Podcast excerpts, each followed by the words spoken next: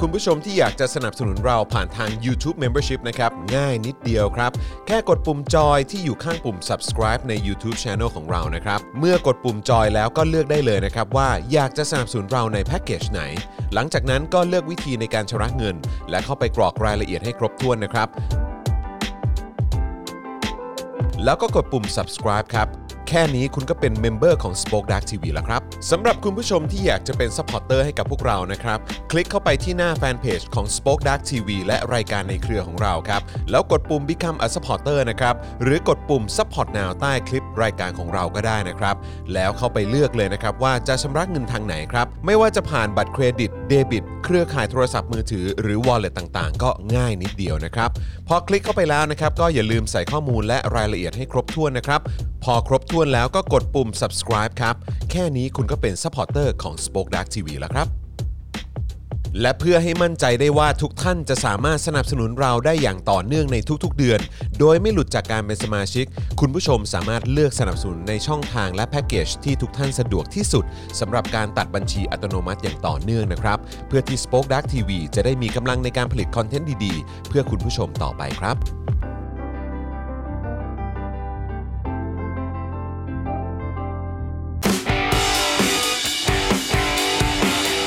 Daily Topics ประจำวันที่ 21 ตุลาคม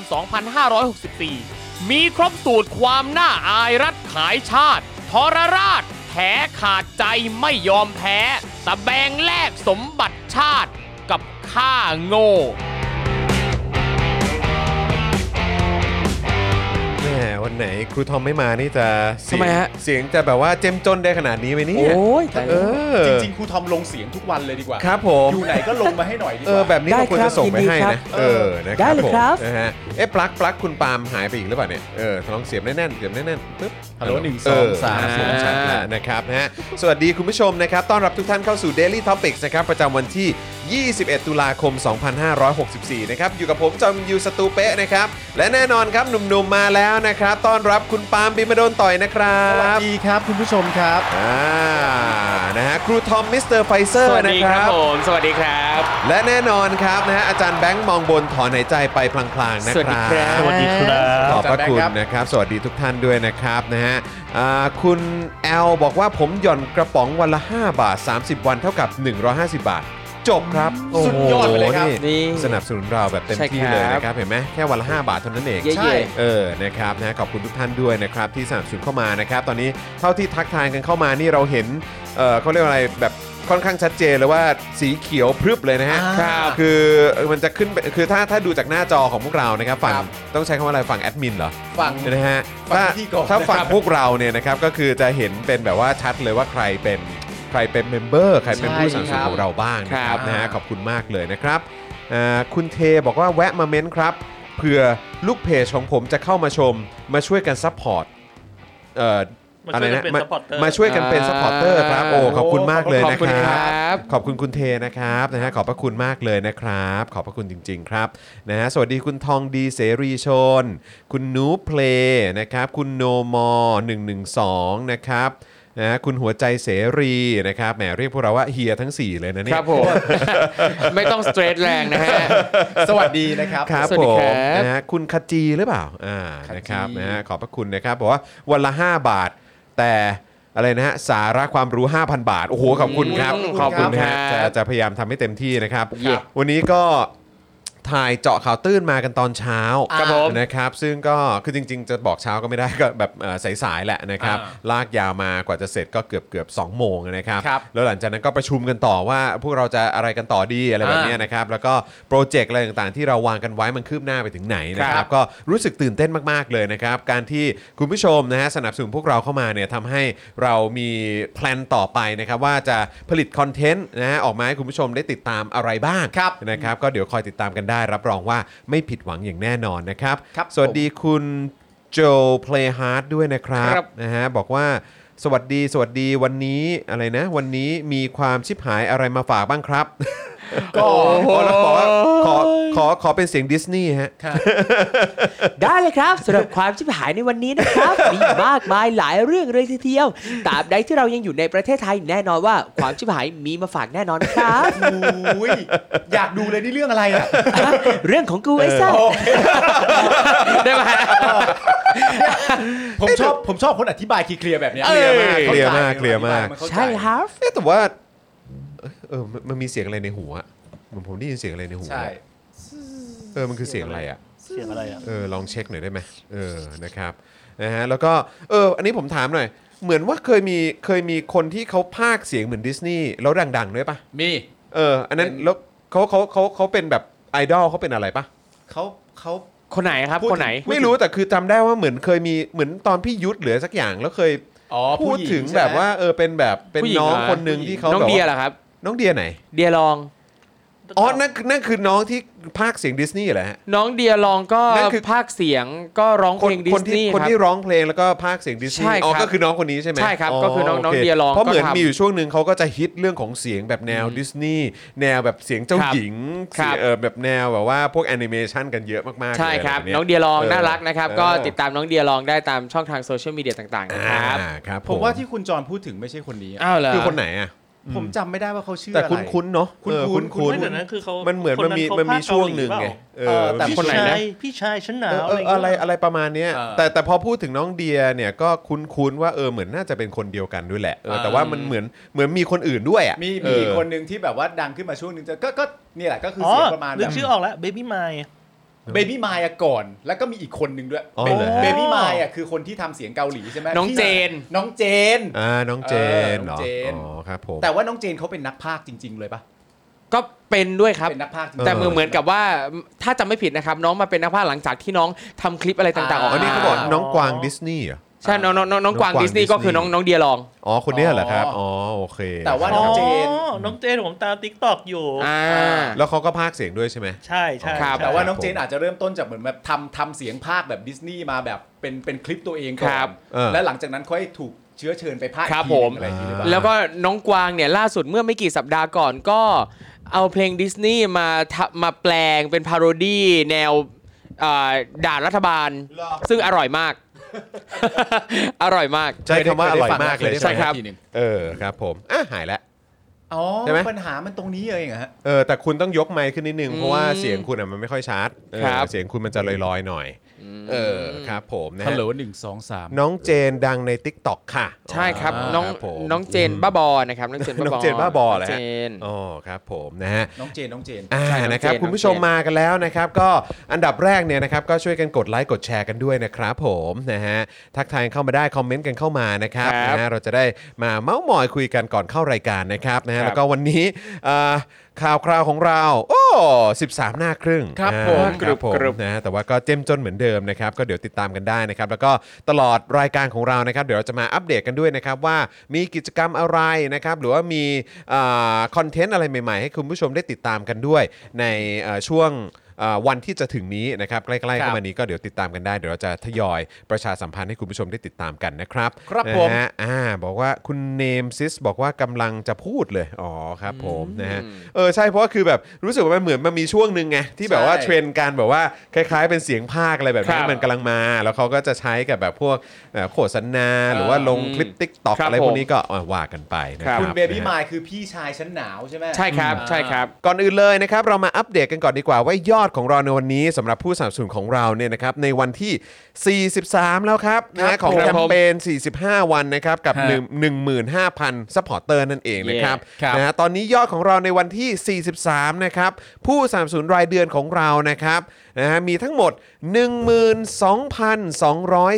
ท่านด้วยกันครับ อ่า ขอบคุณค คร รับ ับ นะครับขอบพระคุณทุกท่านมากนะครับ 12,204 ท่านนั่นเองนะครับ ครับ นะ ผม ฮะก็ปลายทางของเราที่ตั้ง กันเอาไว้นะครับก็คือ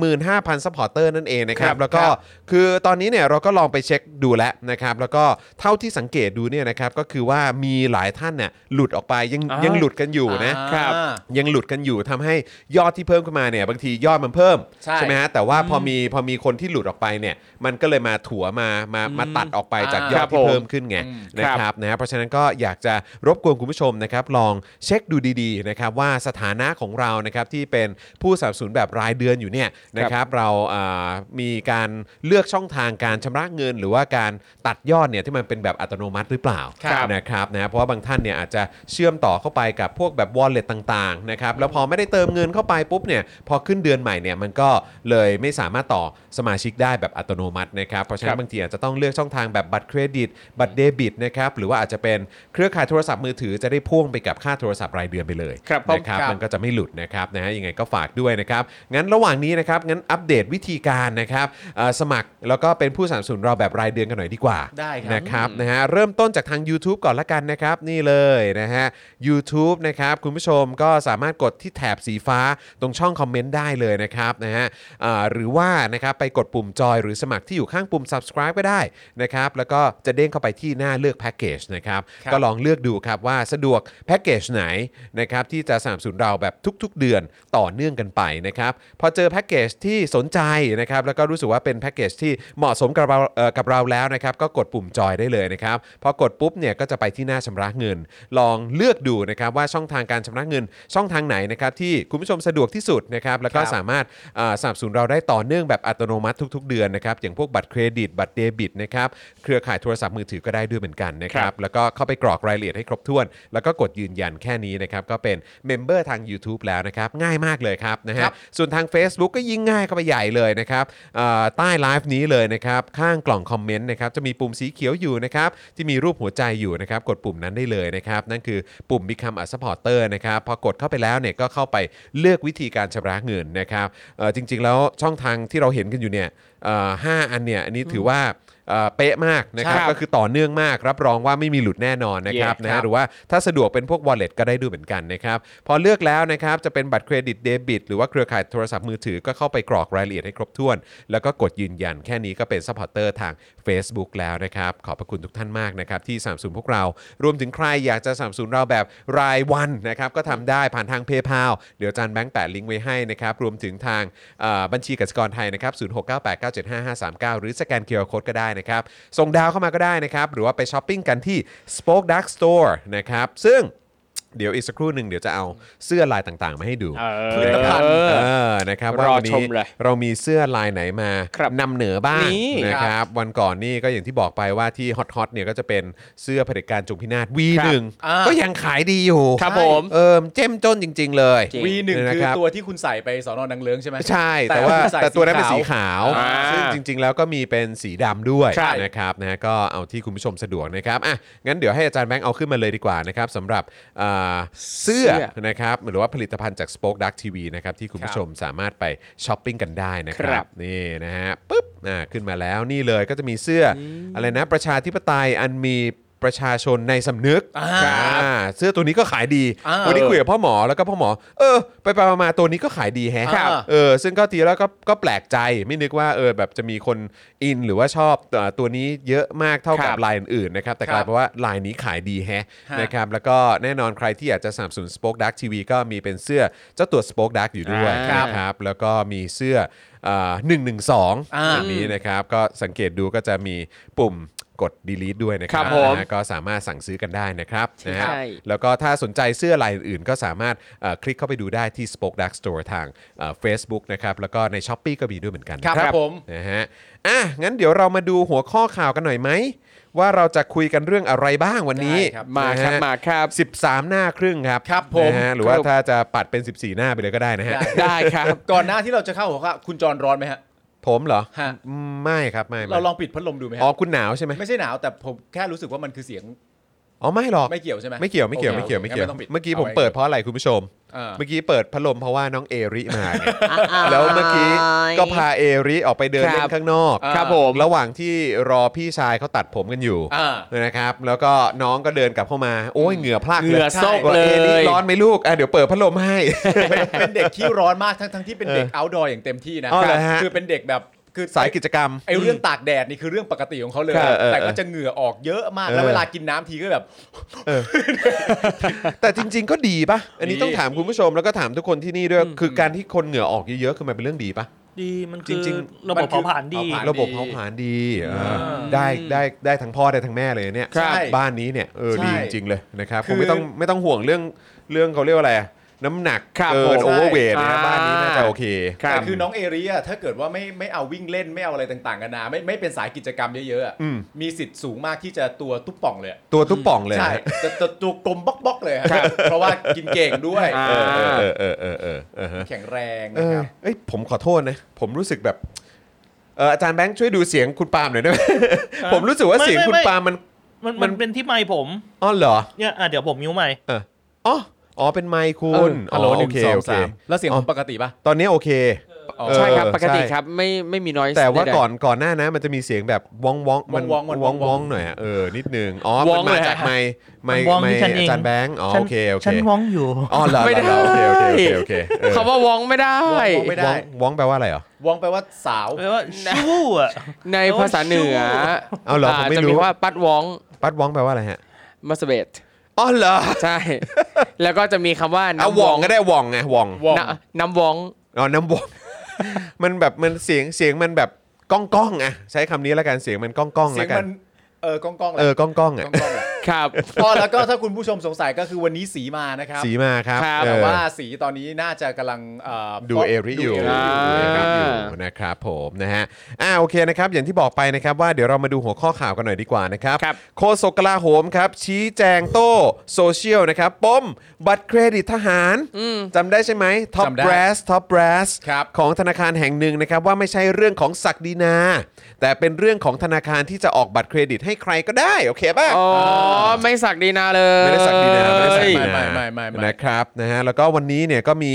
เอ่อความคืบหน้านะครับในกรณีของเอ่อคุณเบนจาอปปันด้วยนะครับ ครับ ซึ่งวันนี้เนี่ยคุณธนาธรจึงรุ่งเรืองกิจเนี่ยก็ไปยื่นขอเป็นนายประกันให้กับคุณเบนจานะครับโดยใช้เงินจากกองทุนราษฎร 2 0 0 0 0 0 บาทนะครับ ครับผม ซึ่งอย่างที่ทราบกันไปนะครับ ดูเหมือนว่าจะไม่ได้รับการยินยอมให้ประกันตัวนะครับ ครับ นะฮะเดี๋ยวเราติดตามกันเรื่อยๆนะครับในประเด็นนี้นะครับ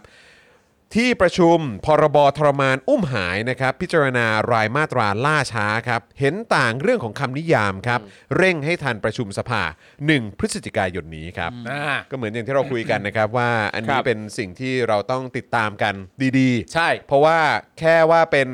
ร่างที่มาจากทางคอรม ค อ รม แล้วเนี่ย ถูก เราก็ ต้อง สเราก็สายหัวกันแล้วนะครับ ใช่ นะฮะแล้วก็หวังกันเล็กๆนะครับว่าจะมีการแก้ไขในเรื่องของรายละเอียดกัน อ่า ให้มันมีความเป็นสากล แล้วก็ ใช่ ให้มันมีประสิทธิภาพจริงๆนะครับเพื่อไม่ให้เป็นกฎแบบเขาเรียกว่าอะไรกฎหมายปาหี่อะ ครับผม นะครับแต่ตอนนี้ก็ยังต้องลุ้นกันต่อ ลุ้นกันแทบทุกวันนะครับ ครับผม นะฮะว่ามันจะมีอะไรเปลี่ยนแปลงหรือว่าจะ ครับ มีอะไรที่มันดีขึ้นไหม ฮะ นะครับศูนย์ทนายเผยนะครับมีประชาชนถึง 21 คนครับถูกดำเนินคดีนะครับจากการไล่ประยุทธ์ที่ท่าน้ำนนท์สุดงงเลยครับนะฮะสุดงงเลยนะครับฝ่ายม็อบนะฮะที่เชียร์ประยุทธ์เนี่ยไม่มีใครโดนคดีกันเลย ทำไมอ่ะยี่สิบเอ็ดคนนี่โดนคดีอะไรนะครับ นั่นน่ะสิ เนี่ย ครับ เดี๋ยวต้องรอดูรายละเอียด นะ และ ฮะเดี๋ยวมาดูกันนะครับ ครับ ว่าคือเพราะอะไรเขาถึงโดนคดี แล้วทำไมคนที่ไปเชียร์ประยุทธ์ไม่โดนคดี ครับ นะครับมันมีความใกล้เคียงหรืออะไรกันหรือเปล่านะครั ครับ บ ชาวสิงห์บุรีอ่วมนะครับพนังกั้นน้ำอำเภออินบุรี จังหวัดสิงห์บุรีแตกครับ จนน้ำเนี่ยหลากเข้าท่วมบ้านเรือนกว่า 300 หลังคาเรือนครับ ภายในเวลาเท่าไหร่รู้ไหม เท่าไหร่ครับ ห้านาทีคุณผู้ช โอ้ ม โห ห้านาที ห้านาที ห้านาทีนี่ท่วมแบบว่า 300 หลังคาเรือน ครับ บ้าไปแล้ว ครับ เออ นะครับ ประชาชนครวนนะครับ ขนของไม่ทันครับนะฮะ ครับ เจ้าหน้าที่ไม่อยู่ช่วย เพราะต้องไปรับนายกครับ จริงปะเนี่ย เป็นเหตุผลที่แบบเออ แต่เราเคยพูดเรื่องนี้กันไปแล้วนะค เราเครับ ยพูดไปแล้ว ว่าทำไมเราต้องเสียพลังคนพลัง ใช่ ทรัพย์สินพลังอะไรต่างๆกันา ครับ นาเพียงเพื่อไอ้คนที่ควรจะแก้ปัญหาเดิน เออ ทางมาถึงด้วย ใช่ แล้วเจ้าหน้าที่นี่แยกแยะไม่ออกเลยนะอันไหนี้คือ first priority แล้วจริง ๆ แล้วแม่งก็ไม่ใช่คนที่แบบว่า ควรจะต้องไปรับด้วยนะ ถูกต้อง เพราะไอ้นี่ก็มาแบบผิดวิธีไง ใช่ มาแบบผิดกติกาด้วยไง ใช่ เออ ถ้าไป นะครับ ไล่นี่ยังไม่ว่าเลย แล้วแล้วแล้วจำได้ใช่ไหมว่าที่ตอนนั้นที่เขามีอะไรนะ เอาแพรยาง อืม ไป ครั รับบ แบบว่าทางคุณแม่ที่เพิ่งคลอดลูกอะ ครับ ใช่ ผ ไห ม อ่าใช่ เออแล้วก็แล้วก็ก็คือพอถามว่าอ้าวเพราะอะไร ครับ ก็เพราะว่าเอ่อไม่มีคนขับเรือ คนขับเรือ ให้ อืม เพราะว่าไปรอรับนายก ครับ กูจะบ้าตายครับ อืม สำคัญกว่าประชาชนที่โดนน้ำท่วม สำคัญมากครับ เอา นะฮะ เอาง่ายๆนะครับ ตอนนี้ priority แรกคือนายกนะครับ ไม่ใช่ประชาชนนะครับ ถูก ไม่ ต้อง เราเห็นเอ่อถ้าใครได้ไปนั่งดูตัวสารคดีที่เขาไปสัมภาษณ์ยิ่งลักษณ์แล้ว ครั ก็ บ อ่า ปลอดประสบ อืม เอ่อกิติรัตน์นา ครั ร บ นอง หรือว่าคนที่มีส่วนเกี่ยวข้อง หรือว่าเอ่อคนที่อยู่ในเหตุการณ์ตอนน้ำท่วมปี 54อะ ครับ ซึ่งเอ่อจริง ๆ คุณผู้ชมควรจะไปดูกันนะครับ ครับ อมัน 10 กว่านาทีเอง ครับ ไม่ถึง 20 นาทีอ่ะ ครับ เป็นเป็นคลิปเป็นคลิปสารคดีสั้นๆน่ะ อืม ประมาณ 17-18 นาทีอ่ะ ครับ อ่า ซึ่งพอฟังปุ๊บแล้วคือแบบไอ้เฮียปัญหาตอนนั้นเนี่ยเขาก็มาดูเรื่องของวิธีแก้กันแล้ว อ่า เขาเขาก็มาวางกันแล้วเขารู้แล้วว่าปัญหามันอยู่ตรงไหน ครับอ่า แล้วก็การพยายามจะแก้ปัญหาทั้งเรื่องของกฎหมายด้วย ครั เพื่ บ อเอื้อให้แบบการแก้ปัญหามันมีประสิทธิภาพมากยิ่งขึ้น อืม การเข้าถึงและการให้ความช่วยเหลือประชาชนได้ไวมากยิ่งขึ้น อืม ในทุกๆทางนะครับ อืม ครับ เออคือแบบว่าแต่กลับกลายเป็นว่าพอเกิดการรัฐประหารขึ้นน่ะ อืม ผมเชื่อว่าไอ้ทุกอย่างที่มันถูกวางไว้อะ อืม ว่าเออ ค จะ รับ แก้ไขปัญหาผ่านไอ้เอ่อโครงการบริหารจัดการน้ำสามแสนกว่าล้านนั้นน่ะ เออ ก็ถูกแบบ พับ ยกออกไป เก็บไป พับเก็บ ครับ ไปหมดเลย อืม แล้วก็เชื่อว่าปัญหาทุกวันเนี้ยที่น้ำมันยังท่วมอยู่หนักๆแบบเนี้ย อืม ก็เพราะว่าไอ้ปัญหาที่มันหมักหมมมาเมื่อปี 54อ่ะ อืม เมื่อ 10 ปีที่แล้วอ่ะ ครับ ก็ยังเป็นเหมือนเดิมไม่ได้ถูกแก้ไขฮะ อืม เพราะว่าตอนนั้นเนี่ยถ้าถ้าใครได้ไปดูคลิปนะ คือเขาก็พูดในประเด็นเรื่องของกุญแจ กุญแจ อ่าใช่ เปิดประตู ใช่ใช่ ระบาย ครับ น้ำ อ่า อะ ใช่คตรับอนนั้นก็มีปัญหาเหมือน ใช กัน ่ ซึ่งไม่กี่ปีที่ผ่านมาผมจำผมจำได้อะว่าของกทมเนี่ยแหละ มีประเด็นนี้เหมือนกัน เออ ว่าเออแบบหา คนถือกุญแจ ถือกุญแจไม่เจอหรือกุญแจหายหรืออะไร ครับ สักอย่างอ่ะทำให้การระบายน้ำมันติดขัด เออ 10 ปีมาแล้วผ่านไป อืม ปัญหาเดิมก็ยังอยู่ฮะ ใช่ แต่ว่าปัญหาเดิมก็ยังอยู่ แต่ว่ามันอย่างที่บอกไปคือณตอนนั้นรัฐบาลยิ่งรักษณ์เนี่ย หลังจากน้ำท่วมเสร็จเรียบร้อย ซึ่งณตอนนั้นก็คือเข้ามารับตำแหน่งได้ ไม่นาน ไม่นาน ไม่กี่สัปดาห์ เดียมากว ๆ เองแป๊บเดียว ออ ครับ แล้วก็เจอปัญหานั้นหลังจากเจอปัญหานั้นเสร็จเรียบร้อยเนี่ยก็เริ่มหาวิธีการที่คุณจรบอก อืม หลังจากนั้นโครงการทั้งหมดมันถูกพับเก็บไป ครับ เพราะมีไอ้คนใหม่เข้ามาเข้ามา อ่ะ อย่างไม่ชอบทำด้วย อืม ครับ และคิดว่าตัวเองนี่แม่งเก่งเหลือเกิน อืม อะไรก็ตามที่รัฐบาลอ่อนทำมา หรือมีแผนว่ากำลังจะทำเนี่ยมั ครั น บ ต้องไม่ดีแน่ อืม ๆแผนกูสิแผนกูดีกว่า เออ ยังไง งบ ล่ะ ประมาณที่ใช้ไปณตอนนี้จำนวนระยะเวลาที่ใช้ไปณตอนนี้ ครับ ก็อย่างที่คุณผู้ชมเห็นตอนนี้อะฮะ สองแสนกว่าล้านเลยเนาะ ใช่ สองแสนกว่าล้าน เสี นะ ย ค ไป รับ ไม่เกิดประโยชน์เลย แล้วก็คืออันนี้ผมว่าสามารถแบบพุ่งตรงไปได้เต็มที่ เพราะว่าไอ้ตอนช่วงแรกที่ใช้เงินกันไปหลายหมื่นล้านเนี่ยผม ครับ ว่าก็แตะเป็นแสนล้านเหมือนกันแหละ ถ้าถ้าถ้าถ้าจำไม่ผิดนะครับ ครับ ก็คือว่าไอ้ไอ้เบรกแรกเนี่ยเขาเรียกว่าไอ้ไอ้ก้อนแรกเนี่ย อืม ก็คือเป็นประยุทธ์ ใช่ เป็นประธาน อืม แล้วตอนนี้เนี่ยก็เป็นลุงป้อม ป้อม ครับ ขอยุดไง ป้อมก็ต่อไง ป้อมต่อ ป้อม ไง มาต่อไง เออ เออ นะฮะ ป้อมมาต่อ เป็น เออ เป็นคนดูแล เป็นประธาน เป็น เป็นอีกคนนึง ใช่ เพราะฉะนั้นก็คือทั้งตู่ทั้งป้อมเนี่ย ใช่ ผมว่าก็ชัดเจนอยู่แล้วแหละ ใช่ ว่า ครับ ว่าแบบว่าไม่ ไม่ได้ ไม่ได้แก้ปัญหาได้ตรงจุดอะ ใช่ ครับ แต่ณ นะครับ ตอนนี้มันเป็นป้อมใช่ไหมล่ะ แล้วถ้าป้อมจะของบเนี่ยป้อมต้องขอยุด เออ ถูกไหม ถูกต้อง ค มั รั น บ ก็ ผม โฟลว์ดิ โฟลว์ ไหลไหลไหล อยู่ ไหล วะ ไม่แล้วก็ แล้วก็พอพูดถึงการของงบหรืออะไรก็ตามเพื่อเอามาแก้ไขปัญหาเนี้ยผมก็ไม่รู้ว่าประสิทธิภาพมันดีขนาดไหน เพราะว่า ไอ้ตอนที่เอ่อรัฐบาลยิ่งเอ่อรัฐบาลยิ่งรักษณ์มารับ มารับตำแหน่งใช่ไหมเขาก็แค่แบบว่า เพื่อเมื่อ เมื่อไม่กี่ เหมือนแบบเข้ามาได้แค่ แค่แป๊บเดียวอะ ครับ แบบ แป๊บแป๊บๆอะแล้วก็เหลือเงินอยู่ประมาณ 2 3 0 0 0 0 ล้าน ใช่ ตามตามคำบอกเล่าเขาอะนะ ครับ แล้วมันไม่พอ แล้วเขาแจ้งไปคือไอ้วันนั้นที่เราดูสคริปต์กันที่เราเออมานั่งอ่านรายละเอียดกันเนี่ยไอ้เราก็เข้าใจว่าอ๋อก็คือคงมีการแบบว่าส่งเรื่องไปให้แบบแต่แต่ละหน่วยงานแต่ละกระทรวงเนี่ยเหมือน ครับ จัดงบมาเพื่อมาจัดสรรมาช่วยดูแลเรื่องของการนะครับ เรื่องของน้ำท่วม อ่า เออผมก็เข้าใจว่าก็ก็เข้าใจว่าแค่นั้นแต่คือสรุปว่ามันเป็นการสั่งลงไปอ่ะ ครับ คือบอกว่าเฮ้ยนี่ช่วยแบบว่าจัดงบมาแบ่งมาเพื่อมาดูแล ครับ น้ำท่วมกันหน่อย อ่า เพราะว่าตอนนี้คนกำลังประสบภัยมาก แล้วก็ไอ้เงินกองกลางเนี่ย คือด้วยความที่ยังไม่ได้จัดการเรื่องของ ครับ งบประมาณอย่างเงี้ยเรามีเหลืออยู่แค่ 20,000 30,000 ล้านเอง ครับ ใช่ไหมเขาก็ไอ้พวกหน่วยงานรัฐก็ไม่ได้จัดการอะไรตรงนี้ ไม่ทำ ไม่ได้ เออ ไม่ได้ ไม่ทำ ไม่ได้ ไม่ เอื้ออำนไม่ได้วย ต ต อรบงนี้ สน มา อง เลยไม่ได้ตอบสนองอะไรมาเลย จนต้องสั่งลงไปว่างั้นกูตัดไปเลย 10% สิบเปอร์เซ็นต์จากแต่ละกระทรวง เออ แล้วก็ได้มา ของทุกกระทรวงอะ แสนกว่าล้าน ครับ ซึ่งก็เออ มันก็ยังพอทำอะไรได้บ้างอะไรแบบเนี้ยเออ แล้วก็แบบ แล้วพอมานั่งมองดูแล้ว ตอนนั้น เยียวยากันไปหลังละแสนสองแสนมั้ง ครั ถ้า บ จะไม่ผิด พอมาปีนี้ในยุคของประยุทธ์ โอ้โห ไม่ถึงแสนมั้ง อืม ใช่ ไม่ถึง ห้าหกหมื่นประมาณนั้นมั้ง ครับ และอย่างตอนยิ่งรักษณ์อันหนึงที่น่าด่าก็คือ คนที่เป็นรัฐบาลรักษาการก่อนที่ ใช่ เอ่อยิ่งรักษณ์เนี่ยจะได้ตำแหน่งอย่างเป็นทางการด้วยนะ เพราะว่าในในช่วงที่เป็นรักษาการเนี่ยตอนนั้นเนี่ยมีข่าวมาแล้วว่าน้ำ น้ำมัน ท่ว เริ่ ม ม ด้วย มา น้ำมาแล้ว น้ำมาแล้ว แต่รัฐบาลรักษาการก่อนยิ่งรักษณ์จะขึ้นเป็นอย่างอย่างเป็นทางการเนี่ยก็ไม่ได้ทำอะไร ทำอะไรอยู่ เออ เออคืองงมากว่าแบบ ครับ เฮ้ยมึง คือประเด็นคือคุณอยู่ไหนอ่ะคุณอยู่ไหนในช่วงเวลานั้นน่ะ ครับ คนที่สามารถจะสั่งงานต่อได้ทันที รวมถึงไอ้กุญแจที่ว่า ถูก นี่ด้วยนะ เชี่ยแม่งแล้วมันหลากหลายฮะคือแบบว่าใหญ่กันทุกฝ่ายครับ เออ ใหญ่กันหมดครับเออไอ้ ครับ ฝั่งจะจะปล่อยน้ำผ่านมาตรงนี้จะลงไปในแม่น้ำนี้คือใครจะเป็นคนดูแลใครจะเป็นคนรับผิดชอบ ครับ จะมาไหลลงมาถนนนี้ใครจะรับผิดชอบ เอออ อะไรอย่างเงี้ยคือแบบ ครับ โอ้โห เออ แบบ ครับ เขาเรียกว่าอะไรอะทับที่ทับทางกันไปหมดนะฮะ ครับผม จริงๆ แต่ถ้าคุณลองเทียบระยะเวลาดิณตอนนั้นปี 54 ที่ยิ่งรักษณ์มารับตำแหน่งเนี่ย ครับ กับน้ำท่วมณตอนนี้เนี่ย อืม ประยุทธ์จันทร์โอชาเนี่ยมันอยู่ในตำแหน่งมานานมากอะนะ ใช่ นึกออกปะ แล้วก็ใช้เงินไปเท่าไหร่แล้วในการบริหารจัดการน้ำ ไม่ ครับ พอยของผมคือแค่ว่าผมมีความรู้สึกว่าประยุทธ์เนี่ยอยู่มานานพอจนทุกอย่างครบมือ เออ ครับ เออเออ ทุกอย่างครบมือตอนนั้นยิ่ มัน ง ควร กษณ์ จะลงตัวแล้ว มันควรจะลงตัวแล้ว ยิ่งรักษณ์อาจจะมีข้ออ้างว่า น้ำท่วมนะตอนนี้สั่งไปเลย อ่า จัดสรรงบประมาณมาให้หน่อยเพราะต้องแก้ปัญหาตรงหน้า ครับ แต่แบบอุ้ยเพิ่งเข้ามาอยู่ได้ไม่นานแต่ณตอนนี้เนี่ยถ้ายุทธจะมาใช้ข้ออ้างเดียวกันว่า ไม่ได้ แหก็แต่ละอย่างมันยังไม่ครบมือมันยังนั่นนู่นนี่ ครั ไม่ บ ได้ฮะ ไม่ได้ฮะ ไม่ ไม่ ได้ ได้ครับไม่ได้จริง และณผมก็เลยประเด็นของผมจะพูดก็คือว่า คือณตอนนี้เนี่ยเวลาเรากำลังพูดเรื่องโควิด อืม เรากำลังพูดเรื่องน้ำท่วม อืม สลิมหรือว่า IO เนี่ยก็สามารถจะย้อนกลับไปด่าได้ว่าทีอีปูล่ะ ๆโถ่ อ่ะ ไอ้เหี้ย แต่พอทีอีปูเสร็จเรียบร้อยเนี่ยถ้าผมแจงกันอย่างนี้หรือเราเล่าข่าวแบบนี้เสร็จเรียบร้อยเนี่ย อืม แล้วลองเทียบเคียงกันดูอ่ะ ครับ มันเหมือนกันไหมอ่ะ อืมใช่ เหมือนกันไหมอะ ใช่แล้วนี่ ครับ คือยังไม่พูดถึงสิ่งที่จริง ๆ ผมก็ไม่เห็นด้วยนะครับ ก็คืออย่างม อ่ะ .44 อำนาจล้นฟ้า เอออืม มีม .44 อยู่กี่ปี มสี่สี่นี่ อยู่ มัน ตั้ง สูง นาน มันสูงกว่าอะไรอีกนะ สูงกว่ารัฐธรรมนูญอีกมั้ง เฮ้ย โอ้ มัน โห เป็นไปได้ไง สูง วะ สุด คือแม่ง เฮ้ย แบบ มันเป็นไปแล้ว คือแม่งแบบอืมพลังอำนาจเยอะมากอะม ครับ .44 อะ มัน ครับ แล้วมึงทำอะไรบ้าง อืม ใช่ไหม เออ ครับ เออ มีอยู่ตั้งนาน เออ มึงใช้อะไรบ้างแม้ว่ากูไม่เห็นด้วยนะ แต่คือ เออ จะบอกว่ามึงมีอำนาจแอบสูตอยู่แล้วมึงทำอะไรบ้างไหมอะ ใช่ ครับ เออ นะครับ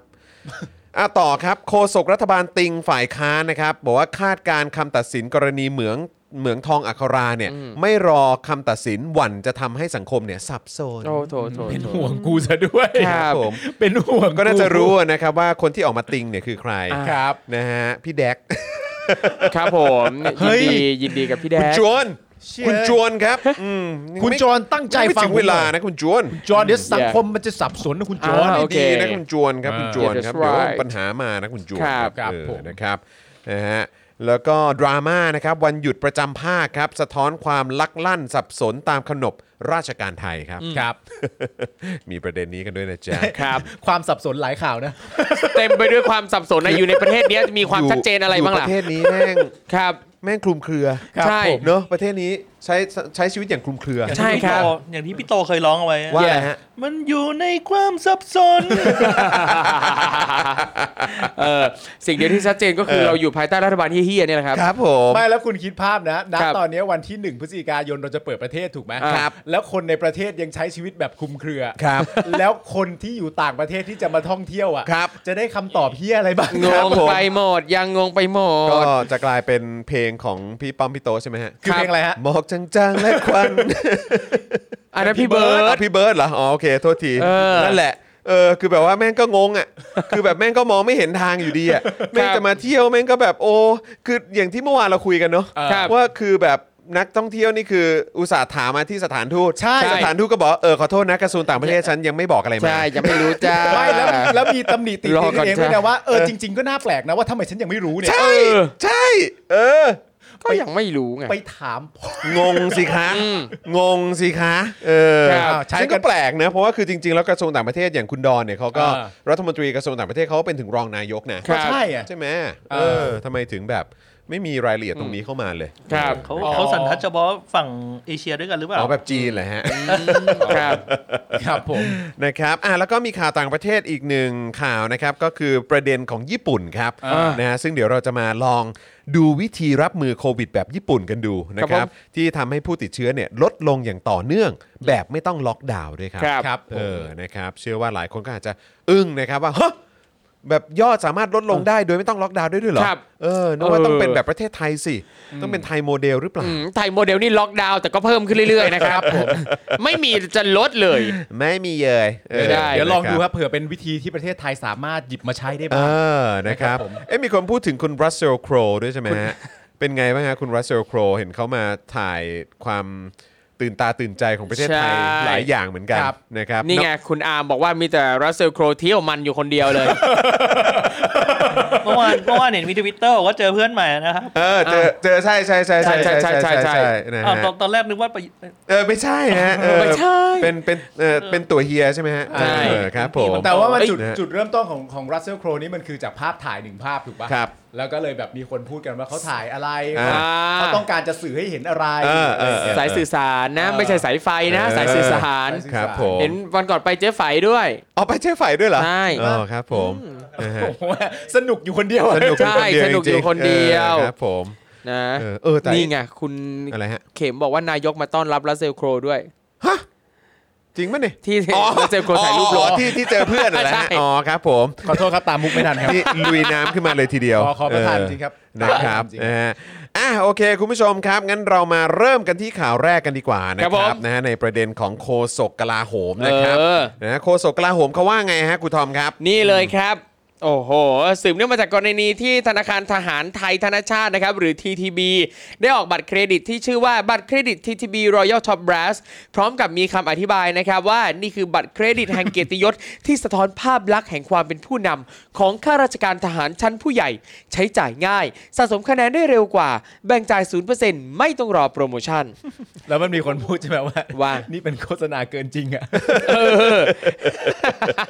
นี่เป็นโฆษณาเกินจริง ใช่ ทำไมถึงเป็นโฆษณาเกินจริง เออ เอ้าก็ทหารไทยมันไม่ได้มีเกียรติยศอะไรขนาดนั้น เออ นั่นเลยดิ เวอร์ไปอ่ะ อะไร แล้ว วะ ใครต่อ นี่ไง ซึ่งเออตอนที่เขาประกาศออกโฆษณานี้มาเนาะเขาก็บอกว่าเอ่อเขาระบุแค่ว่าผู้ที่จะสมัครบัตรเครดิตประเภทนี้ได้นะครับ ต้องมีคุณสมบัติก็คือ เป็นข้าราชการทหารในสังกัดกระทรวงกลาโหม ที่มีชั้นยศตั้งแต่พันโท นาวาโท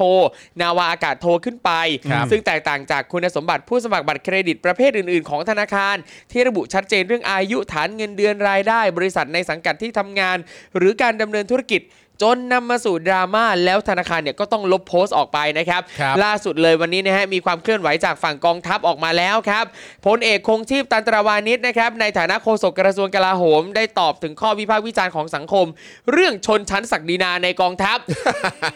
ชนชั้นศักดินาในกอง เอ ทัพ อ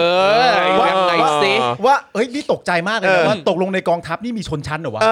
นี่ไง ไม่เคยรู้เลยเนี่ย คือคนนอกมากมายอ่ะชอบพูดกันอยู่นั่นแหละว่าในกองทัพเนี่ยเขามีเรื่องชนชั้นมีระบบ เออ ศักดินาต่าง เอ๊ะหัว ๆอ่ะพลเอกคงชีพทนไม่ได้ไงเลยก็ต้องออกมาบอกไปนี้ว่า ต้องขอเคลียร์นิดนึง เออ เขาว่าไงฮะ จะมองว่าชนชั้นศักดินาก็ไม่ได้ อ่ะเห็นไหมเออมองไม่ได้ ไม่ได้ เพราะอะไร เพราะธนาคารเนี่ยเป็นภาคเอกชน อ่ะตุ้มตุ้มตุ้ม เออ อ่า เขาจะออกบัตรเครดิตให้ใครหรือจะจัดโปรโมชั่นให้ใครก็เป็นเรื่องของธนาคาร ค่ะ นั่นแหละในการออกบัตรเครดิตเนี่ยธนาคารจะต้องพิจารณาฐานเงินเดือนหรือรายได้ของลูกค้ารวมถึงประวัติสินเชื่อหรือเครดิตบูโร ส่วนเงื่อนไขการออกบัตรก็ขึ้นอยู่กับว่าแต่ละแต่ละธนาคารเนี่ยจะให้เครดิตกับลูกค้ายังไง มันเป็นเรื่องของภาคเอกชน จ้ะ ใช่ อืม ไม่เกี่ยวกับเรื่องศักดินาอะไรทั้งนั้น อ่า อืม อ่ะเขาบอกต่อนะฮะ ทีนี้ถามว่าเป็นชนชั้นไหม ผมคิดว่าไม่น่าจะเป็นชนชั้น ผมคิดนะผมคิด ครับครับ ผมคิดว่าไม่น่าจะเป็นชนชั้น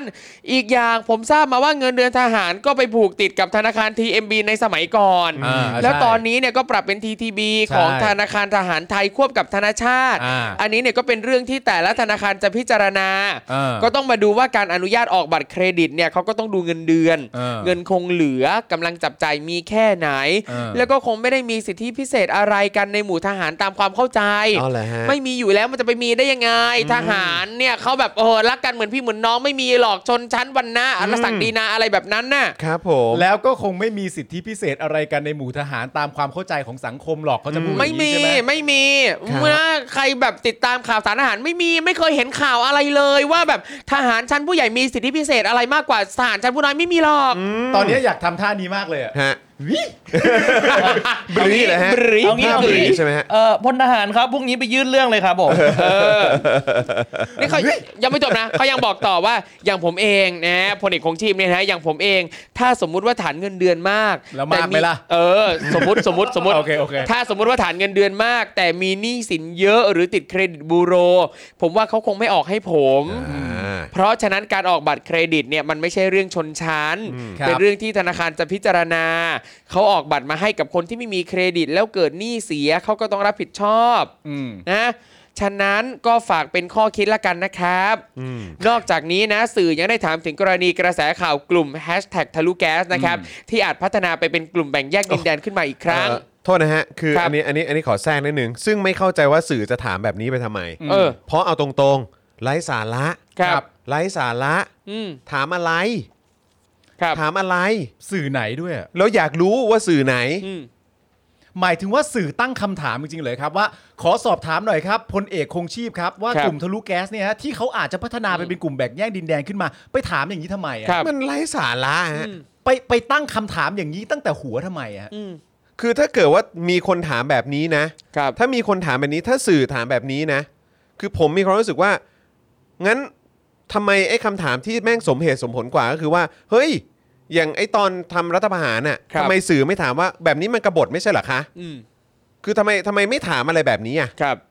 คือแบบนั้นสมเหตุสมผลกว่านะครับ อืม เพราะว่าการทำรัฐประหารเนี่ยมันคือการทำผิดกฎหมายอย่างแท้จริง คือม .113 ใช่ครับ ล้มล้างการปกครองอ่ะ แล้วสื่อได้ถามทหารไหมว่า โทษนะคะทำแบบนี้มันเป็นการผิดกฎหมาย ล้มล้างการปกครอง ระบอบประชาธิปไตยอันมีพระมหากษัตริย์ทรงเป็นประมุขไม่ใช่เหรอคะ อืม สื่อถามไหม อืม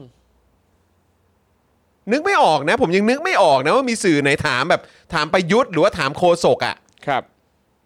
แต่มาถามว่าทะลุแก๊สนี่จะเป็นกลุ่มแบ่งแยกดินแดนเนี่ยนะ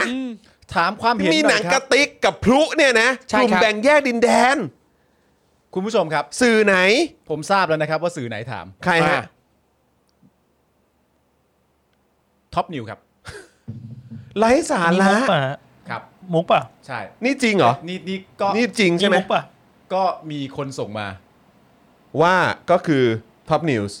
ใช่ แต่เดี๋ยวผมถามผมกำลัง อ่ะ ถาม เดี๋ยวเช็ค กลับไป เพื่อความชัวร์อีกทีก็ เดี๋ยว ได้ ผมกำลังผมกำลังถามกลับไป แต่ ว่ อย่างไรก็ตาม นนี้เรื่องจริงใช่ไหมครับ ก็คือใครจะถามก็ตามอ่ะ ครับ คือคำถามนี้เป็นคำถามที่แบบเป็นเป็นอะไรของมึง อืม มึงบ้าป่ะ ครับ มึงบ้าเปล่า ครับ มึงถามว่าทะลุแก๊สเนี่ยเป็นกลุ่มแบ่งแยกดินแดนเนี่ยนะ อืม กับพลุเนี่ยนะ ครับ แล้วก็มีเด็กปะอะไรเด็กอายุต่ำกว่า 18 ปีโดนจับเต็มไปหมดเนี่ยนะ อันนี้คือกลุ่มแบ่งแยกดินแดน อืม มึงไร้สาระไอ้เหี้ย อ๋อ โอเค ไร้สาระ เดินไปส่องกระจกตัวเองด้วยนะ ว่ามึงเป็นสื่อจริงหรือเปล่าเนี่ย เฮ้ย อายตัวเองบ้าง อายตัวเองบ้างอ่ะเชิญต่อครับ ขออ ครับ ภัย ผม ครูทอม โอเคครับ ซึ่งพอสื่อถามแบบนี้ไปนะครับพลเอกคงเชพก็ตอบเอ่อพลพลพลเอกคงชีพนะครับ ก็ตอบนะครับเขาตอบว่ากระทรวงกลาโหมเนี่ย ติดตามกระแสข่าวดังกล่าวอยู่ แล้วก็ไม่ต้องการให้การชุมนุมที่แยกดินแดงเนี่ย เกิดความรุนแรง เช่นเดียวกับที่ 3 จังหวัดชายแดนภาคใต้ อย่างไรก็ดีครับ ฝ่ายความมั่นคงได้มีการเฝ้าระวังอยู่ในเรื่องนี้นะ เพราะไม่ต้องการให้เกิดปัญหา พร้อมกับระบุว่า หากทางภาคประชาชนมีเบาะแสหรือข่าวที่เกี่ยวข้องก็ขอให้แจ้งเจ้าหน้าที่หน้างาน เพื่อให้เจ้าหน้าที่ดำเนินการในส่วนที่เกี่ยวข้อง ครับ แต่ก็อย่างที่คุณจรบอกอะครับว่ากลุ่มทะลุแก๊สเนี่ยเขาจะมีอะไรให้ไปแบ่งแยกดินแดนเหรอ คือทุเลศนะฮะ อืม คือทุเลศจริง ๆ ครับ ครับ ครับ คือถ้าหนังกระติกกับพูมันแบ่งแยกดินแดงได้นี่ประเทศนี้นี่ เออ โคตรไม่มั่นคงแล้วนะฮะ ประเด็นมันคืออะไรรู้ไหมฮะ ประเด็นมันคือว่าตัวพลเอกคงชีพเนี่ย อืม เขากำลังคิดอยู่ในหัวหรือเปล่า ครับ ว่ากลุ่มทะลุแก๊สเนี่ย อืม กำลังพัฒนาไปเป็นกลุ่มแบ่งแยกดินแดน ครับ พลเอกคงชีพคิดอย่างนี้ในหัวหรือเปล่า ตั้งแต่แรก และแต่มันก็เด่นที่บอกถ้าเกิดว่าพลเอกคงชีพไม่ได้คิดแบบนี้อยู่ในหัวเนี่ย แล้วสื่อเอาจากไหนอ่ะ ครับ ไม่คือ ซึ่ง คือออยู่ ดีๆจะไปถามอ่ะ คือผมก็ยังมีความรู้สึกเอิ่มในแง่ของว่าความจะพูดยังไงเดียความสมเหตุสมผลของของฝ่ายความมั่นคงอ่ะ อืม มันก็น่าจะรู้อ่ะ อืม ว่าแบบเฮียมีแค่หนังกระติกกับพลุอะ ครับ กับก้อนหินกับอิฐอ่ะ ครับ เออ คือแบบ สุดจริงๆอะกูให้แบบว่าอ่ะถ้าเกิดว่าจะบอกว่ามีอาวุธอะไรกัน ผมว่าเต็มที่เลยนะ ถ้าเกิดว่ามีข่าวมีอะไรออกมา เท่าที่เหมือนแบบเหมือนได้ยินเนี่ยก็จะมีแบบปืนปากกา ครับ หรือผมว่าอย่างมากเนี่ย แค่แบ่งแยกดินแดงก็หรูแล้วนะครับ แบ่งเป็นเลนซ้ายเลนขวา เออ อะไรก็ยังพอ คื make ถ้าเป็น sense ถ้าเป็นแบ่งแยกดินแดง เออ นนี้ว่าไปอย่าง เออ แต่นี่ถามว่าเป็นจะพัฒนาเป็นกลุ่มแบ่งแยกดินแดนเนี่ยนะ อืม คือ ใครเป็นคนสอนวิชาสื่อสารมวลชนนะฮะ สอนวิชา หรือแบบคุณไปจบจากไหนมาหรือว่า คืออันนี้ผมมองไปแค่ที่เรื่องของแบบองค์กรที่เขาอยู่เลยนะ ครับ ว่ามึงอยู่องค์กรไหนเนี่ย อืม คือต้องพิจารณาทั้งองค์กรนะฮะ ครับ นี่นี่นี่ขนาดยังไม่รู้นะว่าใครพูดอะ อืม แค่เห็นแบบว่าคำถามก็รู้สึกว่า อ๋อ มันยังไม่ได้ มัน ติ๊งตอง มันไม่ใช่ เหี้ย มันไม่ใช่รูปแบบของการเอ่ยปากถาม อืม มันเหมือนเป็นประเด็นการฝากประเด็นคำถาม ว่า เนี่ยไอ้คำถามเนี่ย เออ มันอยู่ในการฝากประเด็นคำถามหลาย ๆ สื่ออะ เออ ก็จะมีคำถามที่ตัวเองอยากถาม อ่ะ ครับ แล้วก็ฝากเขาเข้าใจรูปแบบการทำงานใช่ไหมหลาย ๆ สื่อแล้วก็แล้วก็ส่งกันเข้ามาว่า ครับ ของสำนักงานสสำนักงานข่าวของฉันเนี่ยต้องการจะถามเรื่องนี้ อืม การแก้ปัญหาเรื่องนั้นเรื่องนี้อะไรต่างๆกันานาก็ว่าไป อืม แต่ว่าไอ้ฝากประเด็นคำถามเนี่ย ครับ ที่เกี่ยวข้องกับตรงเนี้ย อืม มันก็คือสื่อนั่นแหละ อ่า ก็สื่อไหนก็ตามที่ เออ แม่งถามคำถามนี้ไปอะครับ ครับ อ่ะโอเค ไม่รู้ว่าสื่อไหนอะครับ เมื่อกี้ทีแรกนึกว่าเป็นท็อปนิวส์หรือเปล่า อืม แต่ว่าอ่ะก็รอคอนเฟิร์มกันอีกทีละกัน ครับ แต่ว่าสื่อไหนก็ตามที่ถามคำถามเนี้ยติ๊งตองไอ้เหี้ยอายตัวเองบ้าง แล้วเรียกตัวเองเป็นสื่อนี่กูแบบ โอ้โหเหี้ยน่าอายใช่ไหมมึง ครับ กล้าเรียกตัวเองเป็นสื่อมึงถามคำถามแบบนี้เนี่ยนะ ครับ แล้วมันประเด็นมันน่าตลกไหมฮะ เออ ว่าถ้าเกิดว่าไอ้คำถามที่ออกมาแล้วถามว่าไอ้กลุ่มทะลุแก๊สที่อาจจะพัฒนาไปถึงการแบ่งแยกดินแดงเนี่ย ครับ ดินแดนเนี่ยนะฮะ อืม ถ้าเกิดว่าสื่ออื่น ๆ ใด ๆอ่ะไม่มีใครคิดจะตั้งคำถามแบบนี้เลยอ่ะ อืม แล้วคุณน่ะไปไปถามอยู่แค่สำนักข่าวเดียวอ่ะ ครับ มันก็ชัดเจนนะ อืม ว่าคุณคิดยังไงอ่ะนึกออกไหม ครับ สื่ออาจจะอยากถามพลเอกคงชีพด้วยประเด็นอื่น อืม เพราะว่าอันนี้คือต้องต้องแจ้งคุณผู้ชมก่อน เพราะว่าคุณผู้ชมอาจจะบอกอ้าวก็มันอยู่ในข่าวอะ่ะเออแล้วทำไมถึงไม่ทราบว่าเป็นใครนะครับเพราะว่าคือข่าวนี้เนี่ยเราก็นำเสนอมาจากทางประชาไทยนะครับ ซึ่งทางประชาไทยเนี่ยระบุว่าสื่อหนึ่งเนี่ยถามพลเอกคงชีพ ครับ คือก็ไม่ได้ระบุครับว่าเป็นสื่อไหน ครับ นะครับ แต่บอกว่าสื่อหนึ่งเนี่ยถามพลเอกคงชีพ โดยใช้คำว่ากลุ่มทะลุแก๊สอาจมีการกลายพันธุ์ไปสู่การแบ่งแยกดินแดน ครับ นะครับ ซึ่งคำนี้พบมากในรายการในช่องช่องหนึ่ง ครับ อืม นั่นแหละครับ นั่นแหละครับ คือไร้สาระ แต่อย่างที่บอกครับจะเป็นใครก็ตามทีครับ ตั้งแต่ตอนแรกที่คุณไปตั้งคำถามแบบนี้ขึ้นมาเนี่ยผมว่ามันน่ารังเกียจตั้งแต่แร ครั ก บ แล้ว มัน อะ แบบอะไรของมึงอ่ะ แล้วก็เป็นสื่อกันได้ด้วยนะ เออ มึงอับอายวิชาชีพตัวเองมั่งเฮียอืมนะครับอ่ะคราวนี้มาอีกหนึ่งข่าวนะครับ คุณธนาธรนะครับนะฮะไปยื่นขอเป็นนายประกันให้กับคุณเบญจา ครับ อปันนะครับโดยใช้เงินของกองทุนราษฎร 2 0 0 0 0 0 บาทนะครับเมื่อช่วงเช้าของวันนี้นะครับนะมีรายงานว่าคุณธนาธรจึงรุ่งเรืองกิจนะครับประธานคณะก้าวหน้า พร้อมนายวีนันท์หวดศรีนะครับทนายความนะครับนำหลักทรัพย์เป็นเงิน 2 0 0 0 0 0 บาท จากกองทุนราษฎรประสงค์นะครับมายื่นประกันตัวเบนจาอาปัน ครับ ผู้ต้องหาตามความผิดนะครับ ประมวลกฎหมายอาญามาตรา 112 แล้วก็พรกฉุกเฉิน รวมถึงพรบควบคุมโรคติดต่อด้วยนะครับ ที่ศาลอาญากรุงเทพใต้ถนนเอ่อถนนเจริญกรุงครับ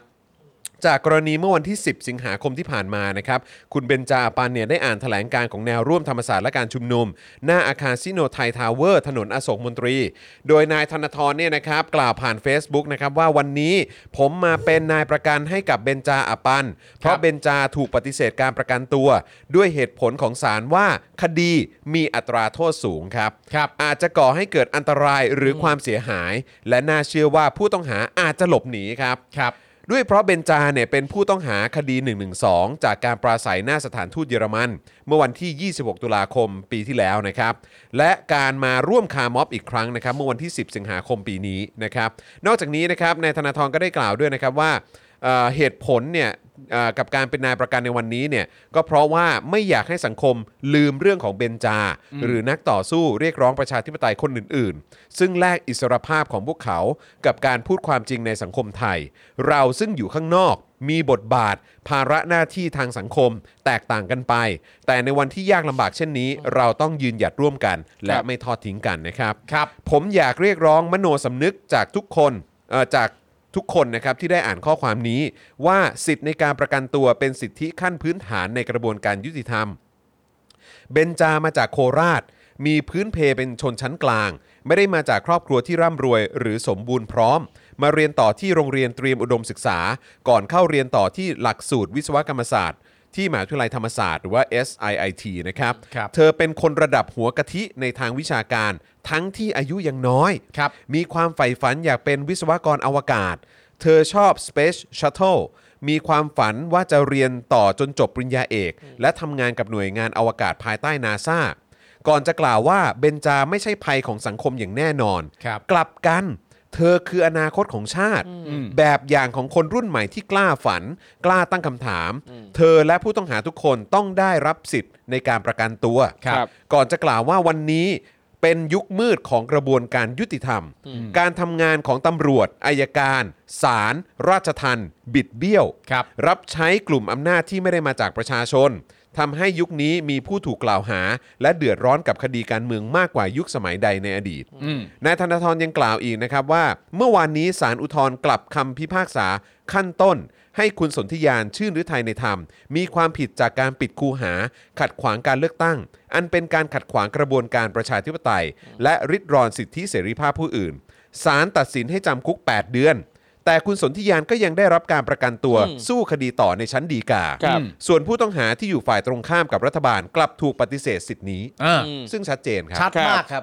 ชัดเจนครับ คือไม่ได้ต้องเปรียบเทียบอะไรไกลเลยครับ ครับใช่ แล้วมันเป็นเหตุการณ์ที่เกิดขึ้นวันติด ใกล้ๆไล่ ติดต่อ เลี่ยกั กัน น เลยฮะ อืม วันติดต่อกันเลยครับ คือ ครับ เมื่อวาน พ ครั อบ ศาลตัดสินปุ๊บ อ้าว ขอยื่นประกันได้เลยนะครับ วันนี้ขอยื่นประกัน อ่ะ ค เดี๋ยวรับ เดี๋ยวเดี๋ยวเรามาดูกันนะครับ เรามีผู้ต้องหาคดี 112 116 215 พรบคอมพิวเตอร์ พรบชุมนุมสาธารณะ พรกฉุกเฉินถึง 1,500 คน อืม จาก 800 กว่าคดี ครับ เฉพาะ 112 มีถึง 150 คนครับ ครับ และยังมีผู้ถูกข่มขู่คุกคาม จากเจ้าหน้าที่รัฐนอกกระบวนการอีกเป็นจำนวนมาก ถ้าเรานิ่งเฉย ความยุติธรรมจะตายจากสังคมไทย ความอายุติธรรมจะกลายเป็นมาตรฐาน อย่าปล่อยให้ความอายุติธรรมเป็นเรื่องปกติ ออกมาส่งเสียงร่วมกันว่าปล่อยเพื่อนเราครับ ครับผม นะฮะซึ่งเอ่ออัปเดตมาล่าสุดนะครับก็คือเอ่อในกรณีที่คุณธนาธรไปยื่นขอเป็นนายประกันให้กับคุณเบนจานะครับ สรุปว่าศาลไม่ให้ประกันนะครับนะฮะเอ่อทั้งสองคดีด้วยครับ ครับ นะฮะซึ่งคดีแรกก็ตกเป็นผู้ต้องหากรณีปราศัย ดูหมิ่นสถาบันหน้าตึกซิโนไทย ครับ นะครับสารพิเคราะห์คำร้องประกอบคำร้องขอปล่อยตัวชั่วคราว แล้วเห็นว่าเหตุตามคำร้องไม่มีเหตุที่จะเปลี่ยนแปลงคำสั่ง ที่ไม่อนุญาตปล่อยตัวชั่วคราวนะฮะจึงให้ยกคำร้องครับ ครับ นะฮะก็คล้ายๆเป็นการ copy paste มานะครับ ครับ ส่วนอีกคดีครับ ซึ่งเบนจาเป็นจำเลยที่ 5 เมื่อครั้งถูกอายการยื่นฟ้องพร้อมกับอ่าคุณมายพัชราวรีนะครับ ครับ แล้วก็อ่าคนอื่นรวม 12 คนเนี่ยในข้อหาปราศัยหน้าสถานทูตเยอรมันอ่าที่ว่าดูหมิ่นสถาบันเนี่ยนะครับศาลพิเคราะห์แล้วเห็นว่าแม้คดีนี้จำเลยที่ 5 จะเคยได้รับการปล่อยตัวชั่วคราว แต่ศาลก็กำหนดเงื่อนไข ห้ามกระทำการในทำนองเดียวกัน ที่จะทำให้เป็นที่เสื่อมเสียต่อสถาบันพระมหากษัตริย์ และเงื่อนไขอื่น โดยให้จำเลยที่ 5 ปฏิบัติตามโดยเคร่งครัด แต่ก็ยังปรากฏว่าจำเลยที่ 5 ก็หมายถึงคุณเบนจานะฮะ ครับ ปฏิบัติผิด เงื่อนไขจนถูกฟ้องเป็นคดีอื่นในศาลนี้ ในการกระทำทำนองเดียวกัน ครับ อีกทั้งหลังจากกระทำในคดีนี้ก็ยังปรากฏว่าจำเลยที่ 5 กระทำการในลักษณะเดียวกันซ้ำอีกเป็นคดีอื่นของศาลนี้ และในคดีดังกล่าวไม่ได้รับอนุญาตให้ปล่อยตัวชั่วคราว จึงมีเหตุอันควรเชื่อว่า หากอนุญาตให้ปล่อยตัวชั่วคราวจำเลยที่ 5 อาจจะไปก่อให้เกิดอันตรายหรือความเสียหายประการอื่น ตามพฤติการแห่งคดี จึงไม่มีเหตุที่จะอนุญาตให้ปล่อยตัวชั่วคราวจำเลยที่ 5 ให้ยกคำร้อง อืมจริง ๆ ในความหมายก็คือแบบ ใช้คำพูดไงว่า มันหลายครั้งแล้วอย่างเงี้ย ใช่ ทรงเขาอ่ะมันหลายครั้งแล้ว ก็อยากจะบอกสารว่า thank you ครับผม ก็จริงๆนะฮะถ้าให้เปรียบเทียบกันนะครั ครับ มันก็ชัดเจนอยู่แล้วเหมือนที่คุณจรบอกไปว่า นี่มันแทบจะวันติดกันนะฮะ วันติดกันครับ วันติดกันเนี่ยนะครับก็คือของคุณเอ่อสนธิยาน ครับ นะครับผมตัดสินจำคุกเท่าไหร่นะ 8 เดือน แปดเดือน ใช่ไหมครับ แล้วก็ จริง ๆ คือปีหนึ่งมั้ง ปีหนึ่ง แต่ว่าเขาบอกให้การ ให้การ เป็นประโยชน์ มีประโยชน์เป็นประโยชน์ ก็เลยลดให้เหลือ หลัง แป แป ด ดเดือนหลังจากนั้นเสร็จเรียบร้อยก็ได้รับการประกันตัวประกันตัวทำไม ประกันตัวเพื่อไปสู้กันต่อในชั้น ถูก ศาล ต้อง ฎีกา อืม นะครับผมซึ่งสิ่งที่คุณธนาธรพูดและคาดหวังก็คือว่าทุกๆคน อืม ก็ควรจะได้รับสิทธิ์ในการประกันตัว ถูก เพื่อ ต้อง มาต่อสู้คดีเหมือนกันทั้งหมด ใช่ครับ ตั้งคำถามว่าแล้วทำไมมันไม่เหมือนกันล่ะ อืม มันไม่เหมือนกันแบบวันต่อวันอย่างเงี้ย เราสามารถจะเปรียบเทียบได้ไหมว่ามันเป็นที่ตัวบุคคลหรือเปล่าสมมตินะ อืม ถ้าจะตั้งคำถามว่ามันเป็นที่ที่ตัวบุคคลหรือเปล่า ครับ เพราะฉะนั้นถ้าจะบอกอะไรได้ก็คงจะต้องบอกว่า thank you ครับผม thank you จริง ๆ ครับ นี่แหละครับ ประเทศไทยของเรานะฮะ รู้สึกแบบพูดไม่ออกกับเวลาเห็นคำตัดสินเห็นอะไรแบบนี้เนี่ย ใช่ครับ แบบไอ้เหี้ยเมื่อเมื่อไหร่ความยุติธรรมมันถึงจะมีจริง ๆวะอะไรเงี้ย อ่ะสรุปว่าก็คือน่าจะเป็นท็อปนิวส์แหละครับ ครับ นะฮะท็อปนิวส์ถามมานะครับเพราะว่ามีประเด็นคำถามที่เขาถามมา ก็คือเรื่องกลุ่มทะลุแก๊สเปิดเพจใหม่ชื่อ ภาคีปฏิวัติประชาชนไทย ประกาศข้อเรียกร้อง มีสาระสำคัญจะปลดปล่อยอีสานล้านนาปัตตานี ให้เป็นรัฐอิสระโค่นล้มสถาบัน ทีนี้ตำรวจกับกระทรวงดีเห็นแบบนี้แล้วไม่ดำเนินการอะไรเลยเอ่ออะไรเลยเหรออเพราะการกระทำชัดเจนมากว่าเข้าขายกบฏ มีความพยายามต้องการแบ่งแยกดินแดน นี่คำถามที่เขาฝากมา ใช่ ครับ ซึ่งผมอ่ะก็มีความรู้สึกว่าไอ้การที่จะมาบอกว่าประชาชนธรรมดาทั่วๆไปเนี่ยจะเป็นกบฏได้เนี่ยผมว่ามันแปลกประหลาดนะครับ ครับ อืม เพราะว่าประชาชนทั่วไปไม่ได้มีอาวุธเหมือนกองทัพบกนะครับ ใช่ครับ ที่เวลายึดอำนาจนะครับ ครับ เออ อันนั้นน่ะกบฏนะครับ ใช่ครับ อันนั้นน่ะเรียกว่ากบฏครับ แล้วคุณผู้ชมฮะ แล้วคุณได้มีคำถามอะไรแบบนี้ที่มันชัดเจนเวลามันเกิดการทำรัฐประหารขึ้นมาบ้างไหม ใช่ครับ อันนี้ผมอยากจะไปย้อนดูการทำการทำข่าวของผู้สื่อข่าวรายนี้จริงๆนะ แล้วคุณผู้ชมมาถ้าเราจะแบบลงลึกไปกว่านั้นก็คือว่าอันเนี้ยมันเป็นการ เอ่อเขียนพิมพ์ฝากคำถาม ใช่ ครับ ใช่ไหมครับ เพราะฉะนั้นเนี่ยในแง่ของนักข่าวกันเองเนี่ยเขาก็รอดูนะครับ อืม ว่าหลังจากฝากไปเสร็จเรียบร้อยเนี่ยจะตอบคำถามไหน ครับ อืม และคำถามไหนไม่ถูกตอบ อืม เรื่องนี้ก็สำคัญนะครับ ใช่ มันมีคำถามที่เขายินดีที่จะตอบ อืม และมีคำถามที่เขาไม่ตอบก็มี ใช่ ในรูปแบบการทำงาน ครับ ซึ่งพอพอเป็นแบบเนี้ยครับ การที่มีคำถามหลายคำถาม แล้วคนตอบเนี่ยเลือกตอบเนี่ยไอ้คำถามที่เลือกตอบเนี่ยมันค่อนข้างจะชัดเจนอยู่แล้วแล้วมันก็คือแสดงให้เห็นชัดเลยอะว่าเขามีมุมมองแนวคิดแบบไหนเขามีความคิดอะไรเขาถึงเลือกที่จะตอบคำถามนี้ไม่ตอบคำถามนี้ ครับ มันดูแบบดูดูไม่มืออาชีพเลยอะค ครั รับ ครับ นะครับ แล้วก็คุณเป็นคุณเป็นสื่อแต่คุณถามคำถามประประเด็นแบบนี้เนี่ยนะ อืม คือแบบ แล้วก็รู้สึก คือมันมันมันต้องดู โอ้คือ ฮะ เอ้ยคืองงจริง ๆอ่ะว่าแบบคุณภาพมันอยู่ตรงไหนวะเนี่ย ใช่ เออนะครับนะฮะอ่ะคราวนี้ประเด็นเรื่องของพรบทรมานอุ้มหายครับ ครับผม นะฮะซึ่งก็หลายคนก็ติดตามกันอยู่นะครับ ตอนทีแรกก็รู้สึกตื่นเต้นกันมาก โอ้ ครับ แบบว่า อืม ผ่านผ่านในขั้นแรกด้วยนะ ใช่ เออนะครับ ส่งเข้าสภาแล้วก็ผ่านขั้นแรก แต่ก็อย่างที่บอกไปว่าเราไม่สามารถจะดีใจกับเรื่องแบบนี้ได้นานนะครับ ใช่ครับ เพราะเราต้องคอยติดตามรายละเอียด อืม โดยเฉพาะการที่จะมีกฎหมายอะไรออกมาในยุคสมัยแบบนี้นะครับ ครับ ที่มันต่อเนื่องมาจากหลังการทำรัฐประหาร แล้วก็ประเทศไทยยังไม่เป็นประชาธิปไตยนะครับ ครับ นะฮะเรื่องแบบนี้ต้องต้องติดตาม ครับ อย่าง อย่างชัดเจนมาก ๆ เลยนะครับนะฮะ ครับ ก็ประเด็นนี้ก็เป็นเรื่องที่ที่เราต้องติดตามกันต่อว่า พอท้ายที่สุดแล้วเนี่ยมันจะกลายเป็นกฎหมายที่มีประสิทธิภาพ หรือเป็นกฎหมายปาหีกันแน่ ครับ มันจะถูกแก้สักตัวอักษรไหมนะ ถูกต้องถูกต้องครับอ่ะอะไรยังไงบ้างครับ โอ ณท เค ม ครับ นี่แหละครับ เมื่อระหว่างวันที่ 19 ถึง 20 ตุลาคมที่ผ่านมานะครับ ก็มีการประชุมเพื่อพิจารณา ร่างพระราชบัญญัติป้องกันและปราบปรามการทรมาน และการกระทำให้บุคคลสูญหาย ในรายมาตรา ซึ่งได้พิจารณาจากร่างของรัฐบาลเป็นร่างหลักนะครับ ทั้งนี้นะครับสำนักข่าวประชาไทยมีรายงานเกี่ยวกับเรื่องนี้ครับว่า การพิจารณาร่างพรบดังกล่าวในรายมาตราในที่ประชุมทั้งสองวันเนี่ยเป็นไปด้วยความล่าช้า ไม่สามารถพิจารณาให้ผ่านไปได้โดยเร็ว เพราะต้องการความรอบคอบ อ่า เอออ่ะฟังดูดีไงอย่างน้อยก็เพื่อต้องการความรอบคอบไง รอบคอบครับ ช้าร อบคอบ แต่ชัวร์อ่าแล้วก็เนื่องจากกมทบางส่วนนะครับมีความเห็นไม่ตรงกันเรื่องการนิยามความหมายที่เกี่ยวข้องในร่างพรบของรัฐบาล เช่นคำว่าการทรมาน และการกระทำให้บุคคลสูญหาย ครับ คือเหมันกับว่าคุยกันว่าเฮ้ยมันจะแปลว่าอะไรวะจะนิยามว่ายังไงดีความหมายมันจะได้มันจะได้ชัดเจน อ่า อ่าซึ่งก็เพื่อความรอบคอบนั่นเอง โดยกมทส่วนใหญ่มีความเห็นว่าควรให้สอดคล้องกับอนุสัญญาว่าด้วยการต่อต้านการทรมาน และการกระทำอื่น ๆ ที่โหดร้าย ไร้มนุษยธรรมหรือที่ย่ำยีศักดิ์ศรี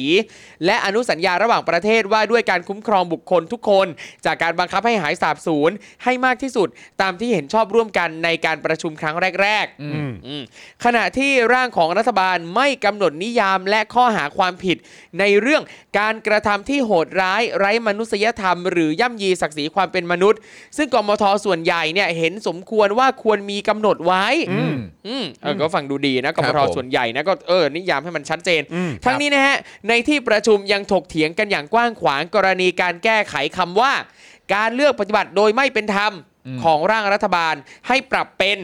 การเลือกปฏิบัติไม่ว่ารูปแบบใด อืม หรือโดยเหตุใด อืม ๆ ตามข้อเสนอของกมทส่วนใหญ่ แต่ท้ายที่สุดก็ยังไม่ได้ข้อสรุปเช่นกัน อืม อืม เพราะฉะนั้นคือหมายความว่าคือถ้าเกิดว่าการเลือกปฏิบัติโดยไม่เป็นธรรม อืม เอ่อในร่างของรัฐบาลเนี่ยที่ ครับ เขาพยายามจะปรับให้เป็นเลือกปฏิบัติไม่ว่ารูปแบบใด อืม หรือโดยเหตุใดๆเนี่ย ครับ แบบนี้มันจะครอบคลุมกว่าไหมฮะ ใช่ อันนี้ ครับ คือถ้าถ้าถามในความเห็นณ ใช่ครับ โดยโดยส่วนตัวผมรู้สึกว่ามันครอบคลุมกว่า เพราะว่าพอเออของร่างรัฐบาลเนี่ยบอกว่าการเลือกปฏิบัติโดยไม่เป็นธรรมนั่นแปลว่าเขาอาจจะหาช่องใด ๆ มาบอกว่า นี่คือการเลือกปฏิบัติแต่มันเป็นธรรมนะ มันแฟร์นะ เออมันแฟ ะ ร์ ไบบ ซึ่งในความรู้สึกของเราเราจะรู้สึกว่าไอพอมีการเลือกปฏิบัติปั๊บไอ้ที่ยังไงมันก็ไม่เป็นธรรมอยู่แล้วอ่ะ าโ คือการเลือกปฏิบัติปฏิบัติโดยไม่เป็นธรรมเนี่ยมันจะเหมือนกับประมาณว่าการเลือกปฏิบัติเนี่ยไม่ผิด เออ ตราบที่มันยังเป็นธรรมหรือเป ใช่ ล่า อืมอืม แต่ว่าสิ่งที่เขาต้องการจะปรับเปลี่ยนก็คือว่าไม่การเลือกปฏิบัติเนี่ยไม่ว่ารูปแบบใด ๆ ก็ตามเนี่ย ครับ มันควรจะนับทั้งหมด อื อ่าม อ่าโอเค ครับ อืมนะฮะ อืม เพราะฉะนั้นก็เอ่อ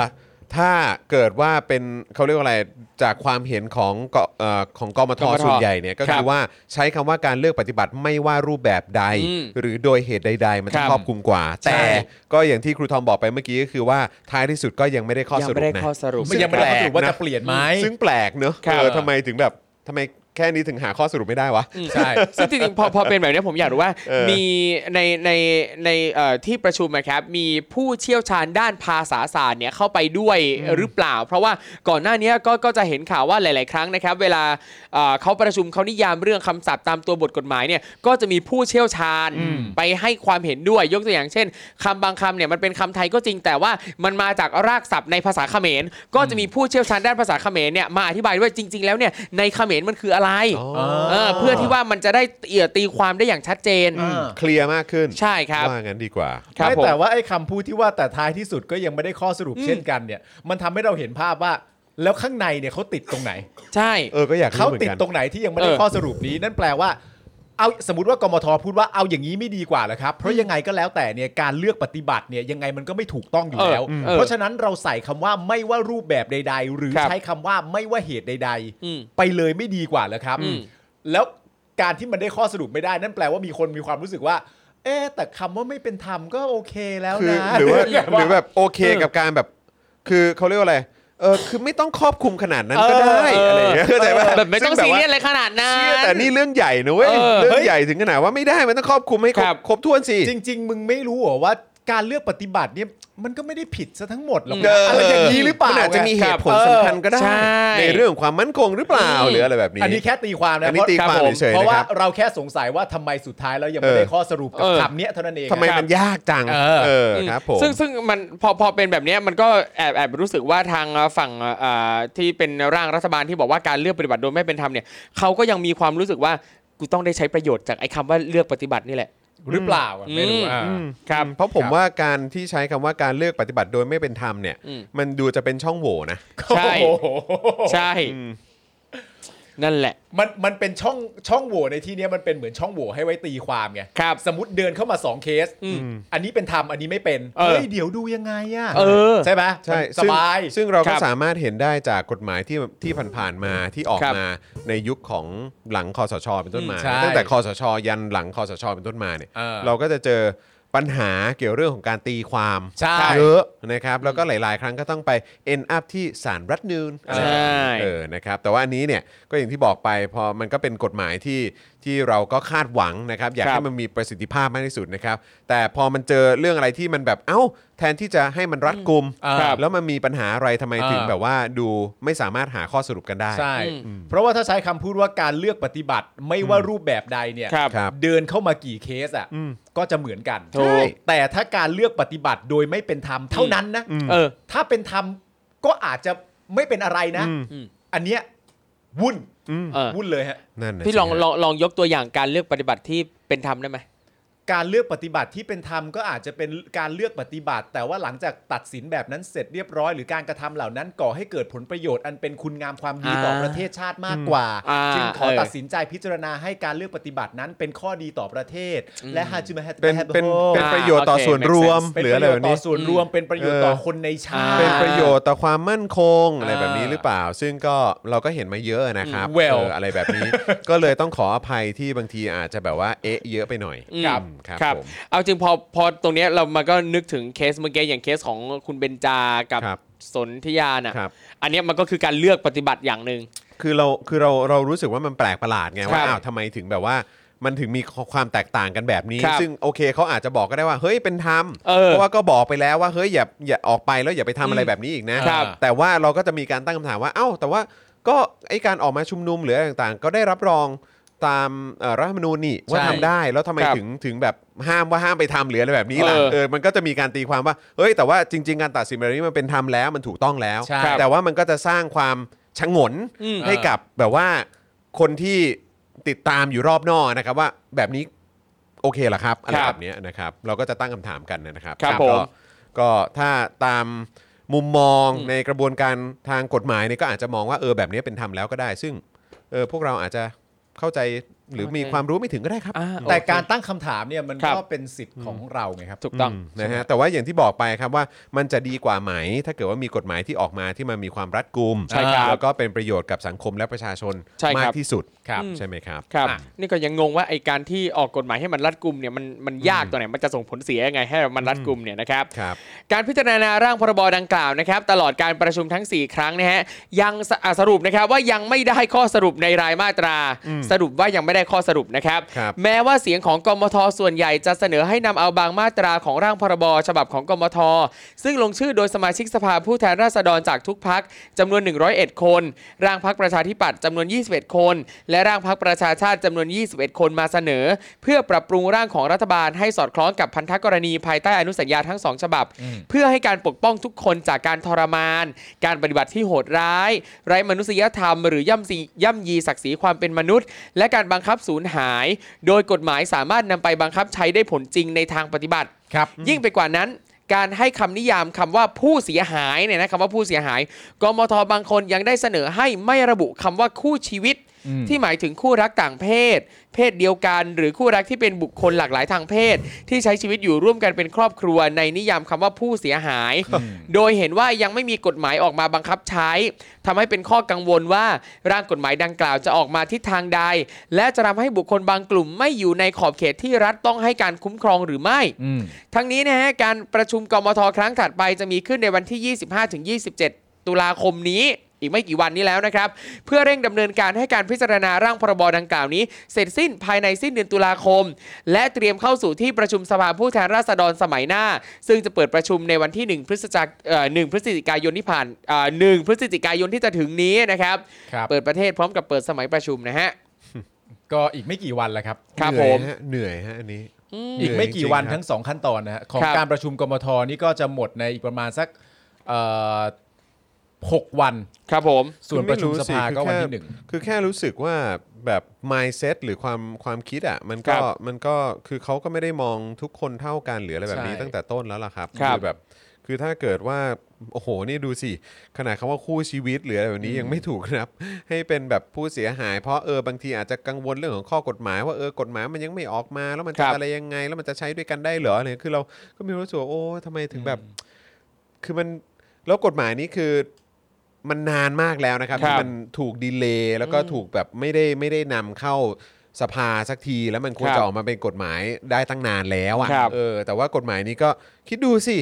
ลากยาวมาเท่าไหร่ล่ะ กว่า ค จะ รับ มาถึงจุดนี้แล้วพอมาถึงช่วงของการเออของคณะกรรมาธิการอะไรต่างๆเหล่านี้ก็ดู ครับ แบบติดขัดกันไปซะทุกอย่างเลยครับ แล้วตอนนี้ก็ต้องเร่งว่าต้องให้ทันตอนนั้นต้องให้ทันตอนนี้ แต่ผมเห็นด้วยมากๆเลยนะ ตรงที่ว่าเฮ้ย เราไปเซ็นอนุสัญญาอะไรไว้อะ ครับ เราก็ควรจะให้กฎหมายที่มันออกมามันสอดคล้องกับสิ่งที่เราไปสัญญากับ ถูก ประชาคม ต้อง โลกเขาเขาเอาไว้ ต้อง มันน่าอายะ แล้วมัน ครับ มี ใช่ ปัญ ครั หา บ อะไรนักหนากับการทำให้กฎหมายนี้มันรัดกุม แล้วก็มี อืม ความเคลียร์ แล้วก็เป็นประโยชน์กับสังคม ครับ แล้วก็ประชาชน ครับ มากที่สุด อืม คือมันมีปัญหาอะไรนักหนา คือทำอย่างเงี้ยมันจะแสดงออกซึ่งความอะไรรู้ไหมฮะ อืม มันจะดูไม่จริงใจอะ ใช่ ใช่ ประเด็นคือมันจะดูไม่จริงใจ ใช่ ครับ อืมนะครับเออคุณมิโซริเห็นพูดตั้งแต่เมื่อวานแล้วครับบอกว่าพี่จอมเป็นกิ้งก่านี่คืออะไรฮะ ผมว่าคุณใส่เสื้อสีเดียวกับ เออ กับเก้าอี้นั่ง อ๋อคือหมายความว่า อ๋อ จมจมไปกับอันเนี้ยเหรอครับอ๋อโอเคโอเคเดี๋ยวเดี๋ยวเดี๋ยววันหลังจะเอาสีแบบเขาเรียกอะไร สีเหลืองเลยสี สี เหลือง สีโดดๆเลยนะครับ สีเหลือง เออนะครับ หรือเราลองเปลี่ยนสีเก้าอี้แทน มันลำบากกว่า อ๋อ มันจะลำบากกว่า ขออภัย เอาจริงนะ ถ้าผมเป็นคุณจรนะ ตอนนี้ผมถอดเสื้อจัดรายการแล้ว ว้ าย อ้าว ใครอยากดูกดหนึ่ง เฮ้ยไม่เอา ไม่เกิดขึ้น อ้าวเหรอโอเค ย่าสิเออครับผมนะฮะเอ่อคุณวิไลบอกว่าข้อห้ามศาลเนี่ย ห้าม ค อะไร ดี นะ คดีด คดีดำอะไรนี่อยากให้เอาออกอ่านซ้ำๆศาลคุ้มครองกปปสไว้เหนือประเทศเหรอครับอ่าโอเคอ่าเดี๋ยวเดี๋ยวขอไปดูดูข้อมูลก่อนนะครับเออนะฮะมีคนว่านาฬิกายังสีดำเลยฮะโอ้โห ำเออ ผมขอโทษ ก็ไม่ดีอะคุณจะได้เห็นหน้าคุณจรชัดๆ แต่ เออ แต่ก็เออขอบคุณคุณผู้ชมนะ ที่บอกว่าเป็นกิ้งก่า เมื่อกี้มึงบอกว่าเออหรือว่าเหมือนเหมือนจิ้งจกหรือเปล่า ไม่แล้วในขณะที่จรใส่เสื้อสีดำดู ครับ เสื้อผมกับครูทอมดิ เอ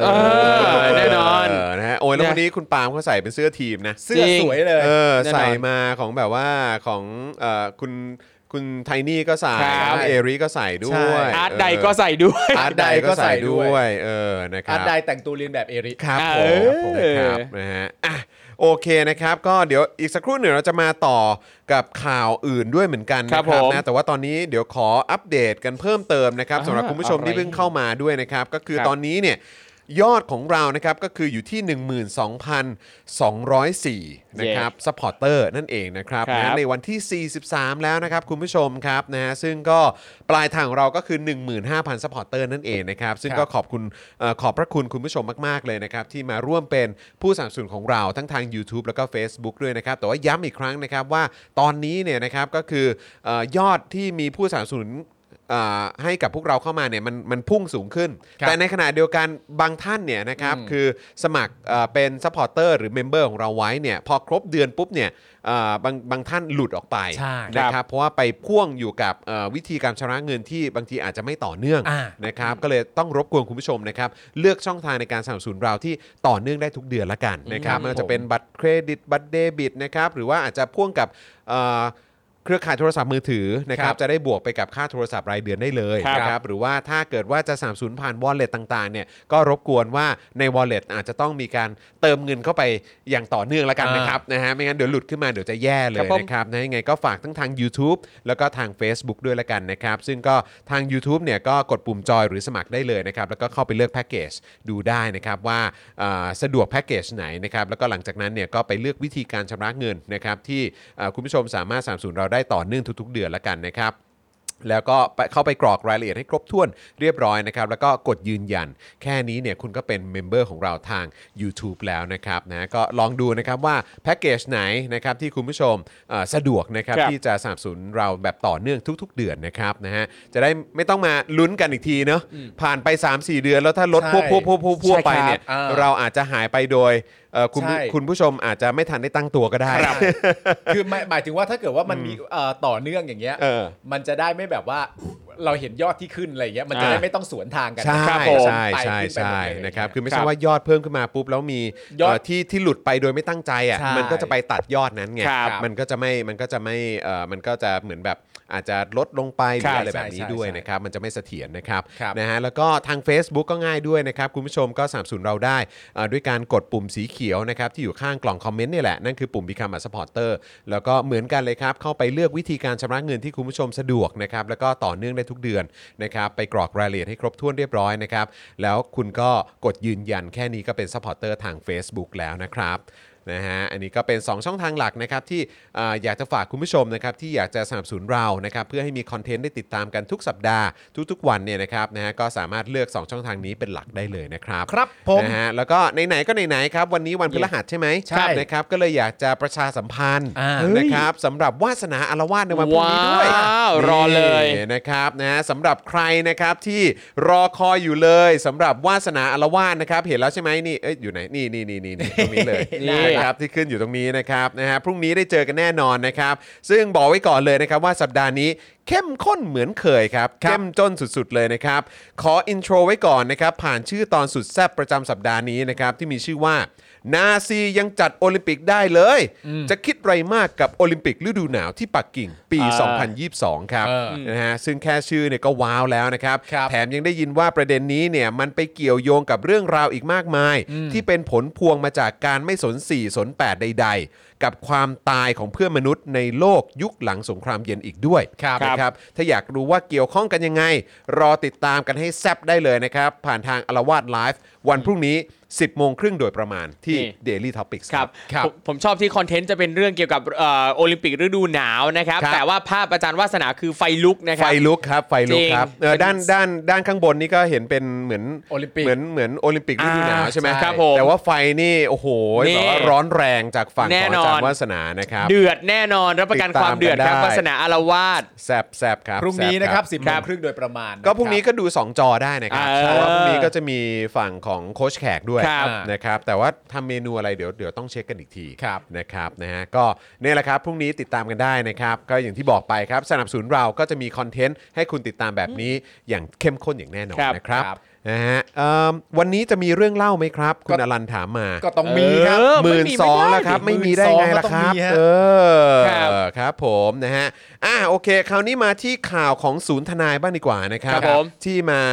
อัปเดตนะครับให้คุณเอ่อให้ให้ประชาชนทราบนะครับว่ามีประชาชนถึง 21 คนครับ ที่ถูกดำเนินคดีจากการไล่ประยุทธ์ที่ท่าน้ำนนท์ อ่า แต่ฝั่งม็อบเชียร์ประยุทธ์เนี่ยไม่ ครับ มีใครโดนเลยสักคดีครับ เออ เออ มันต่างกันยังไงฮะ งานนี้ฮะ นั่นน่ะสิฮะ นี่คือการเลือกปฏิบัติที่เป็นธรรม นี่มันคืออะไรฮะ งงนะครับผมนะฮะอ่ะก็ศูนย์ทนายความเพื่อสิทธิมนุษยชนนะครับ เผยว่ามีผู้ถูกดำเนินคดีทั้งสิ้น 21 คนนะครับ จากกรณีม็อบ 30 กันยา ขับไล่พลเอกประยุทธ์นะครับ ที่ท่าน้ำนนท์จังหวัดนนทบุรี โดยหนึ่งในผู้ถูกดำเนินคดีเป็นเยาวชนอายุ 17 ปี เอาอีกแล้วครับ 17 ปีฮะ ครับ โอ้โห โดยพนักงานสอบสวนสพเมืองนนทบุรีเนี่ยนะครับ ออกหมายเรียกประชาชนที่เข้าร่วมขับไล่พลเอกประยุทธ์ในวันดังกล่าวอย่างต่อเนื่อง ซึ่งหมายเรียกระบุว่ามีพันตำรวจตรีจิราทิพย์ใจยาวเป็นผู้กล่าวหานะครับ รวมมีผู้ถูกดำเนินคดีทั้งสิ้นนะครับ 21 รายครับ ครับ เป็นเยาวชน 1 รายนะครับ ซึ่งเป็นเยาวชนจากกลุ่มปฏิวัติการศึกษาไทยนะครับ ซึ่งป้าเป้าเนี่ยนะครับก็ถูกกล่าวหาในคดีนี้ด้วยนะครับ ครับผม นะฮะทั้งนี้เนี่ยมีการแจ้งข้อกล่าวหา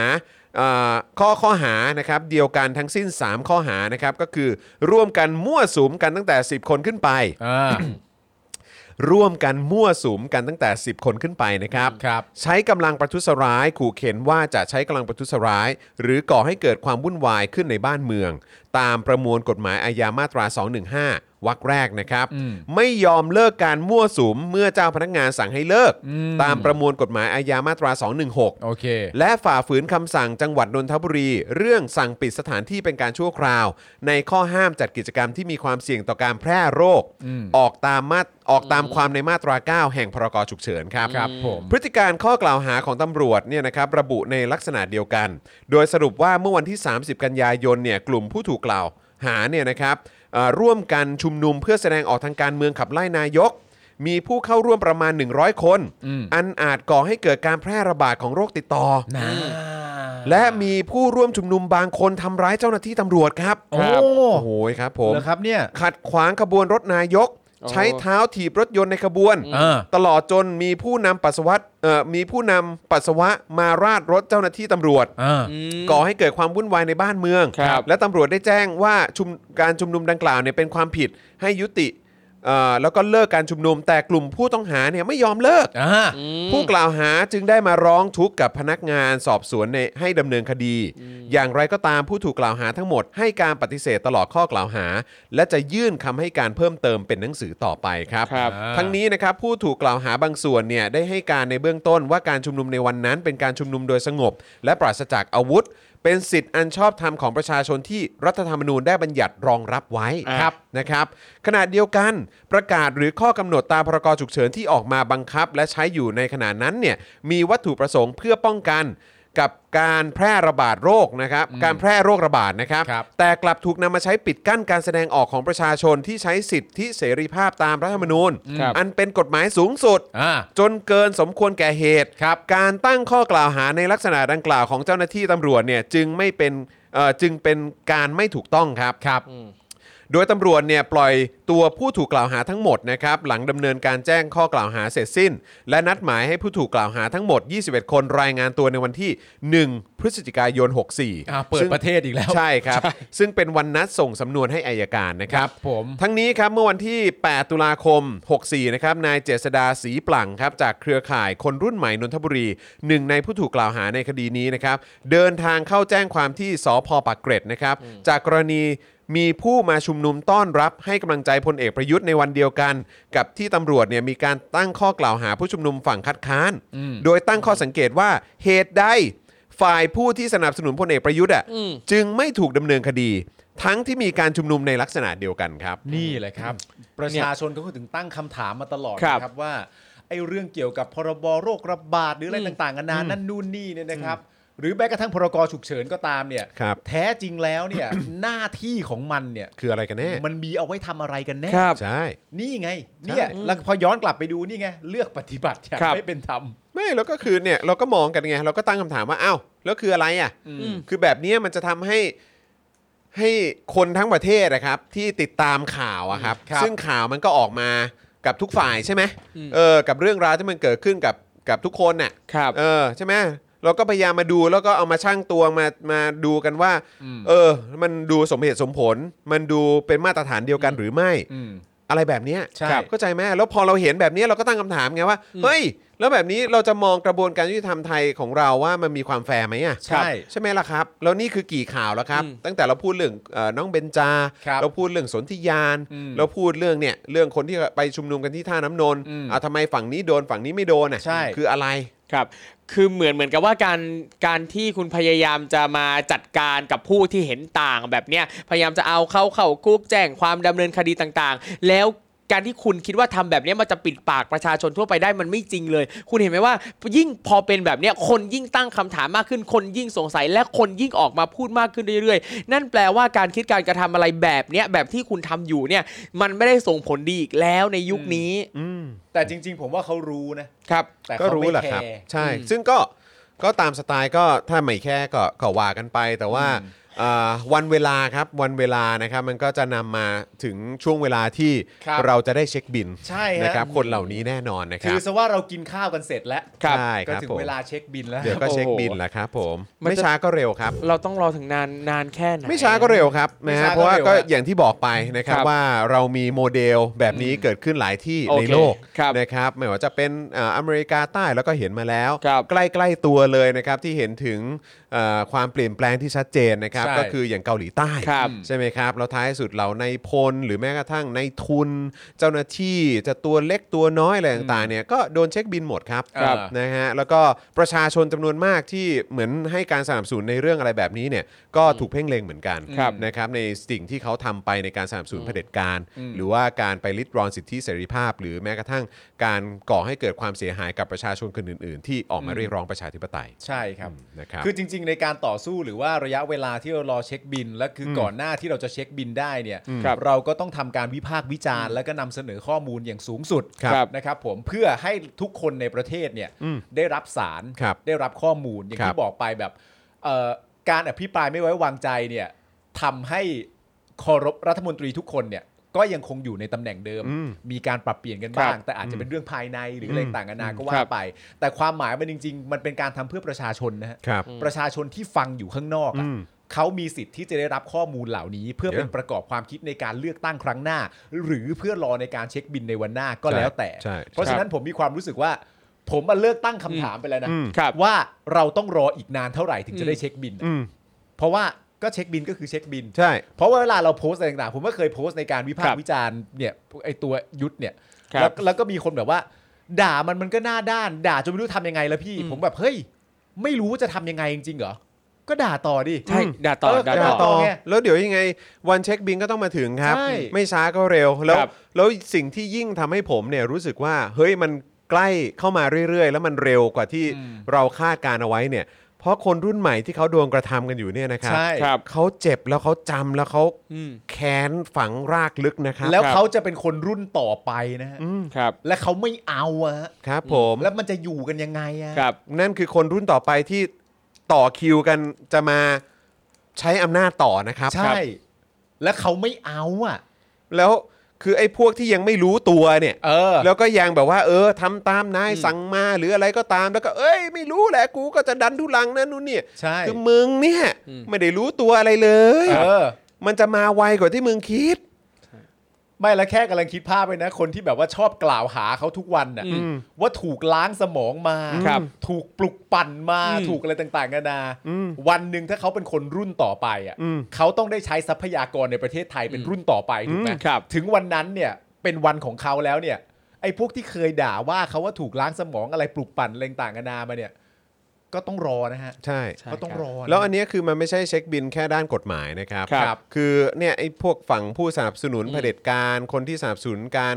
ลิดรอนสิทธิเสรีภาพประชาชนต่าง ๆ เหล่าเนี้ยก็จะโดนเช็คบินทางสังคมนะครั ใช่ บ ครับ คือจะไม่มีที่ยืนอีกแล้วในสังคม ใช่ นี้อ่ะคนจะพร้อมแบน คือมึงไม่มีราคาไง ซึ่ง ครั ทุ บ กวันเนี้ยเราเห็นการโดนเช็คบินทางสังคมไป ใช่ ไปแบบล็อตใหญ่เลย เยอะ นครับ มาก ใช่โดยเฉพาะไอ้พวกแบบเนี้ยแหละครับ ใช่ พวกที่ออกมาสนับสนุนการรัฐประหาร ครับ อะไรต่างๆ เหล่านี้โดนกันไปเยอะนะครับ ครับครับ โอเค อาจจะยังมีมีมีส่วนใหญ่หรือว่าอีกส่วนอีกส่วนหนึ่งและการ อ่า อีกส่วนหนึ่งที่ยังลอยหน้าลอยตากันอยู่ได้ ใช่ แต่บอกตรงๆเลยว่าโดนเช็คบินกันไปในในพาร์ทของสังคมเนี่ยกันเยอะแล้วนะ คือตอนเนี้ยที่พวกคุณอยู่ได้แล้วก็กำลังลอยหน้าลอยตากันได้เนี่ย มันก็ต้องพูดกันตามตรงว่า เพราะว่ามีหลายผู้ที่ถืออำนาจอยู่เนี่ย ครับ มันอยู่ฝั่งคุณ แต่วันหนึ่งอะมันจะหมดไปนะ ใช่ แล้วพอวันหนึ่งมันหมดไปแล้วเหลือคุณตัวคนเดียวเนี่ย อืม จะอยู่ยังไง คือถาม ใช่ครับ จริงทุกวันนี้พวกคุณมีมีที่ยืนกันเหมือนเดิมเหรอ เออ คือ รู้ ต สึ อก น กันบ้างหรือ คือ เปล่า แม่งก็น่าจะรู้ตัวอยู่แล้วว่าแม่งเล็กลงเล็กลงเรื่อยๆแล้วก็เสียงผู้มือไร้ค่าขึ้นเรื่อย ใช่ครับ เพราะการสนับสนุนเผด็จการนี่คือไม่มีใครเขาเอา ไม่ถามจริงๆ ณ ตอนเนี้ยสมมติแบบ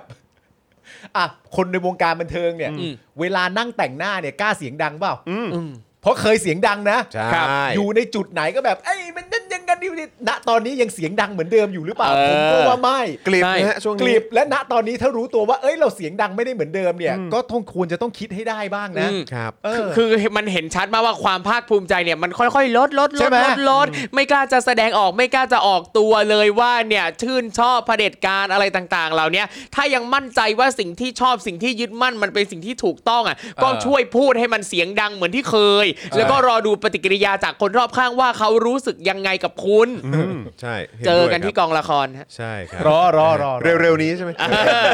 เจอกันที่กอง เอ้ยแต่ผมชอบนะ ที่เมื่อกี้มีคุณผู้ชมเมนเข้ามาว่าปู่นาซีอายุร้อยร้อยปียังไม่รอดเลย เออ ใช่ไหมหรือว่ามีแบบพวกป้าพวกอะไรที่เขาทำงานเป็นแบบ ครับ ฝ่ายบัญชีฝ่ายอะไรทุก อ่า อย่าง อะไรในในค่ายในค่ายกักกันค่าย ครั ท บ รมานอะไรอย่างเงี้ยก็โดน ใช่หรือดูตัวอย่างธมยันตีเนี่ยแหละเพิ่ง เออ ผ่านไปเลยเนี่ย พอตายแล้วเป็นไงล่ะ เออแล้วเนี่ยก็คือมันเป็นการเช็คบินทางสังคมอะครั ใช่ อืมนะครับ เพราะ แล้ว จริงๆ แล้วแม้ว่าโอเค บางคนอาจจะชิงแบบว่าอ่ะไปสบายซะก่อน อืม หรืออะไรก็ตามอะแต่คือ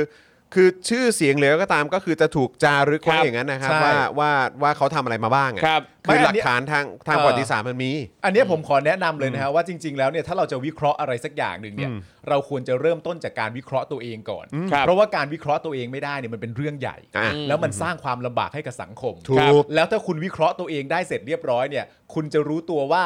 เบาไปเยอะนะ ใช่แล้ว เราเบาไปเยอะนะรู้ตัวเปล่าเราไม่ดังนะ เดี๋ยวเนี้ยรู้เปล่า ครับ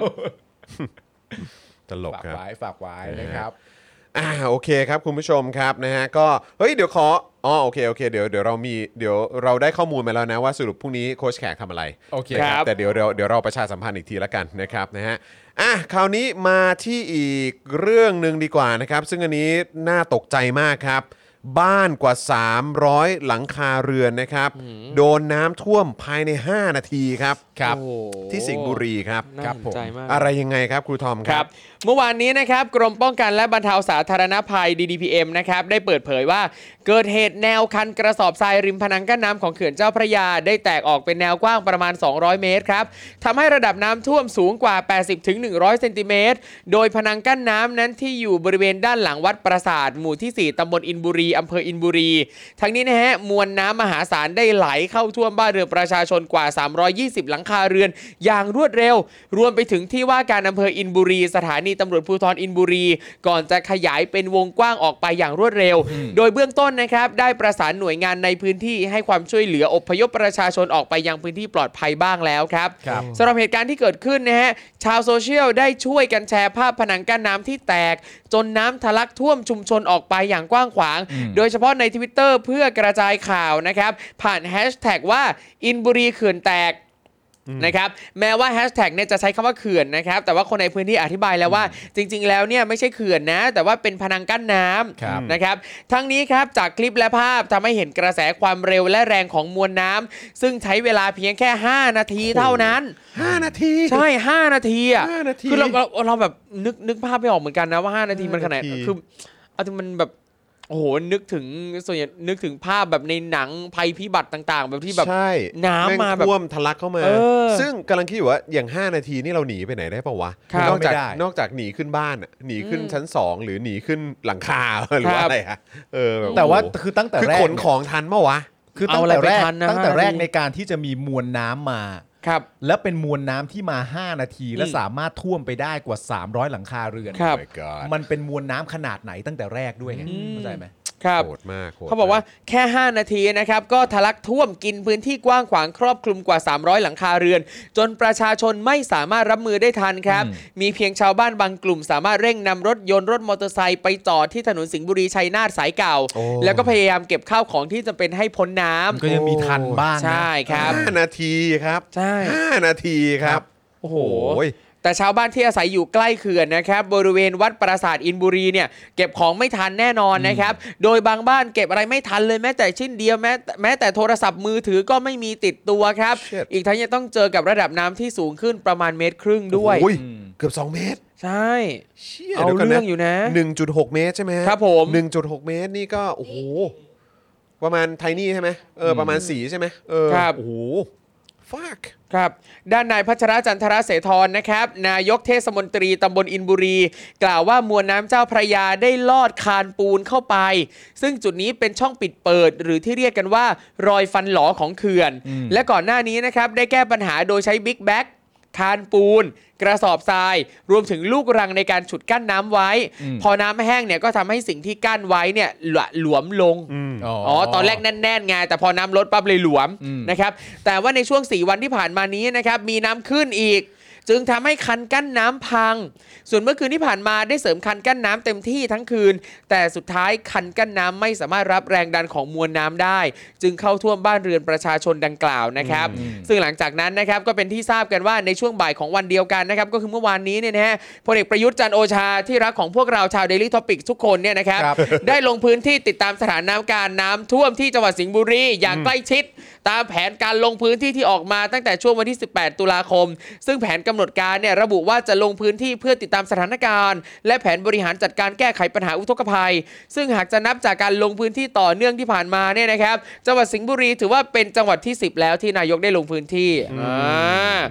กล่าวได้ว่าเป็นความบังเอิญนะครับ บังเอิญ ที่ บังเอิญ บังเอิญมากเลยนะครับ ที่ประยุทธ์ได้ออกเดินทางในช่วงเที่ยงครึ่งของวันที่ 20 ซึ่งในช่วงเช้านั่นเอง ผนังกั้นน้ำก็ได้แตกออกมา อ๋อ า โอ้โหบังเอิญมากเลยนะเนี่ย ครับ ก็คือจะออกเดินทาง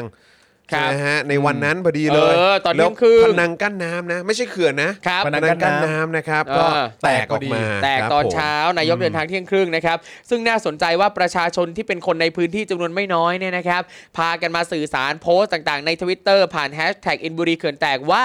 ส่วนหนึ่งที่ประชาชนเก็บของไม่ทัน เพราะไม่มีเจ้าหน้าที่มาช่วยเหลือในช่วงเช้าวันนั้นแหละ ครับ เพราะเจ้าหน้าที่ต้องพากันไปรอต้อนรับประยุทธ์ Fuck เออมา เหี้ย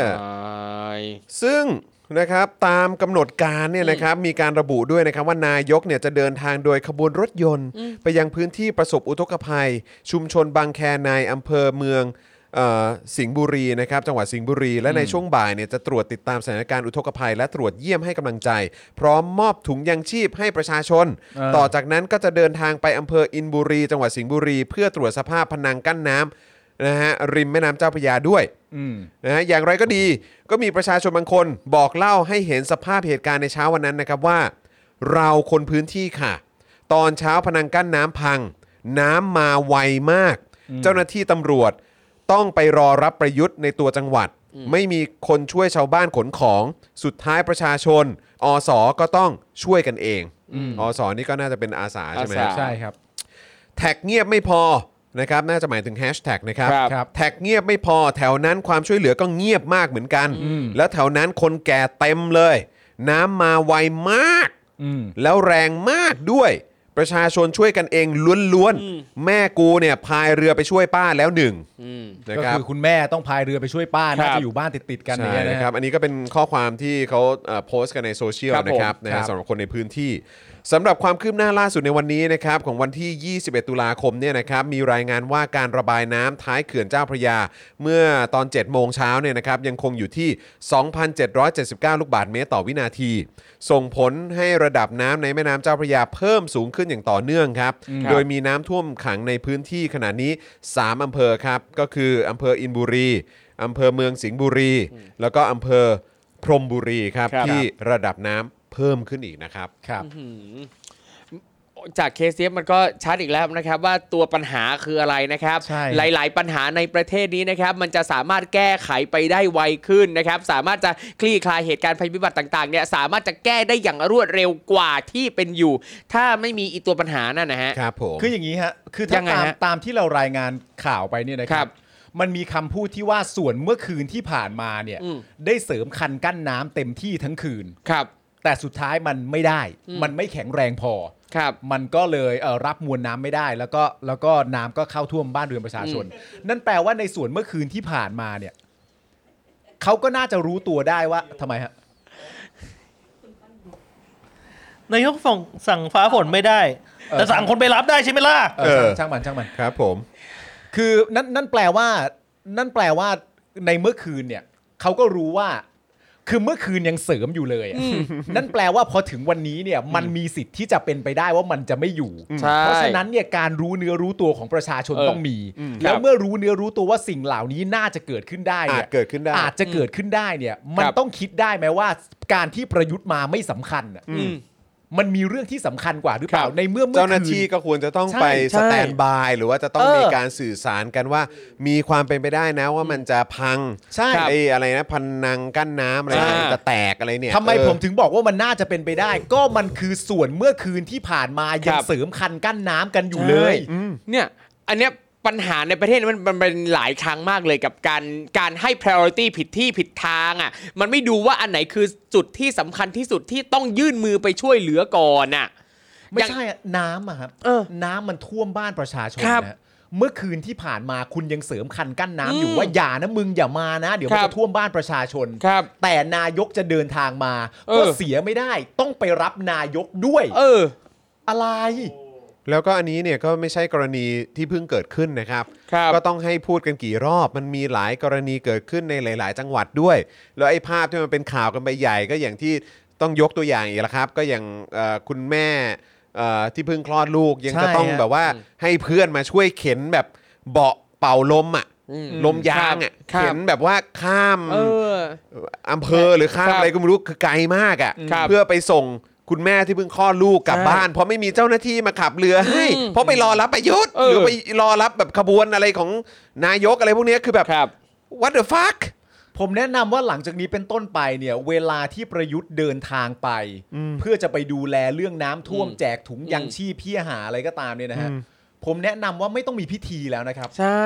ไม่ต้องมีพิธีแล้วนะฮะแต่ถ้าประยุทธ์ไม่รู้ว่าจุดเกิดเหตุ หรือจุดที่น้ำท่วมจะมายังไง อืม ก็ส่งไปสักคนสองคนก็น่าจะพอมั้ง อืม แต่พิธีในการที่จะไปต้อนรับ ครับ ประยุทธ์หรือต้องไปดูแลการที่เพียง อืม เพราะว่าประยุทธ์มาถึงเนี่ย พอแล้วมั้งฮะ ครับ เนอะเข้ามาตอนแรกก็ผิดแล้วอ่ะ พอสักที ยังทำตัวรับใช้เขาไปอยู่เรื่อยเนี่ยนะฮะ โอ้นะครับอ่ะโอเคครับผมนะฮะคราวนี้ คราวนี้ก็มาถึงเอ่อเขาเรียกว่าโคศกนะฮะที่เป็นที่รักของคุณผู้ชม อ่ะ Daily อย่า Topics เหมือนกัน แต่แต่ก่อนหน้านั้นผมขอคุยกับก้อนดินก่อนได้ไหม ฮะว่าอะไรว่าอะไรก้อนดินว่า ไม่ อะไรอีก ผมผมไม่ได้จะบอกอะไรก้อนดิน แต่ผมแค่อยากบอกก้อนดินว่า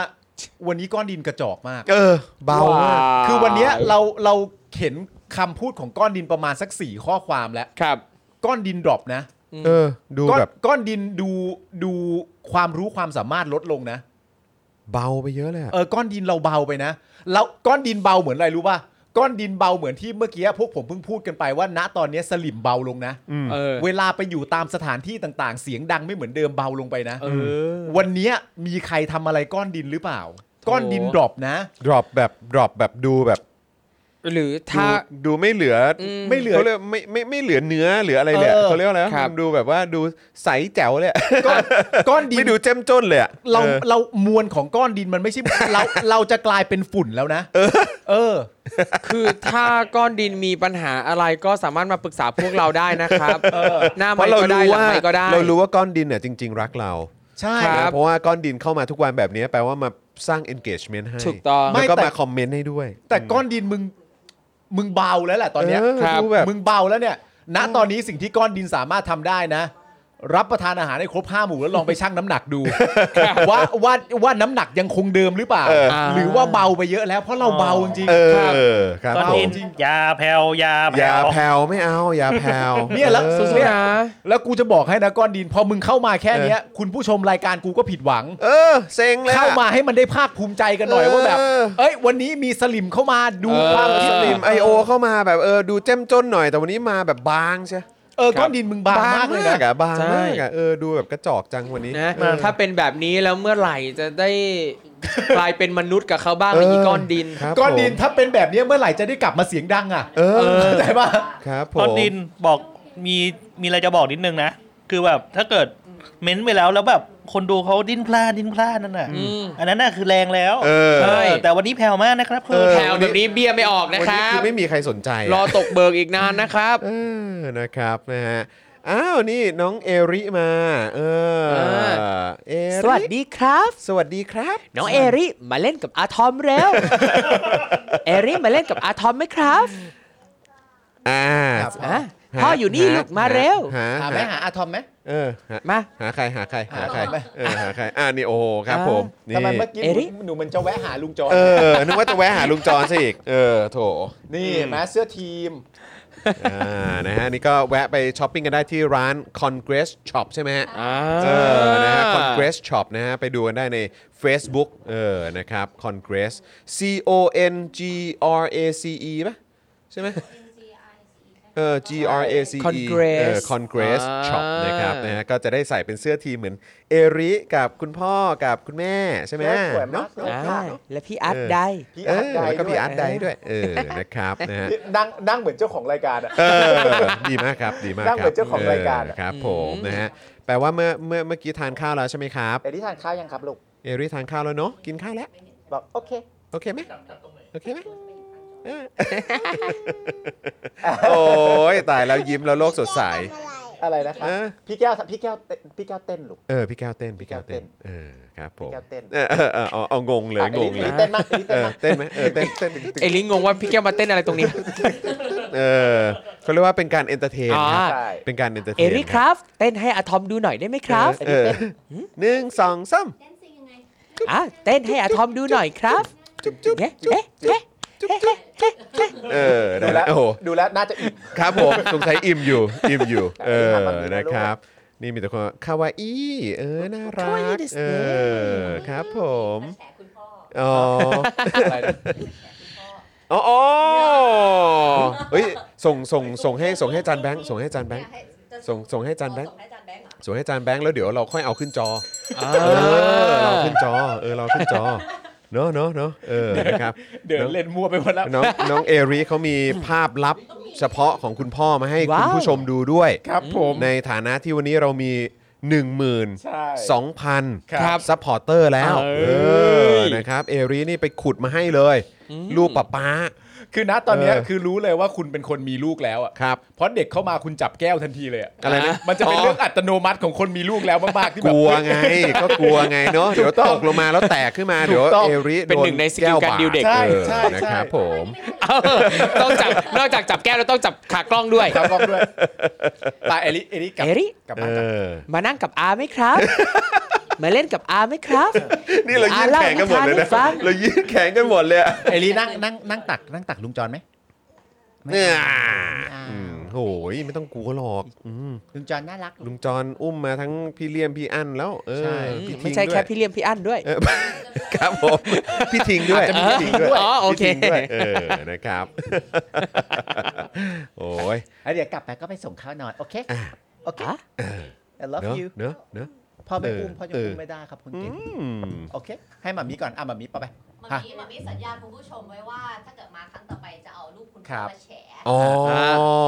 มาแล้วครับมาแล้ว หมอมีอยู่หลังกล้องนั่นแหละแต่ส่งรูปไปให้อาจาร เอ ย์ อ ละ อ่า เดี๋ยวเดี๋ยวเดี๋ยวเราจะโชว์กัน ครับ ตอนช่วงช่วงท้ายรายการ ช่วงท้าย ช่วงท้ายราย ช่วง การ ท้าย ตอนช่วงที่เรามีเรื่องเล่า อ่ะ เอ้าหมอมีก็อดเมาส์อะสิ เอ้ย เมาไปทำไม เออ จะเมาไปทำไมอ่ะ เออ มาอีกแล้วคนนี้